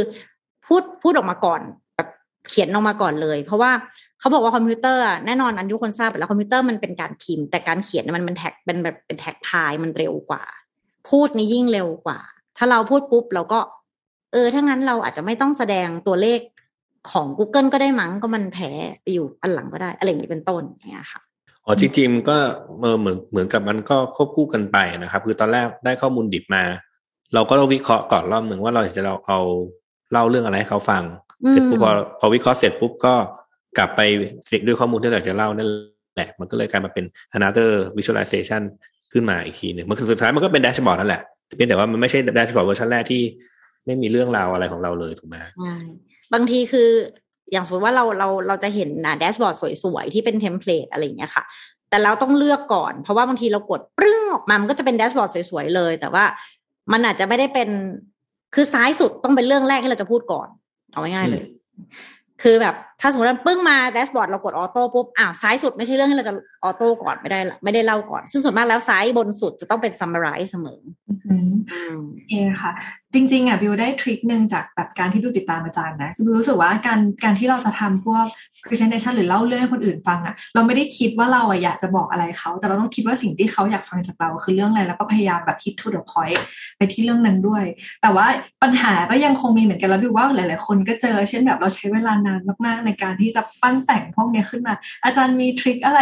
ช่วยพวกเราหน่อยได้ไหมคะเรื่องเรื่องอะไรคะปั้นแต่งหรือเรื่องอะไรอย่างเช่นแบบสมมติบิวใช้เวลานานในการที่จะทำพวกพอยต์ออกมา เพื่อแบบเอาไปโชว์ข้อมูลอะไรอย่างเงี้ยเออเพราะบิวรู้สึกว่า Data บิวเยอะ แล้วก็คือมันใช้เวลานานทั้งที่จริงแล้วการที่เราแสดงข้อมูลมันอาจจะใช้เวลาแค่แป๊บเดียวในการทำพวกพอยต์ก็ได้เพราะมันแค่ tools อะไรอย่างเงี้ยค่ะอืม คือถ้าถ้าให้แนะนำจริง ๆ อะ ที่ที่ตัวอาจารย์ชอบลืมจริงอะคือการใช้ปากกากับกระดาษ มันมันดูเหมือนง่ายอะค่ะ แต่ว่าจริง ๆ แล้วอะ เอาจริงตัวอาจารย์เองก็ไม่ค่อยทำนะ ยกเว้นลืมเอาคอมมา แต่ก็จะค้นพบว่าเป็นที่ที่ทำให้เราทำ powerpoint ได้เร็วมากขึ้น คือแนะนำให้เอากระดาษมาแล้วตีเป็นอ่าสี่เหลี่ยมทั้งหมดเก้าช่องสามคูณสามจากนั้นอะ ประธานกิริยา ประธานกิริยาตัวเลข หรือแถวบนสุดอาจจะเป็นอ่า top problem แล้วก็ top cost แล้วก็ top solution ทำเป็นแค่สามสามคูณสามพออย่างเงี้ยค่ะ แล้วก็ลองเขียนเขียนลงไปเลยว่าเราจะพูดเรื่องอะไร ขอแค่เก้าช่องก่อน แล้วยังไม่ต้องเขียนว่าจะเป็นกราฟอะไร อันเนี้ยจะค่อนข้างทำให้เราทำได้เร็วเอาจริงแล้ว เพราะว่าเราจะเหมือนไม่ต้องไปยึดติดกับ dashboard มากนัก อะไรอย่างเงี้ยค่ะ แล้วก็ อีกอันหนึ่งที่ช่วยมากๆ อย่างที่บอกก็คือ ไปหา inspiration ของของคนอื่นที่เป็นฝรั่งเอา เพราะว่าอันเนี้ยฝรั่งเขาค่อนข้าง อ่า มีการล้ำกว่าเราไปนิดนึงละ เพราะว่าเขาเหมือนแบบก็เริ่มแบบ visualization หรือว่า storytelling เป็นเรื่องจริงจังของเขาประมาณหนึ่งอะไรเงี้ยเหมือนรับได้ว่าจะไม่ต้องแสดงทั้งหมดอะไรอย่างเงี้ยค่ะจริง ๆ ก็สรุปก็คือ เออเจอข้อมูลไปปุ๊บเนี่ย ก็ เหมือน step back ออกมาทีหนึ่งแทนที่จะไปจมปลักอยู่กับข้อมูล กลับมาทวนความจำเอ้ยทวนสิ่งที่เราต้องการก่อนว่าเราต้องการเล่าเรื่องอะไรแล้วค่อยกลับเข้าไปหาข้อมูลใหม่อันนี้ก็จะทำให้เราเอ่อสามารถเล่าเรื่องได้ดีขึ้นถูกไหมครับด้วยตารางเก้าช่องที่ว่านี่เหมือนเป็นเหมือนเป็นกุศโลบายรูปแบบหนึ่งเนาะใช่ค่ะ หรือว่าถ้าเกิดว่าใครฟังแล้วก็ทำแล้ว work ไม่ work ก็ก็ก็มาบอกกันได้ค่ะ อะทีนี้น่าจะพอหอมปาก หอมคอนะครับเรื่องของเรื่องของการทำหรือการเล่าเรื่องนี้สุดสุดท้ายนี่ก็ต้องฝึกฝนนะครับ อาจารย์ต้องตาแนะนำเทคเทคนิคให้มาลองทำกันแล้วอย่าลืมไปฝึกฝนกันนะครับอะแต่ตอนนี้ก่อนจากการนี้อาจารย์ต้องตามมีอะไรจะฝากให้ท่านผู้ฟังไหมครับ ก็ขออนุญาตอ่าฝากหนังสือนิดนึงนะคะ ก็อ่าเรามีหนังสือขออนุญาตโชว์นิดนึงก็เรามีหนังสือสามเล่มนะคะ ตอนนี้มีหนังสือที่เป็นผู้ได้ภาพหนึ่งและสองเนาะแล้วก็ มีเล่มล่าสุดก็คือ work from home ขออนุญาตโชว์นิดเดียวนะคะ แล้วก็ตอนนี้อยู่ที่ c ีเอ็ดและทุกที่แล้วกันนะคะ คือจริงมีเรามีพูดได้ภาพ พูดได้ภาพมันก็จะเป็นการแบบนำข้อมูลมาทำให้เป็นภาพอะไรเงี้ยนะคะ ทุกคนน่าจะพอเคยเห็นบ้างอะไรเงี้ยหนึ่งและสองแล้วก็มี work from home ที่ภูมิใจมาก ๆ ที่ออกมา แต่ก็ ยังเพิ่งออกมาแล้วก็เหมือนติดติดอยู่ก็ถือการโฆษณาในเทคมันดีอะไรเงี้ยค่ะ work from home ก็จะเป็นอ่าเกี่ยวกับจริง ๆ เกี่ยวกับการจดและจัดประชุมยังไงให้ครบในสามสิบนาที เพราะว่า อ่า อาจารย์คิดว่าจริง ๆ แล้วอะคือตอนที่ทำพูดด้วยภาพเนี่ย ทุกคนก็คิดว่าเรา present กันได้แล้วเนาะแต่ที่อาจารย์ทำเพราะอาจารย์ต้องการจะพูดเอา concept ว่าเฮ้ยจริงๆมันมันต้องมันต้องพูดด้วยภาพมันถึงจะเร็วอะไรอย่างเงี้ยของในตัว work from home เนี่ยจริง ๆ ก็คือ อาจารย์ก็จะมาเล่าประมาณว่า อ่าถ้าสมมติว่าเราจดและจัดประชุมให้มันมีประสิทธิภาพมากขึ้นอะมันต้องมี framework อย่างไรทำไมพูดออนไลน์แล้วแบบถึง burnout ทำไมคนถึงปิดจออะไรเงี้ย แล้วก็ในหนังสือเล่มนี้จะมี soft แล้วก็ hard skill อันนี้อย่างนิดหนึ่งก็คือว่าในเล่มอะมีรวมพวก Google Meet Zoom Microsoft Teams ในฟังก์ชันที่ที่ทุกคนคิดว่าแบบสมมติขี้เกียจไปเปิดหา YouTube อะไรอย่างเงี้ยค่ะ เราก็รวม trick มาด้วยอย่างเช่น ฟังก์ชันง่ายๆคือซูมหน้าใสอย่างวันนี้ที่อาจารย์หน้าใสไม่ใช่ว่าแต่งหน้า แต่เพราะใช้ฟังก์ชันซูมหน้าใสเอาตรงๆอะไรอย่างเงี้ยค่ะ ถ้าเกิดว่าใครลองใช้ก็กดวิดีโอ แล้วก็ปัดขวาสุดหน้าก็จะใสอย่างนี้แหละแต่อันนี้ทิกง่ายถึงว่าวันนี้ดรอปไปสู้อาจารย์ไม่ได้นะคะๆเออเนี่ยแหละ ใช้เครื่องมือโอ้เราสู้สู้โฮสไม่ได้อย่างละค่ะ ค่ะ จริงๆแล้วก็เอ่อติดตามเพจของอาจารย์ก็ได้นะคะ เป็นเพจ ชื่อว่า Better Peach ค่ะ เราก็จะได้ข้อมูลหลาย ๆ อย่างความรู้หลาย ๆ อย่างจากตรงนั้น อย่างเช่นข้อมูลที่บูชอบมาก ๆ ก็จะเป็นเรื่องของทริคของการทำ presentation การใช้สี หรือว่าเทคนิคการเล่าเรื่อง หรือว่าล่าสุดที่อาจารย์ออกมาก็คือตัวหนังสือ work from home ซึ่งจริง ๆ บิวก็คาดว่าจะเป็น best seller ต่อ ๆ จากหนังสือที่เป็นผู้ด้วยภาพถัดไปด้วย อ่าถูกยังไงวันนี้ก็ขอบคุณอาจารย์มากๆเลยนะคะ ที่มาให้ความรู้ค่ะ ขอบคุณค่ะได้ครัค่ะบขอบคุณมากค่ะขอบคุณนะคะ สวัสดีค่ะและขอบคุณทุกท่านที่ติดตามค่ะจนกว่าจะพบกันใหม่สวัสดีค่ะสวัสสดีวัสดีครับ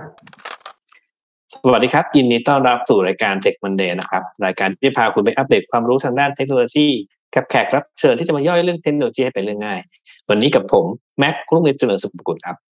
โลกของ Machine Learning เนี่ยจะเป็นว่าเป็นโลกของข้อมูลเลยนะครับ เราจะให้คอมพิวเตอร์เนี่ยเรียนรู้จากข้อมูลที่มี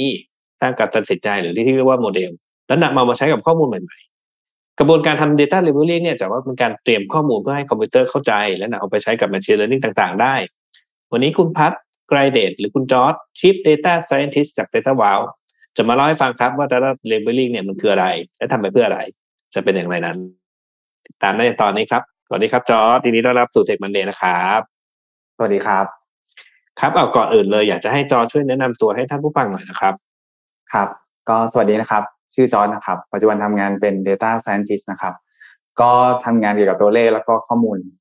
ทางด้านสถิตินะครับ มาตั้งแต่เรียนหนังสือตอนอายุ18ตอนนี้ก็ประมาณ10กว่าปีแล้วครับ แล้วก็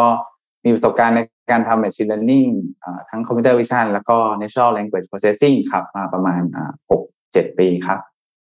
อืมอะก่อนอื่นเลยครับ จอร์จอยากจะให้จอร์จช่วยปูพื้นให้ท่านผู้ฟังก่อนครับว่าเจ้า data labeling เนี่ยมันคืออะไรครับ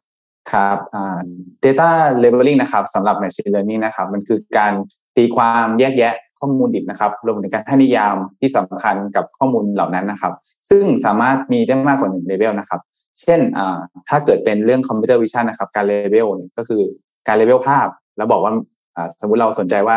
มีสุนัขหรือไม่มีสุนัขเราก็จะบอกว่าภาพนี้มีสุนัขหรือภาพนี้ไม่มีสุนัขครับ เป็นการบอกภาพว่าอ่าภาพแบบนี้มีสุนัขภาพแบบนี้ไม่มีสุนัขครับผมหรือการอ่าเลเวลที่เป็น textual data นะครับ ในแอปพลิเคชันที่เป็น natural language processing นะครับอ่าสิ่งที่เรามักจะยกตัวอย่างได้ง่ายที่สุดก็คือ การบอกว่าข้อความทางอีเมลเนี่ยเป็นสแปมหรือไม่เป็นสแปมครับอ๋อจริง ๆ มันก็คือการเอาคนนี่แหละมาทำ labeling ใช่ไหมจอร์จ ใช่ครับอ่าเราใช้อ่าคนเนี่ยแหละครับ เป็น labeler นะครับ ก่อนที่ machine จะเอาไปเรียนครับ อืมแล้วขั้นตอนในการทำ data labeling เนี่ยทำยังไงครับ ขั้นตอนในการทำ data labeling นะครับ เริ่มจากการให้นิยามของ label แต่ละ label นะครับว่าอ่ามีความจำกัดความยังไง เราถึงจะเรียกว่าเป็น label นี้เช่นยกตัวอย่างกลับไปที่ตัวอย่างที่เรายกนะครับ ถ้าลูกนี้มีหมา เราอาจจะต้องบอกเน้นชัดว่าอ่า มีหมาไม่แต่นิดเดียวมีหมาตัวเล็กตัวใหญ่ มีอวัยวะส่วนในส่วนหนึ่งของหมา เราจึงจะนับเป็นหมาหรือเปล่าอะไรอย่างเงี้ยเป็นต้นครับ เพื่อให้คนอ่า labeler นะครับทำงานได้สะดวกอ่าขั้นตอนต่อไปนะครับ คือการ distribute นะครับแจกจ่าย task เนี่ยไปยัง labeler นะครับและเพื่อความแม่นยำนะครับ ขั้นตอนที่สามเราจะมีการออดิตว่าอ่า labeler เหล่านั้นได้ทำงานถูกต้องตามนิยามของเราหรือเปล่า ซึ่งการออดิตเนี่ยจะเป็นการช่วยเพิ่มความแม่นยำหรือเราอาจเพิ่มความแม่นยำด้วยการการทำคอนเซนแซสเพื่อให้ labeler มากกว่าหนึ่งคนโหวตว่าภาพอ่าข้อมูลนี้ควรจะมี label อะไรบ้างครับ แล้วก็ขั้นตอนสุดท้ายนะครับ เราอาจจะมีการ adjust label นะครับ ในกรณีที่หลังจากเราไปเรียนกับ machine learning แล้วผลมันไม่ออกมาตามที่เราต้องการ อาจจะต้องมีการเปลี่ยน definition หรือว่ามีการผ่อนผ่อนผันกฎบางอย่าง เพื่อให้ machine learning ทำงานได้ดีที่สุดครับ อื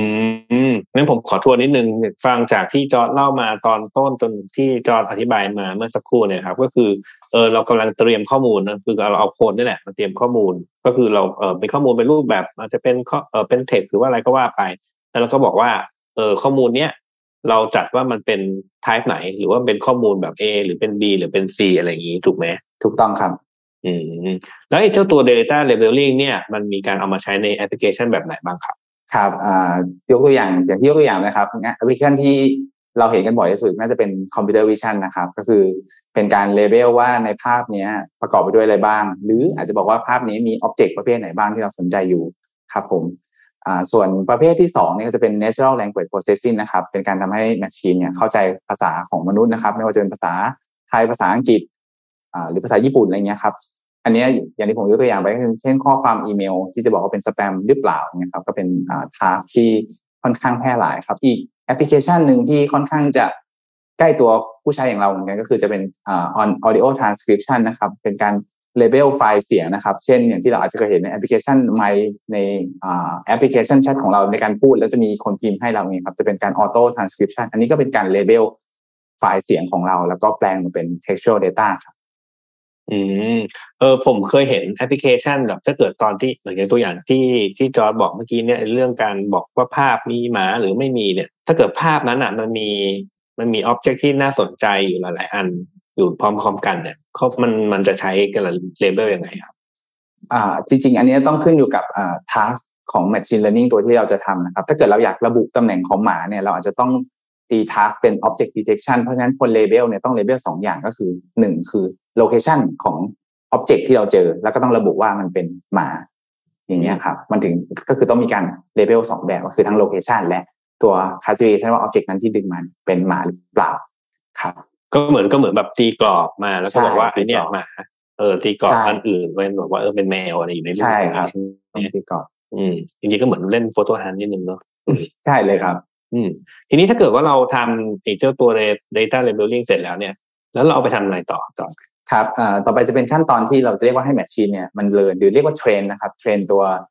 อาจจะเป็น deep อ่า deep learning model หรืออาจจะเป็น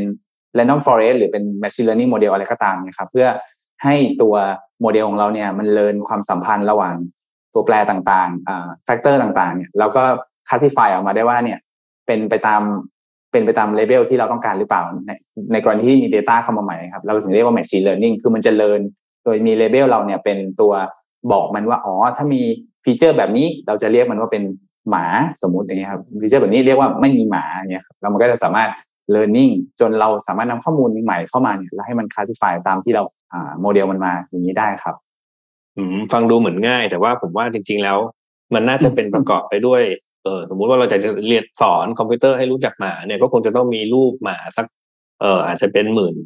หมื่นภาพก็ได้ แล้วบอกว่าเออที่เป็นหมานะหมาไทยอะไรอะไรก็ว่าไปแล้วเดี๋ยวคอมพิวเตอร์ก็จะจำเอาเองนะว่า อันนี้คือหมาใช่พอเราเอาครับรูป สมมติเราเอารูปแมวไปใส่มันก็บอกว่าใช่เออนี่ไม่ครับใช่หมา อืม ฟังดูจากที่จอร์จเล่ามาดูเหมือนเป็นงานถึกพอสมควรเนาะอืมแล้วเราใช่จะมีครับเครื่องมืออะไรมาช่วยในการทำ data labeling มั้างครับบ้างไหมครับครับอ่าจริง ๆ เรามีแพลตฟอร์มที่ทำให้คนเนี่ยง่ายต่อการ labeling นะครับอย่างที่บริษัทเราเนี่ยก็จะมี internal tool ตัวหนึ่งเหมือนกันชื่อว่า accuracy.ai นะครับ ตัวนี้ก็จะมีระบบในการตั้งได้ว่าคนนี้เป็นคนเป็น auditor มาคอยตรวจสอบงาน labeler แล้วก็ตั้งเป็น task แล้วก็มีการ assign งานให้ labeler อย่างเงี้ยครับแล้วก็จะเหมือนเราสามารถดูได้ว่า labeler คนนี้มี มีความแม่นยำในการ label เท่าไหร่เนี่ยครับเราก็สามารถตรวจสอบคุณภาพงานได้ แล้วก็กระจายงานได้อย่างรวดเร็วอย่างเงี้ยครับรวมไปถึงมีฟีเจอร์ในการทำ object detection ด้วยตั้ง task มาก่อนเนี่ยสามารถ label ได้หลาย object ในที่เดียวกัน หรืออีกอีก tool หนึ่งที่น่าจะต่อกับแพลตฟอร์มที่ทุกคนคุ้นเคยอย่างอ่า Amazon Ground Truth นะครับ ตัวนี้ก็จะเป็นเป็น labeling tool ที่สามารถเราสามารถ high workforce ที่ทาง Amazon เขาจะไปจัดหามาให้เราได้ด้วย แล้วก็มีการ แต่ที่สำคัญอย่างเดิมครับแล้วก็ต้อง put definition แล้วก็อ่า identify task ของเราเพื่อให้ labeler เนี่ยทำงาน แล้วก็มีการ audit check เช่นกันครับอ๋อโอเค จริง ๆ แล้วอะเออผมเคยมีประสบการณ์เหมือนกันเคยทำไปเป็นวาลันเทียอะไรบางอย่างเนี่ยจริง ๆ แล้วความยากของการทำ data labeling ก็คือ มันก็คือหาคนมาทำนั่นแหละ เพราะว่ามันเป็นการสอนเนาะเราก็ต้องใช่มีครับมีเนื่องจากข้อมูลมันมีเยอะๆเงี้ยทำคนเดียวก็อาจจะไม่ไหวคือไอ้เจ้า Amazon Cloud Tool นี่คือเขาไปจ้างคนมาให้เราได้ได้ด้วยเหรอ ใช่ครับ คิดว่าเขามี feature ที่สามารถแบบไปอ่าไป sourcing อืมไอ้ label ในการ label เนี่ยมามาได้ครับอืมโอเคใช่อ่าล่ะฟังฟังจากที่จอร์จเล่ามาเริ่มจะเห็นพอจะเห็นภาพแล้วว่าเฮ้ยตกลงกระบวนการ machine learning เนี่ยจริง ๆ ก็ไม่ได้มีอะไร เราก็ไปยุ่งกับ Data แล้วก็เอาคนสอนคอมพิวเตอร์ว่าเอ้ยข้อมูล A จัดว่าข้อมูลเนี้ยเรียกว่าเป็นข้อมูล A นะ ข้อมูลนี้เรียกว่าเป็นข้อมูล B นะ แล้วก็หลังจากนั้นคอมพิวเตอร์ไอ้ machine learning อะมันก็จะเรียนรู้ว่าอ๋อเรา ข้อมูลเนี้ยคุณสอนบอกว่าให้ฉันตอบว่า A นะ ข้อมูลนี้ตอบเป็น B พอมันมีข้อมูลใหม่ๆมา มันก็จะไปเอาเอ่อใช้วิธีการใดที่ไปดูจากข้อมูล หรือไปใช้โมเดลลิ่งเนี่ยแหละมาตัดสินใจว่าข้อมูลใหม่ เรียกว่าเป็น A หรือ B ถูกไหมใช่ครับ เพราะว่าเรามีการบอกไว้ก่อนหน้าว่าถ้าเกิดมีความสัมพันธ์ของตัวแปรในใน feature ที่ส่งเข้ามาเป็นแบบนี้ มันน่าจะเป็นข้อมูล A ด้วยความน่าจะเป็นเท่าไหร่แล้วก็เป็นข้อมูล B ด้วยความน่าจะเป็นเท่าไหร่ ครับทีนี้จอร์จครับเอ่อพอจะแชร์ use case ที่เคยใช้งานจริง หรือว่าเอา data labeling มาใช้งานจริงหน่อยนะครับ ว่าเอาไปทำอะไรได้บ้างครับอ่าจริงๆ data data labeling เนี่ยครับใช้งานจริงเนี่ยก็คืออย่างที่บริษัทเนี่ยเราจะมีการทำ computer vision จำนวนมาก แล้วก็เราเอ่อมีการจำแนกคลาสเนี่ยออกเป็นผมว่าประมาณหลายสิบแล้วกันสามสิบถึงยี่สิบคลาสเนี่ยครับ ซึ่งอ่อเราก็จะมีการ แค่ pre-define class เนี่ยผมว่าเป็นขั้นตอนสำคัญที่สุดเลย เพราะว่าถ้าเกิดเรา pre-define ไม่ชัดเจนนะครับอย่างที่บอกสมมติว่าผมขอยกตัวอย่างกับที่เรื่องหมาเหมือนเดิม ถ้าเกิดเราบอกว่าหมาโจทย์คือทำ object detection ของหมาใช่ไหมครับเพราะฉะนั้นมีหมาอยู่ที่ไหนของลูกเราต้องไปตีกรอบให้มัน แล้วก็บอกว่านี่เป็นหมา ทีนี้เราก็ต้องบอก labeler ครับว่าเราจะเอาส่วนไหนของหมาบ้าง หรือเช่น สมมุติเราเอาแค่มืออุ้งเท้าของหมาอย่างเงี้ยเขาอาจจะรู้ว่ามันเป็นอุ้งเท้าของหมาด้วย context อื่นหรือเปล่าอย่างเงี้ยครับ อันนี้ก็เป็นโจทย์ที่เราต้อง มีเอ่อเลเวลเลอร์เนี่ยอาจจะต้องมีนิยามที่ชัดเจนแล้วก็รู้ว่า task เนี่ยจะไปทำอะไร เพราะบางทีเราสมมุติเราวงมืออาจจะชัดเจนไปสมมติเราวงหางหมาอย่างเงี้ยครับเราบอกว่าเป็นหมาเนี้ยมันจะทำให้ machine งงได้ว่า เอ๊ะไอ้นี่มันเรียกว่าหมาเหรอซึ่งจริงเรารู้ใช่ไหมครับมันเป็นหางหมาแต่จริงถ้าดูแต่ภาพอย่างเดียวนี่เราอาจจะไม่ทราบก็ได้ว่าหางนั้นนะคือหางของสัตว์ชนิดอะไรอย่างเงี้ยครับ มันทำให้เกิดความไม่ชัดเจนตรงส่วนนี้เกิดขึ้นเพราะฉะนั้นเนี่ยเวลานิยามการ label เนี่ย อะไรถูกจีบพวกนี้เราควรจะ define ให้ชัดเจนให้เลเวลเข้าใจ เพราะเราจะไป train ในการ detect หมาประมาณนี้ครับ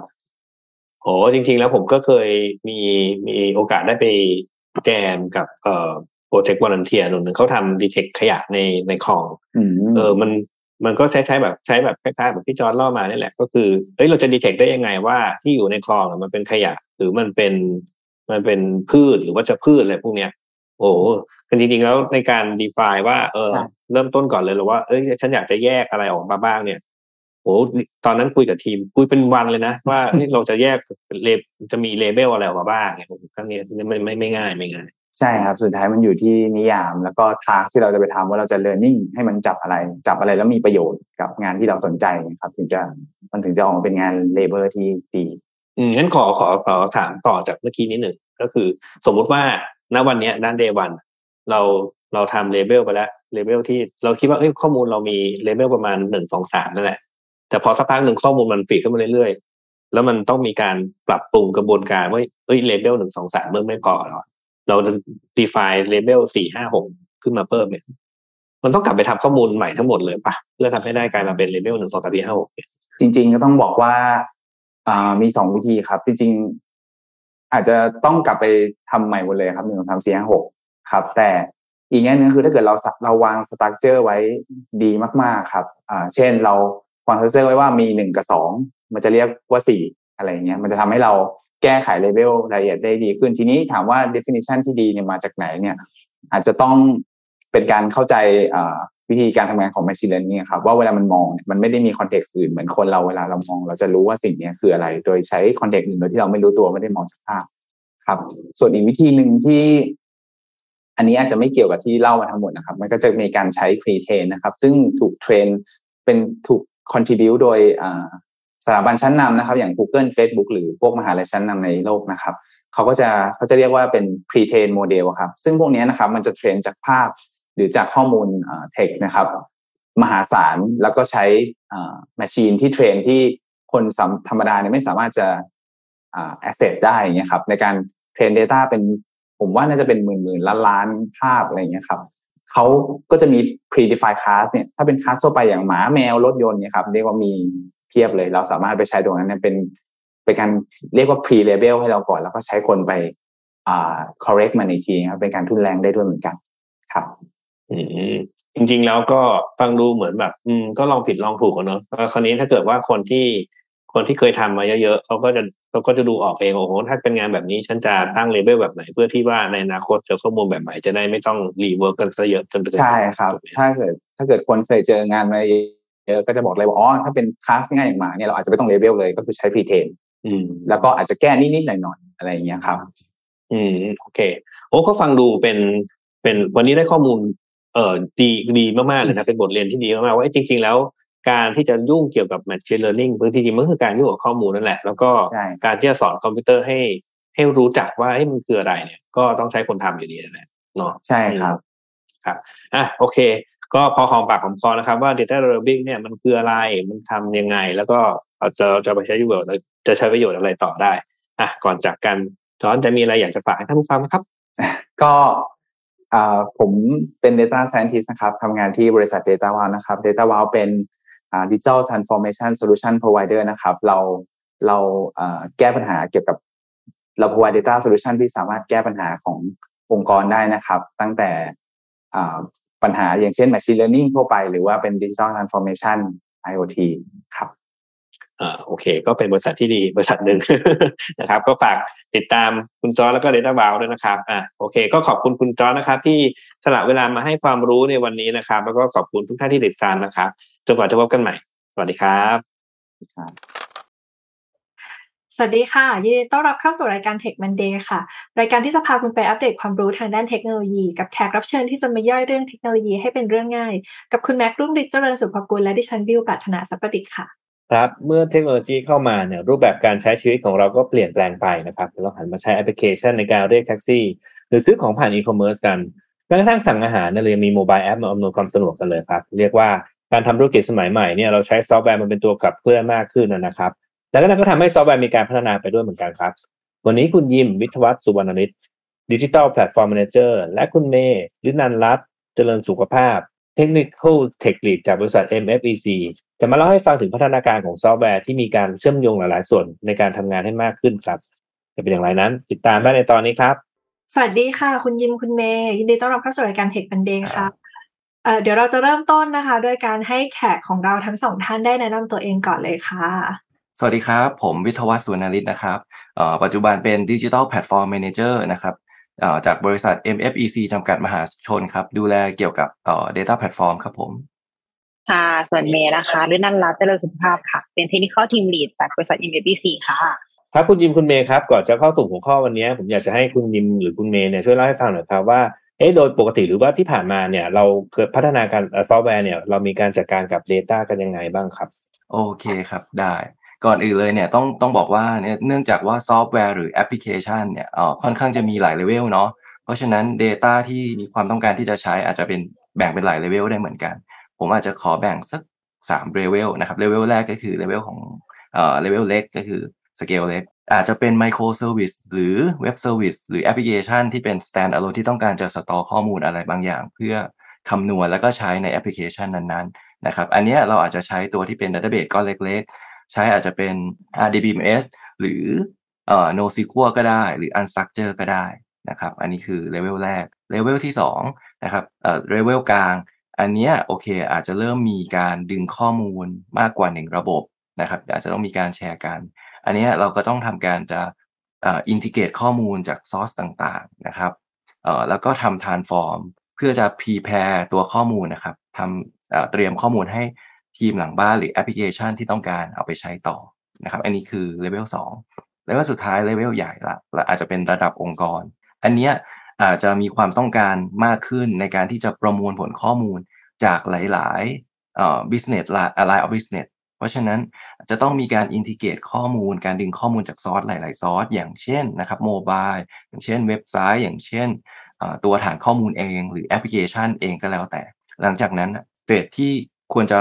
ทำเฟสแรกคือเขาเรียกว่า ingestion นะครับก็คือการที่เราดึงข้อมูลมาเนี่ยแหละครับจากซอสต่าง ๆ นะครับเฟสที่ 2 คือการทำ data store คือพอเราดึงข้อมูลมาแล้วครับคราวนี้เราจะ store อยู่ใน data store รูปแบบไหน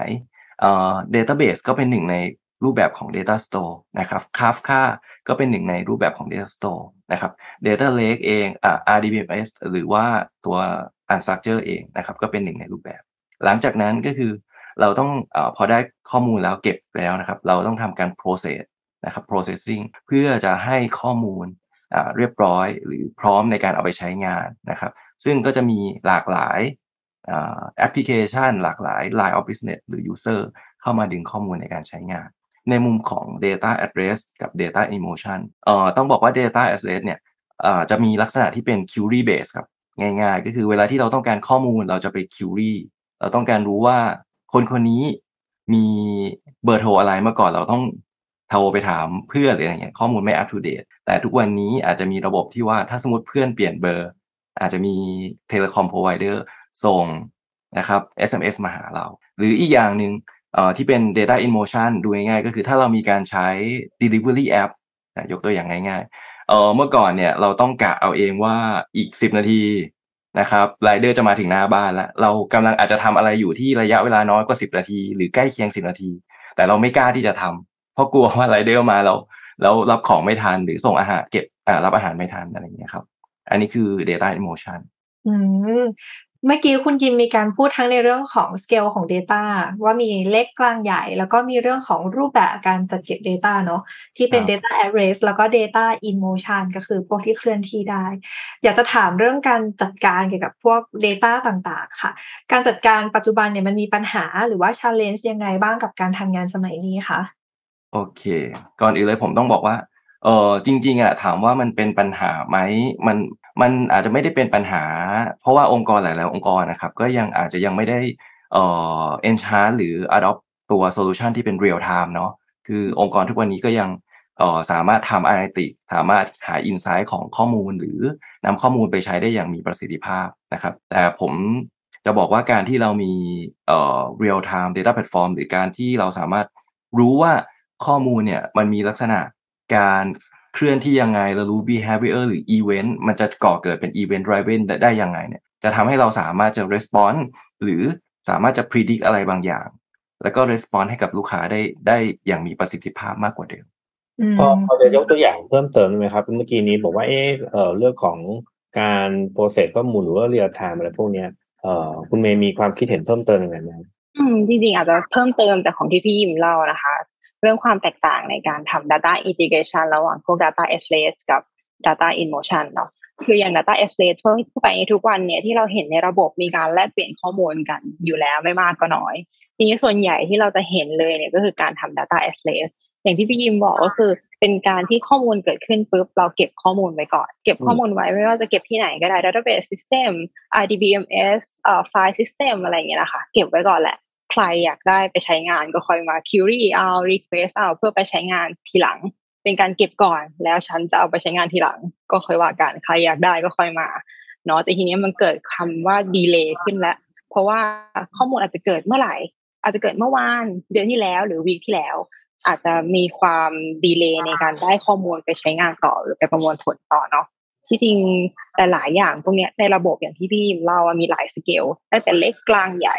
ในระบบทั่วไปแน่นอน Database เป็นแหล่งข้อมูลที่เก็บข้อมูลสุดนิยม ยอดนิยมเนาะเรามีหลาย Database อยู่แล้วล่ะค่ะ เพื่อเก็บ Data หรือข้อมูลที่แบบว่าหลากหลายรูปแบบหลายประเภท การที่เราจะดึง Data จากหลายๆ Database หรือจริงๆเนี่ยก็จะมีหลาย ๆ device อย่างเช่น mobile app เองหรือว่า IoT device เอง ซึ่งเป็น device ที่เป็นแหล่งข้อมูลได้ด้วยใน new technology เนาะเราจะทำยังไงเพื่อนำ Data จากหลาย ๆ ระบบ หลายๆ device เข้ามาเพื่อใช้ประมวลผลให้เกิดประโยชน์มากที่สุด ถ้าเราต้องการดึงแอปเอ่อดึงข้อมูลจากหลาย ๆ แอป หลาย ๆ ระบบมาเนี่ยค่ะแน่นอนว่ามันจะต้องมี connection ที่เปิดไปหาทุก ๆ ระบบ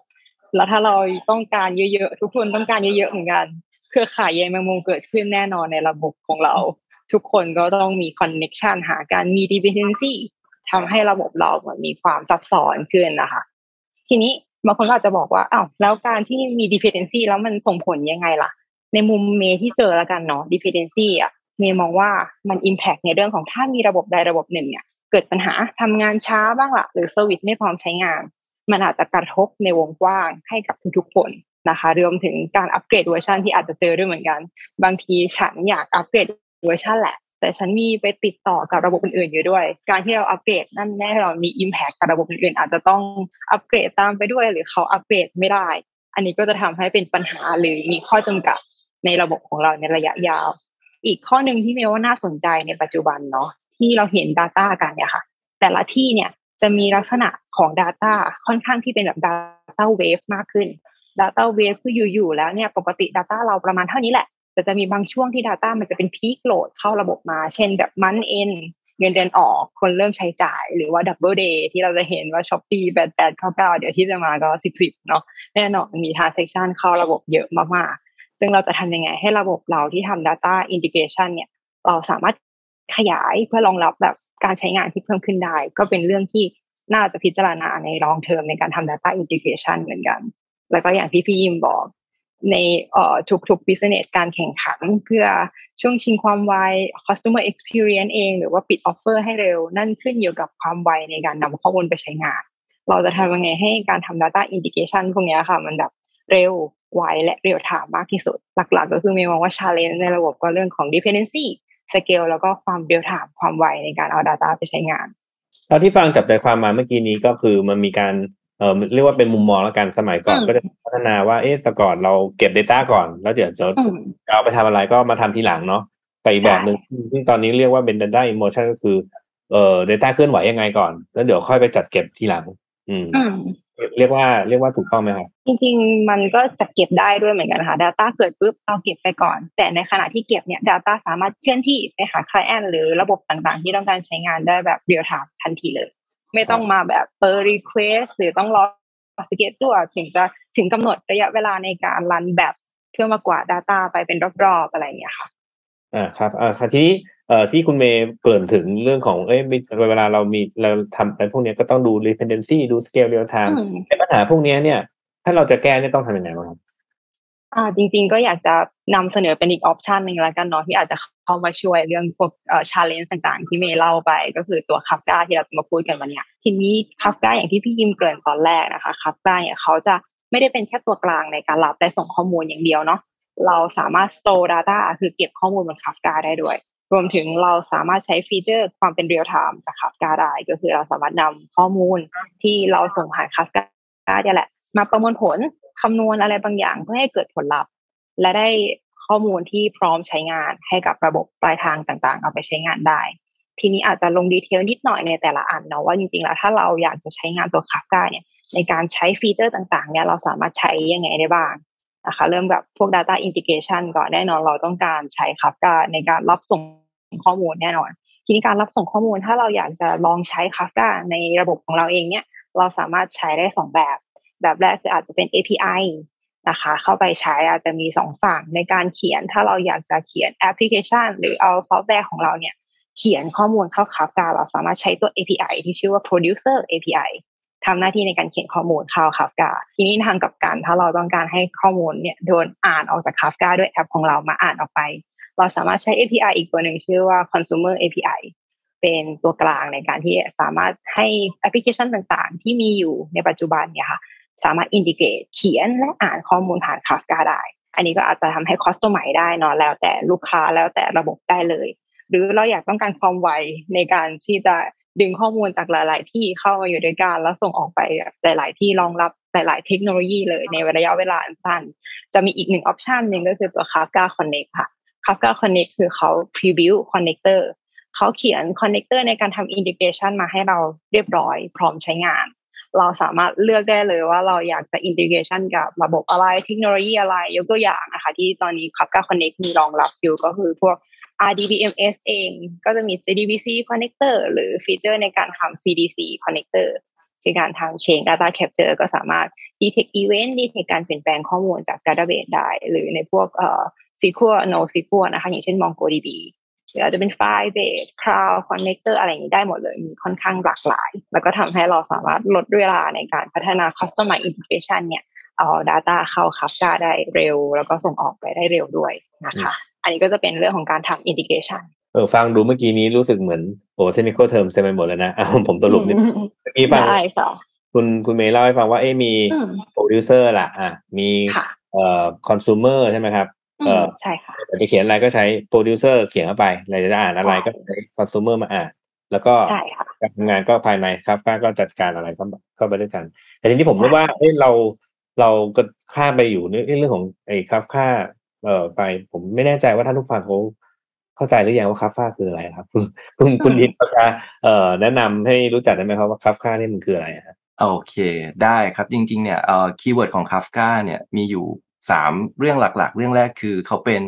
เอ่อ data distributor ให้มองภาพง่ายๆเลยคือเขาเป็น data platform ที่อยู่ตรงกลางที่สามารถรับข้อมูลนะครับ จาก source อ่าแล้วก็สามารถที่จะแชร์ข้อมูลเนี้ยไปให้คนที่ต้องการจะใช้ ซึ่งในภาษาคับค้าเรียกซิงหรือจะเรียก target ก็ได้ อย่างแรกเลยเขาทำตัวเป็น data distributor เขาจะแชร์ ให้กับใครก็ได้ เขาจะได้จากใครก็ได้ โดยที่ฝั่งซอสและซิงค์เนี่ยไม่เขาเรียกว่าไม่มี dependency ระหว่างกัน เพราะว่าซอสหรือ producer ก็จะส่งข้อมูลมาให้คับค่าคับค่าก็จะ store produce หรือ process อะไรบางอย่าง แล้วก็ฝั่งซิงค์หรือ target เนี่ยก็มาดึงข้อมูลที่ต้องการไปใช้ จะเป็นคนละเวลาก็ได้นะครับ อันนี้คือจะหลีดไปเรื่องที่สองเรื่อง buffering เพราะว่า ออพอเป็นเอ่อ data distributor platform เนี่ยมีคนต้องการจะใช้ข้อมูลเขามากกว่าหนึ่งอยู่แล้ว เขาจะต้องมีการเก็บข้อมูลหรือ buffer data ไว้แบบเป็นแบบ permanent นะครับ ซึ่งจริงๆแล้วเรา config ได้นะครับ ว่าแอป A แอป B แอป C ส่งข้อมูลมา 7 วัน แต่แอป X Y Z เนี่ยอาจจะไม่ต้องการเอ่อถึงขนาดนั้นอาจจะใช้วันเดียวอะไรเงี้ยหรือต้องการใช้มากกว่านั้นก็ได้ อันเนี้ยก็จะไม่มี limit เรื่องของ buffer ก็คือสามารถทำหน้าที่เป็น buffer ได้ แบบที่สามก็คือจะมีน้องเมย์ได้เกริ่นไปแล้วระดับหนึ่งก็คือเขาเป็นแพลตฟอร์มที่สเกลได้ดี แล้วก็รองรับในเรื่องของ Data Waving ยกตัวอย่างครับ month end ไม่เท่าไหร่ ตอนนี้จังหวะที่ peak ที่สุดของของแบงก์ก็คือหวยออกครับวันหวยออกเนี่ย transaction มหาศาล แต่วันปกติวันทำงานปกติถูกไหมครับ ก็ Data ก็มาเป็นคลื่นปกติแต่หวยออกเนี่ยคลื่นมาสูงมากเลย อ่าก็จะเป็นสามเรื่องที่เขาเป็นแพลตฟอร์มที่สามารถจะ distribute ได้ buffer ได้ แล้วก็สามารถรองรับในเรื่องของ Data ที่วิ่งเข้ามาเป็น wave ได้นะครับวิว่าหลาย ๆ ท่านที่ทำงานในโลกของ Data แล้วก็เจอ challenge ลักษณะเดียวกัน อาจจะคุ้นเคยกับตัว Product ที่เป็นคัฟค่าอยู่แล้วนะคะ แต่ว่าถ้าวันนี้เกิดมีผู้ฟังที่เขาฟังแล้วเขารู้สึกว่าเออเนี่ยเจอปัญหาเดียวกันเลยอยากจะเอาคัฟค่ามาช่วยแก้ปัญหา อย่างที่คุณเมย์คุณยิมได้บอกไปเนี่ย ถ้าเราจะเริ่มใช้เนี่ย เราจะต้อง set up ทุกอย่างเองหมดเลยไหมต้องมี cloud service อะไรที่ให้บริการเพิ่มเติมเพื่อให้มันใช้งานได้หรือเปล่าอะไรเงี้ยค่ะพอจะแนะนำตัวนี้สำหรับผู้เริ่มต้นได้ไหมคะค่ะก็จริงๆแล้วคาฟกาอย่างที่พี่ยิมเกริ่นตอนแรกเนาะก็จะมีทั้ง Open Source จริงๆ เราสามารถเลือกใช้ให้เหมาะสมกับสิ่งที่เราอยากได้ฟีเจอร์ ไม่ว่าจะเป็นคาฟกาที่เป็น Open Source เอง หรือตัว Confluent ที่เป็นแบบเวอร์ชัน Enterprise นะคะ เราก็สามารถเลือกได้ว่าเราอยากใช้ฟีเจอร์ประมาณไหน รวมถึงการติดตั้ง จริงๆก็สามารถติดตั้งได้หลายรูปแบบ ไม่ว่าจะเป็นพวกระบบปฏิบัติการทั่วไป หรือจะเป็น container technology เช่น Docker หรือ Kube อะไรพวกนี้นะคะ ก็สามารถรองรับการติดตั้งการใช้งานตัว Kafka ด้วยเช่นกัน หรือเราอยากไม่สนใจแล้วโฟกัสไม่อยากจะวุ่นวาย จัดการ infrastructure หรือการติดตั้งแพลตฟอร์ม เราอยากได้พร้อมใช้งานเลย ก็สามารถ provision บน cloud service ต่างๆ ได้ รวมถึงถ้าเราอยาก provision ใช้งานบน cloud แบบที่มี enterprise นะคะก็จะมีตัว Confluent Cloud ที่เราจะได้ไปโฟกัสการ develop app layer แบบ logic ข้างบนนั้นได้เลยพร้อมใช้งานขอถามต่อนิดนึงครับ เมื่อกี้เห็นคุณเมย์บอกว่าเอ๊ Confluent มีให้บริการบนบน cloud ของตัวเองได้ด้วยอะทีนี้ถ้าเกิดว่า system ผมอยู่มันอยู่บนอยู่บน on-premise หรือว่าเป็น system เอ่อที่มันอยู่คนคนละที่กับตัวของ Confluent นะครับ เวลาสมมุติว่าตัวผมเป็นโปรดิวเซอร์จะไปคุยกับเอ่อ Confluent เนี่ยมันไม่หน่วงครับ ถ้ามันอยู่คนละที่กัน จริงๆ ไม่หน่วงนะคะ ด้วยด้วยการ provision โดยบน cloud เนี่ย เราสามารถเลือกได้ว่าเราจะใช้ระบบอินเทอร์เน็ตก็คือคุยกันผ่านอินเทอร์เน็ต public ปกติ หรือถ้าเรารู้ว่า workload ของเราเนี่ยมีความเยอะต้องการใช้ network ที่ค่อนข้าง stable เราสามารถ provide ที่เป็น dedicated ก็คือ bandwidth เนี่ยเป็น private สำหรับ connection ของเราเลยทันที เพื่อแน่ใจว่าไม่มี bandwidth อื่น หรือระบบอื่นๆ มากวนการ transaction ส่งข้อมูลของเรานะคะ อืม ค่ะขอเสริมนิดหนึ่งได้ไหมครับได้ครับโอเค จริง ๆ แล้วต้องบอกว่าเอ่อปกติแล้วการที่เราจะ deploy system หรือว่าแพลตฟอร์มให้กับลูกค้าครับเฟสแรกที่ต้องทำคือเราต้องทำ assessment แล้วเราต้องทำดีไซน์อยู่แล้วนะครับคราวนี้การที่ลูกค้าจะเลือกอะว่าจะเป็น deployment model ไหนแบบไหน จะเป็น self manage จะเป็นเอ่อ fully manage จะเป็น on premise หรือจะเป็นเอ่อ as a service เนี่ย อันเนี้ยเราต้องดูตามความเหมาะสมแล้วก็ requirement ลูกค้า อันนี้เรื่องหนึ่งอีกเรื่องหนึ่งคือมันมีเรื่องของส่วนสำคัญที่เวลาเราจะทำเอ่อเกี่ยวกับขั้วคาฟกาคือ throughput นะครับ ว่ามันมีเอ่อ throughput วิ่งเข้ามาที่ระบบเนี้ยเท่าไหร่ อย่างเช่นอ่าวันหวยออกเนี่ยสิบอาจจะมีสิบล้านเรคคอร์ดวิ่งเข้ามาในระบบหรือมากกว่านั้น แล้วมันจะ generate เป็น throughput เท่าไหร่ คราวนี้มันอาจจะไม่ได้ดูแค่ขับค่าอย่างเดียวละเราต้องดีไซน์ ในมุมของ network architect ด้วยว่าจริง ๆ แล้วเขาต้องการแบนด์วิดเท่าไหร่นะครับเพื่อจะไม่ให้กระทบระบบอื่นๆนะครับผมก็ก็จะเป็นเฟสหนึ่งในการที่เวลาที่เราจะ deploy ระบบให้ลูกค้านะครับเราก็ต้องมีการทำตรงนี้ ซึ่งจาก experience ที่เราทำกันมาเนี่ยก็ไม่ได้มีปัญหาที่ลูกค้าคอมเพลหรือบ่นว่าโอ๊ยมันมันทำให้หน่วงหรือกระทบ performance อืม ค่ะ ทีนี้อยากจะมาฟัง use case จริง ๆ บ้างว่า ถ้าเราจะเอาตัว Kafka หรือ Confluent ไปใช้ในใน use case จริง ๆ เนี่ย เราจะมี use case แบบไหนที่จะมาแชร์ให้ผู้ฟังได้ฟังบ้างขออนุญาต ให้ทั้งสองท่านแชร์เลยเดี๋ยวเริ่มต้นด้วยคุณเมย์แล้วตามด้วยคุณยิมเลยค่ะ ได้ค่ะ ก็เดี๋ยวอาจจะเป็นเมย์แชร์จากเอ่อ use case ฝั่ง retail หรือการ ซื้อของแล้วกันเนาะปัจจุบันการซื้อของก็จะมีทั้งออฟไลน์และออนไลน์ ถ้าเริ่มจากฝั่งที่เป็นออฟไลน์ก่อนแน่นอนเราก็จะมีข้อมูลที่อาจจะต้องดูว่าแต่ละสาขาเรามีกี่สาขา สินค้าในแต่ละหน้าร้านของเราแต่ละสาขาเนี่ยมีมากน้อยขนาดไหน หรือมีสินค้าคงเหลือเยอะหรือเปล่าต้องเติมสต็อกหรือยังนะคะ รวมถึงเราอยากรู้เรื่องของการที่ระบบหน้าร้านเนี่ยขายของไปได้มากหรือน้อย ซึ่งปัจจุบันเนี่ยบางที่เนี่ยกว่าที่เราจะ รู้เรื่องสต็อกเนี่ยค่ะ เราต้องรอจนถึงเที่ยงคืนหลังร้านปิดก็ตามเนี่ยพนักงานปิดร้านเรียบร้อยมานับสต็อกคีย์เข้าระบบแล้วถึงจะได้อัปเดตเข้าไปทีนี้บางทีการที่จะจัดเตรียมของลงสาขาไหนๆมันอาจจะใช้ระยะเวลาค่อนข้างที่ต้องเตรียมตัวเนาะกว่าจะได้รู้ว่าเอ้ยสาขาไหนต้องเตรียมสินค้าอะไร ทีนี้เราก็เอาคาฟกาเนี่ยค่ะ ไปอยู่ตรงกลางในการรับข้อมูลจากแต่ละสาขา เข้ามาจะได้รู้ว่าโอเคแต่ละสาขาเนี้ยมีสินค้าคงเหลือเท่าไหร่ มีการขายสินค้าตัวไหนไปแล้วบ้าง และจะได้มาทำเรื่องของ reporting inventory ได้แบบ real time ในการที่จะ move stock จากสาขาไหนไปสาขาไหน หรือจัดการเติมสินค้าในแต่ละสาขาได้นะคะ หรืออีกช่องทางหนึ่งที่ตอนนี้ก็คือทุกๆ คนน่าจะใช้กันคือช้อปปิ้งออนไลน์ use case ที่น่าสนใจคือเราจะปิดดีลการขายผ่านช้อปปิ้งออนไลน์ได้ยังไง หลาย ๆ ที่เนี่ยก็ใช้ตัวคาฟกาไปในการ detect real time customer behavior ว่าลูกค้าแต่ละคนเนี่ยตอนนี้เขาส่องสินค้าอะไรอยู่ สนใจค้นหาสินค้าอะไรเพิ่มสินค้าอะไรในตะกร้าเพื่อนำข้อมูลพวกนั้นนะไปประมวลผลและ offer discount หรือยิงแอดหรือยิงโปรโมชั่นได้แบบ real time เพื่อปิดการขายได้ไวจบโอกาสในการสร้าง value ใน business ได้ด้วยอย่างเงี้ยค่ะ ก็เป็น business หรือ use case ที่น่าสนใจในกลุ่ม retail ของผมอาจจะแชร์ use case ในมุมของ banking นะครับ ก็คืออย่างง่ายๆเลยทุกวันนี้หลาย ๆ คนน่าจะใช้ตัว mobile application นะหลายๆ คนน่าจะกดเช็คยอดเงิน enquiry ถูกไหมครับ โอเคใช่ครับเช็คบ่อยด้วยนั่นแหละครับ จริงๆแล้วการที่เอ่อจะเช็คยอดเงินหรือ enquiry เอ่อเขาเรียก balance enquiry เนี่ยจริง ๆ แล้วอะถ้าเป็นเมื่อก่อนเนี่ยระบบอาจจะต้องวิ่งเข้าไปถึง mainframe เลยเพื่อดูยอดเงินคงเหลือของเรานะครับระบบเริ่มแรกดั้งเดิม คราวนี้ที่เรานำคัฟค่าเข้าไปช่วยคือเข้าไปช่วย offload workload ที่มันจะเกิดที่ mainframe เพราะว่า mainframe อะหนึ่งเลยคือเขาเป็นค่อนข้างจะเป็น legacy system คือต่อยอดได้ยากนะครับ อีกอย่างหนึ่งคือเวลาที่เขาจะขยาย mainframe เพื่อรองรับก็ทำได้ครับ แต่ว่าณจุดจุดนี้การบางทีการขยาย mainframe การ burst ขึ้นไปครับ มันอาจจะไม่คุ้มค่ากับการลงทุนที่จะขยาย เพราะฉะนั้นเขาต้องหาแพลตฟอร์มอะไร ก็ตามที่สามารถจะช่วย offload activity หรือ transaction ที่เกิดขึ้นบน mainframe ได้ เราก็เลยนำคับค่ามาเป็นแพลตฟอร์มในการที่จะเก็บข้อมูลแล้วก็ process นะครับข้อมูลที่เป็น business area หนึ่งที่เกี่ยวกับ enquiry ที่เป็นแบบเช็คยอดเงินนะครับเพื่อจะ offload งานไม่ให้ไปเกิดบน mainframe ก็ช่วยตรงนี้ได้นะครับแล้วก็จะช่วยให้ ระบบเนี่ยเป็นระบบเปิดมากขึ้น เพราะว่าหลาย ๆ คนก็มาต่อ mainframe มาต่อตัวคัฟค่าได้ง่ายกว่าที่จะต้องไปต่อ mainframe อยู่แล้ว ครับผมวันก่อนนี่ผมเพิ่งเห็นเพื่อนผมก็โพสต์บน Facebook เองว่า เอ๊สันนิษฐานว่าที่แบงค์เขาล่มตอนตอนเนี่ย ช่วงเนี้ย ช่วงหวยออกเนี่ย อาจจะเป็นเพราะไอ้ตัวการการจัดการคิวก็ได้นะว่าเขาอาจจะไม่ได้ใช้คับค่าก็ได้อะไรอย่างเงี้ยอืมว่าเออจริงจริงเหรอเนี่ยอืมครับก็น่าสนใจนะครับ yes เพราะว่าหลักการของของคิวคือคิวเป็น buffering อยู่แล้วถูกไหมครับคิวคือเขาจะมีเขาคนที่เข้ามาเขาจะรู้ SLA ของตัวเองอยู่แล้วว่าฉันเป็นคนที่หนึ่งคนที่สองคนที่สามคนที่สี่อ่า ก็จะมีรูปแบบการ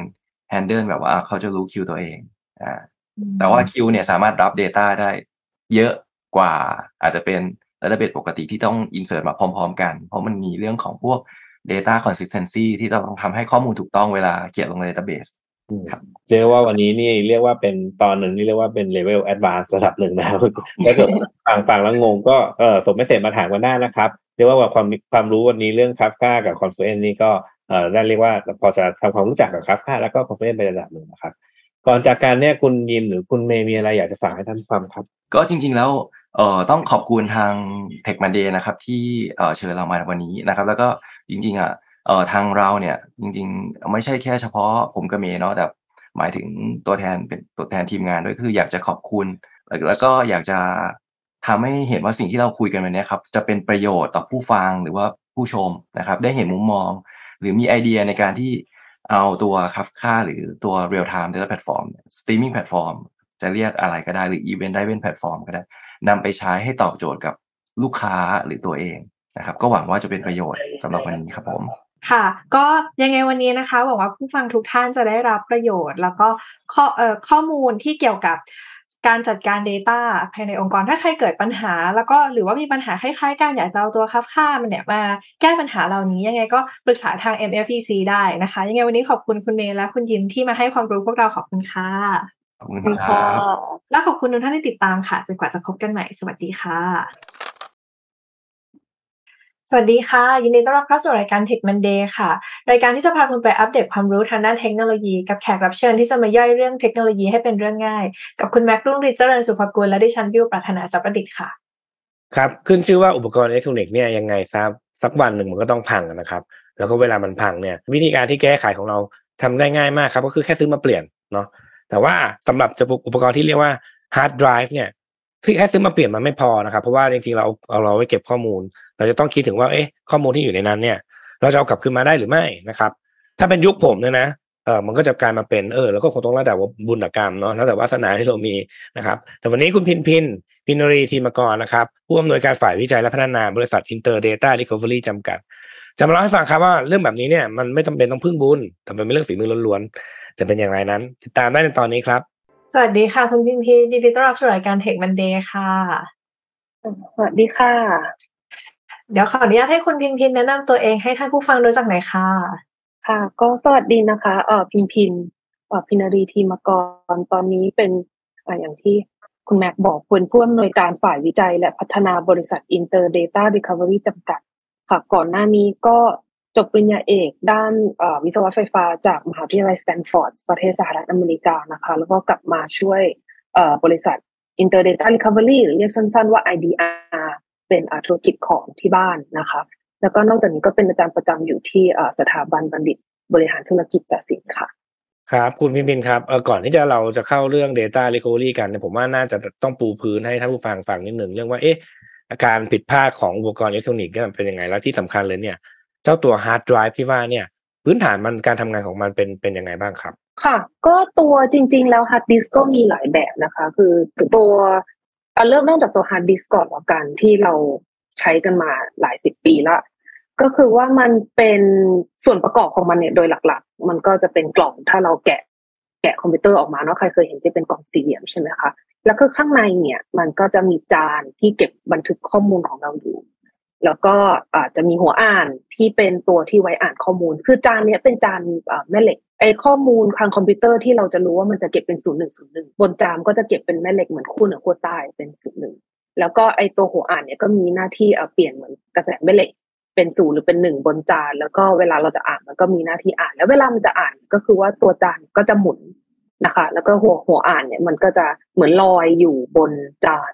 แล้วก็คอยอ่า ถ้าเกิดเราเราจะเขียนลงไป มันก็จะปรับกระแสแม่เหล็กบนจาน แต่ถ้าเราจะอ่านมันก็จะคืออ่านว่าตัวบนจานเนี้ยตรงจุดที่มันอยู่เนี่ยอ่าเขาจะ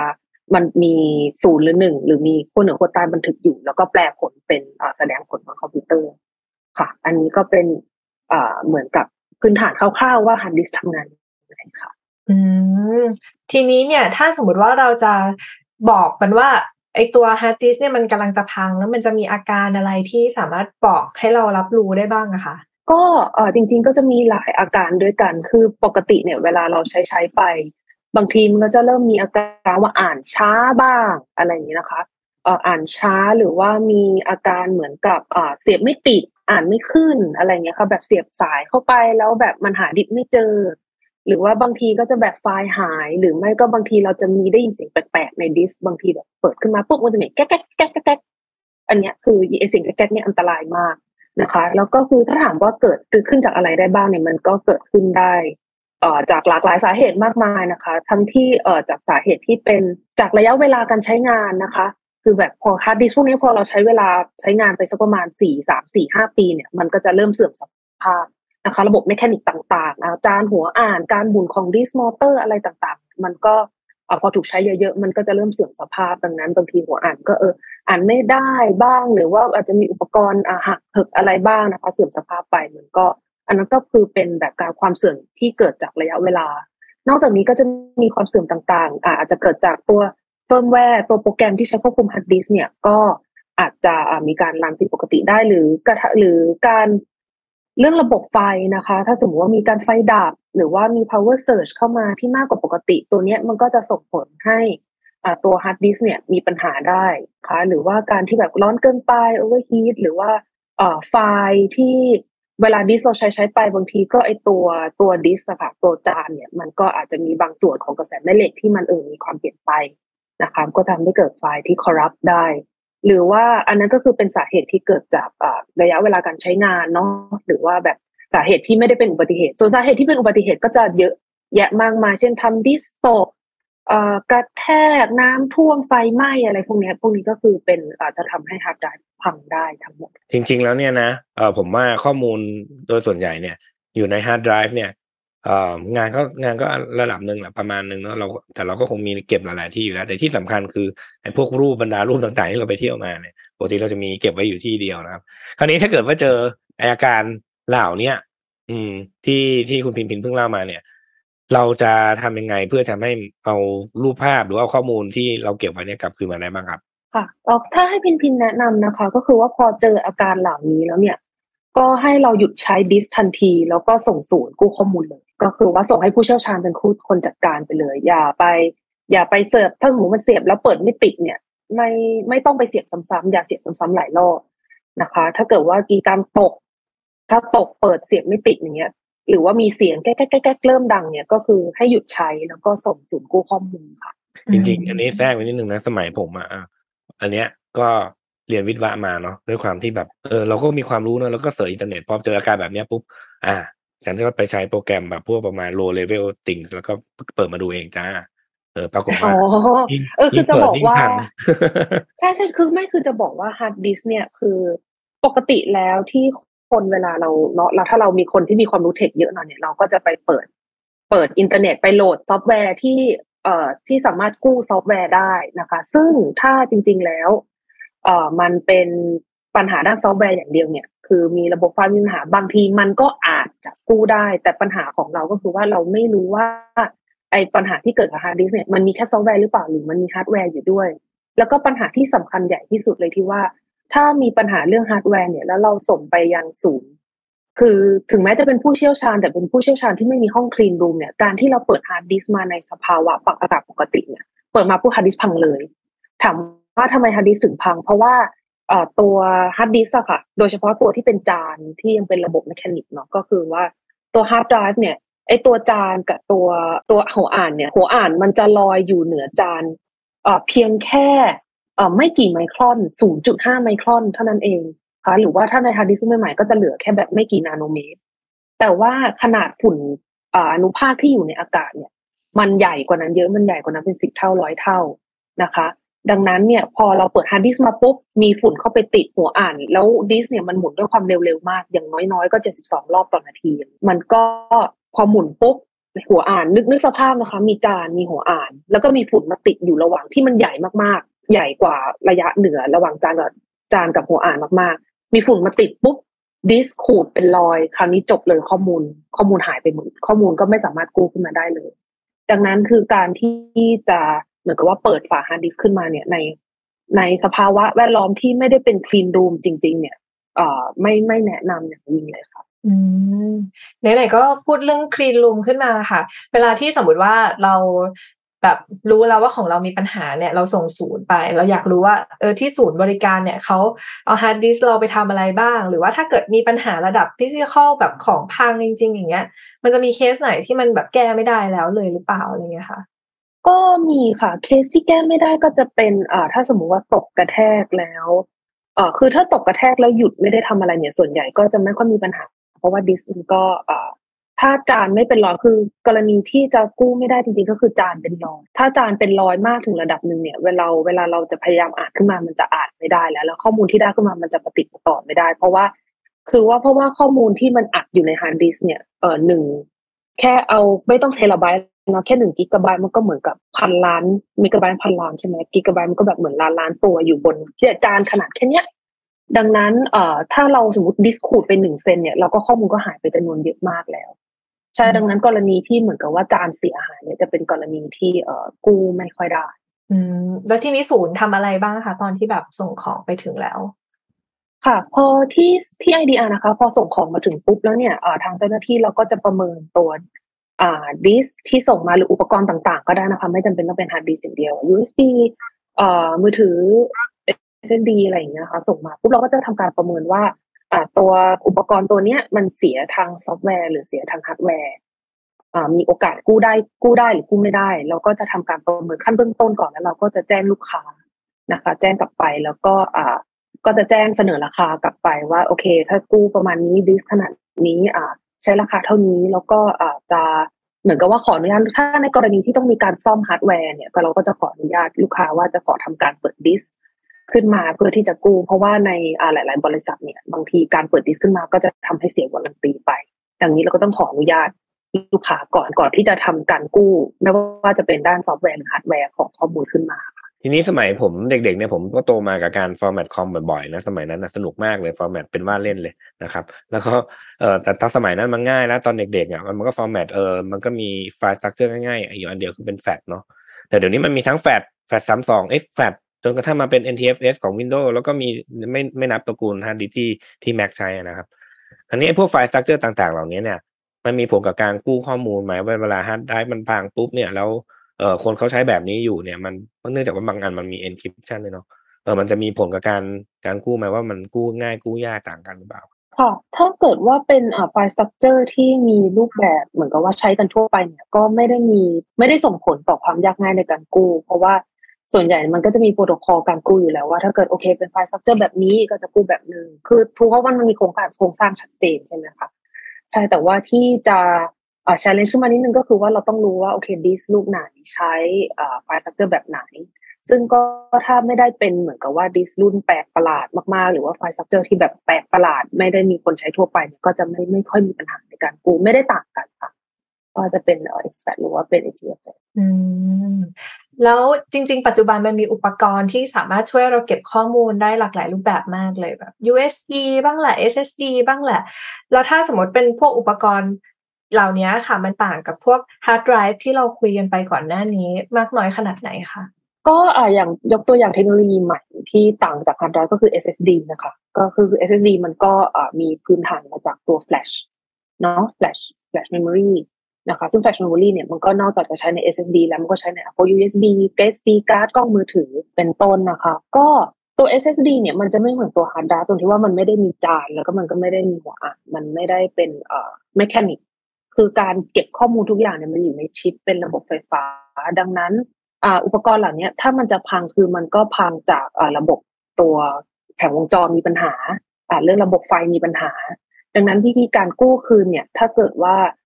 การกู้ถ้าเกิดเป็นการกู้ด้านซอฟต์แวร์ก็จะคล้ายๆกันนะคะคือถ้าตัวฮาร์ดแวร์ไม่ได้มีปัญหาเนี่ยตัวการจัดเรียงไฟล์หรือการดึงข้อมูลอะไรขึ้นมาเนี่ยก็จะค่อนข้างคล้ายคลึงกับตัวฮาร์ดดิสก์แต่ว่า ถ้าเป็นด้านฮาร์ดแวร์เนี่ยตัว SSD ก็ต้องทำการซ่อมแซมที่เป็นซ่อมด้านเป็นด้านอิเล็กทรอนิกส์แทนที่จะเป็นการซ่อมด้าน mechanic แบบที่เอ่อแบบตัวฮาร์ดไดรฟ์นะคะซึ่งปัจจุบันเทคโนโลยีในการกู้ข้อมูลของ SSD มันก็จะตามหลังฮาร์ดดิสก์ไดรฟ์นิดนึงค่ะแล้วคืออุปกรณ์พวกนี้เนื่องจากมันเป็นแบบ อุปกรณ์ที่ใช้แล้วมันก็อาจจะมีการเสื่อมระยะเวลาของมันเนาะถ้าเกิดว่ายังไงซะวันหนึ่งมันก็ต้องพังเนี่ยจริง ๆ คุณพินพินมีคำแนะนำอย่างไรคะเพื่อที่ให้เราใช้แล้วมันยืดอายุออกไปได้อีก ก็เอ่อจริง ๆ แล้วคืออย่างแรกเลยของโดยเฉพาะฮาร์ดดิสก์ที่เป็น mechanic เนี่ยคือว่าเวลาเราเอ่อใช้มันนะคะก็ทะนุถนอมหน่อย เพราะว่าแบบอย่าให้กระแทกเอออย่า เพราะว่าบางทีแต่ปัจจุบันเราใช้โน้ตบุ๊กเนาะเราก็จะแบบเออส่งโน้ตบุ๊กโยนไปโยนมา ถ้าเกิดตกขึ้นมาอะไรอย่างเงี้ยพวกนี้ก็จะก็จะลำบากนะคะ อันนี้ก็คือแบบเหมือนกับว่าโอเคใช้อุปกรณ์อย่างทะนุถนอม แล้วก็เวลาเสียบเหมือนเสียบ USB อะค่ะ หรือว่าเสียบต่อ external drive เข้าเครื่อง แล้วก็มันก็จะปัญหาที่หลาย ๆ คนเจอก็คือว่าเราเสียบเข้าไปแล้วตอนที่จะเอาออกนะคะ คือเราต้องกดคือในตัวคอมพิวเตอร์เนี่ยมันจะมีปุ่มให้กด eject เพื่อที่จะดับ มันกลุ่มปุ่ม eject เนี่ยจะไปเหมือนกับว่าปิดระบบตัวฮาร์ดไดรฟ์ให้หยุดทำงาน ถ้าเป็นฮาร์ดไดรฟ์ที่เป็นจานหมุนเนี่ยมันก็จะให้จานหยุดหมุนก่อนให้ทุกอย่างนิ่งเสร็จเรียบร้อยปุ๊บถึงจะควรดึงตัว USB ที่ต่อเครื่องออก ถามว่าทำไมนะคะ ก็คืออาจจะสมมติว่าเครื่องดิสมันยังแบบหมุนหมุนหมุนอยู่อย่างเงี้ยปุ๊บแล้วเราไม่รู้เราอยากอะเลิกใช้เราไม่กด eject เราดึงสายออกเลย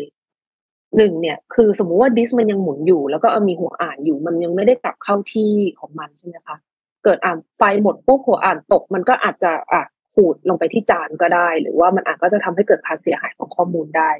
ดังนั้นเรื่องการอ่า use หรือแม้กระทั่งตัว flash memory เองก็ตามนะคะสมมติโอเคไฟมันตก มันก็อาจจะทำให้ตัวข้อมูลเนี่ยในตัวอุปกรณ์เสียหายได้ ดังนั้นสิ่งที่สำคัญที่สุดคือก่อนที่จะหยุดใช้เนี่ยก็คือว่าต้องกดปุ่ม eject ออกก่อนทุกครั้ง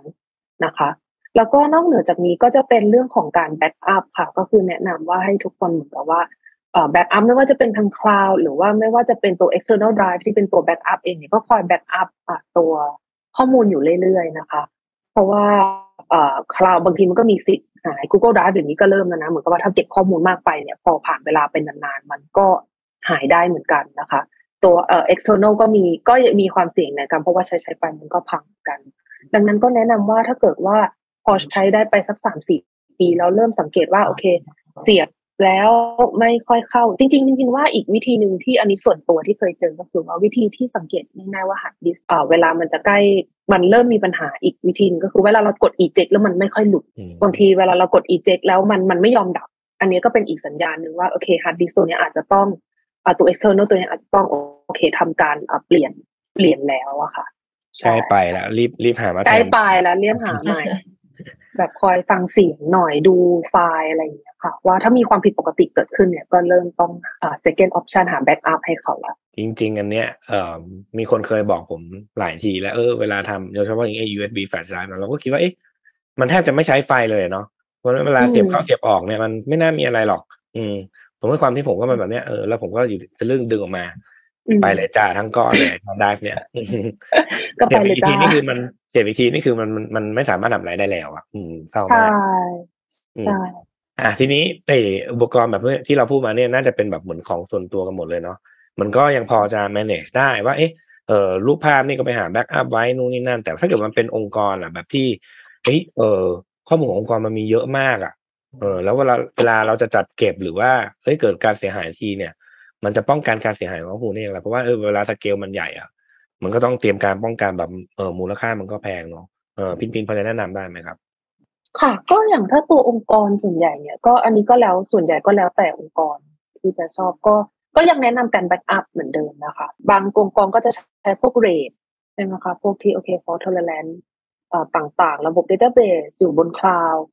เอ่อแต่ว่าก็แนะนำว่าให้จริง ๆ ก็เหมือนเหมือนส่วนตัวก็คือว่าองค์กรก็คือควรจะมีการ backup อยู่เรื่อยๆ แล้วก็มีการตรวจสอบ สภาพฮาร์ดดิสก์อยู่เสมอ แล้วก็จริง ๆ การใช้ RAID เนี่ยก็มีความเสี่ยงอีกอย่างหนึ่งก็คือว่าด้วยความที่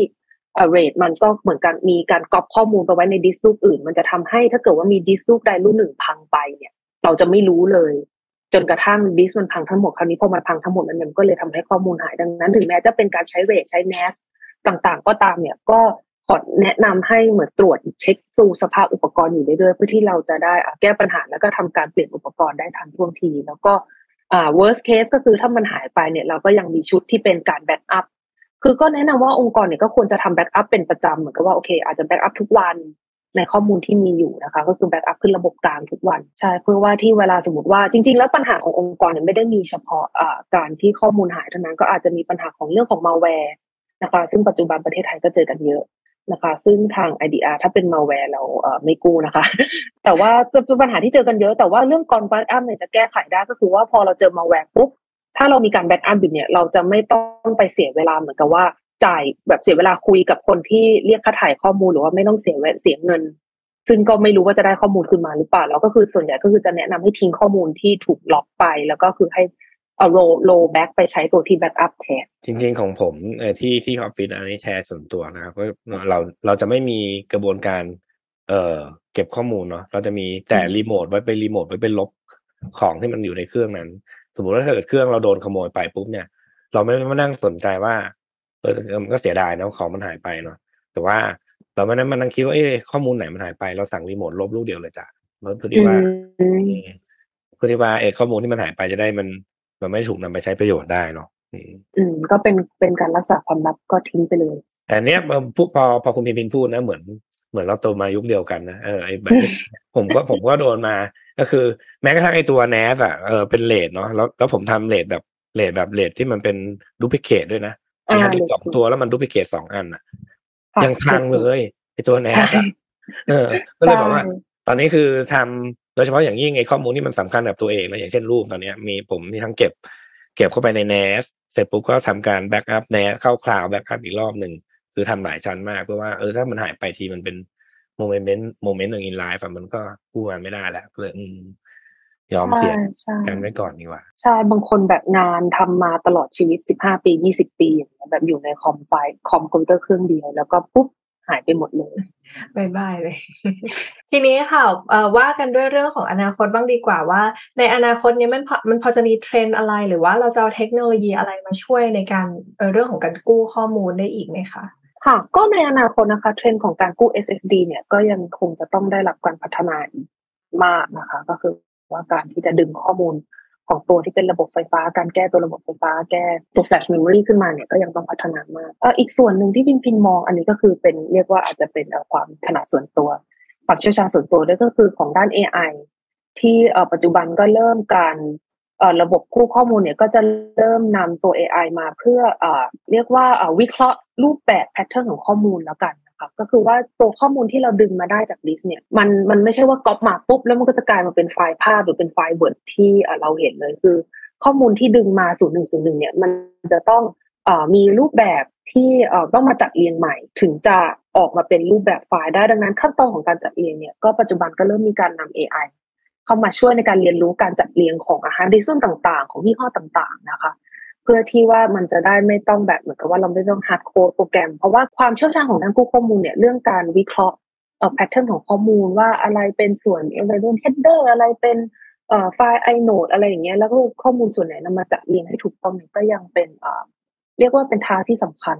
ในการที่จะทำให้กู้ข้อมูลได้สำเร็จค่ะ ดังนั้นก็พิมพ์ก็มองเห็นว่าเออการใช้ตัว AI นอกจากนี้ตัว AI ก็ยังอันนี้มองในรูปของ preventive เนาะก็คือว่า นำมาวิเคราะห์ตัว hard disk monitoring ว่าแบบเออตอนนี้สภาพ hard disk เราด้วยถ้าเป็น hard disk รุ่นนี้อ่ารุ่นนี้ยี่ห้อนี้ซื้อมาปีนี้เนี่ย สามารถเก็บข้อมูลและทำการวิเคราะห์ได้ว่าเออมันจะพังเมื่อไหร่ หรือว่าถ้าลักษณะอาการของ hard disk เป็นแบบเนี้ย มันก็จะจะเหมือนทำนายอนาคตว่าเออถ้ามันใกล้พังเราก็ควรจะทำการเปลี่ยนแล้วตรงรีบเปลี่ยนซะก่อนที่จะไม่มีโอกาสให้เปลี่ยนใช่ อ่าครับคิดว่าวันนี้เนี่ยน่าจะได้ความรู้เรื่องของการการสำรองข้อมูลเนาะแล้วก็เรื่องของวิธีการกู้ข้อมูลอย่างเต็มเปี่ยมมาเลยนะครับอ่าวันนี้ครับก่อนจากการเนี่ยคุณพินพินมีอะไรจะฝากให้ท่านผู้ฟังไหมครับ พินพินขอฝากสามข้อนะคะเอ่อข้อแรกก็คือว่าขอให้ทุกคนเอ่อก่อนที่จะหยุดใช้อุปกรณ์ให้กด eject ก่อนที่จะดึงอุปกรณ์ออกนะคะไม่ว่าจะเป็นอ่า hard disk หรือเป็น USB นะคะแล้วก็เอ่อข้อสองเนี่ยก็คืออยากฝากให้ทุกท่าน backup ข้อมูลที่มีนะคะ ก็คือว่าไม่ว่าอาจจะเป็นแบ็กอัพบน external drive หรือจะเป็นแบ็กอัพบน cloud อย่างส่วนตัวพิมพ์เนี่ยก็คือทำทั้งสองอย่างก็คือทำแบ็กอัพบน external drive ด้วย อย่างใช้ Mac อย่างนี้มันก็จะเตือนทุกสิบวันแล้วว่าเออ you ไม่ได้ backup มาสิบวันแล้วนะ หรืออย่างบน cloud จริงก็มีทั้ง Google Drive มีทั้ง iCloud นะคะ เพื่อที่จะ backup ข้อมูลไว้เผื่อเผื่อเผื่ออุบัติเหตุที่อาจจะเกิดขึ้นได้นะคะ แล้วก็ข้อสุดท้ายนะคะ ก็คือว่าถ้าเกิดว่าฮาร์ดดิสก์เสียข้อมูลหายหรืออุปกรณ์ใดๆเสียเนี่ยขอให้นึกถึง IDR นะคะเป็นที่แรกก็ส่งมาเลยค่ะ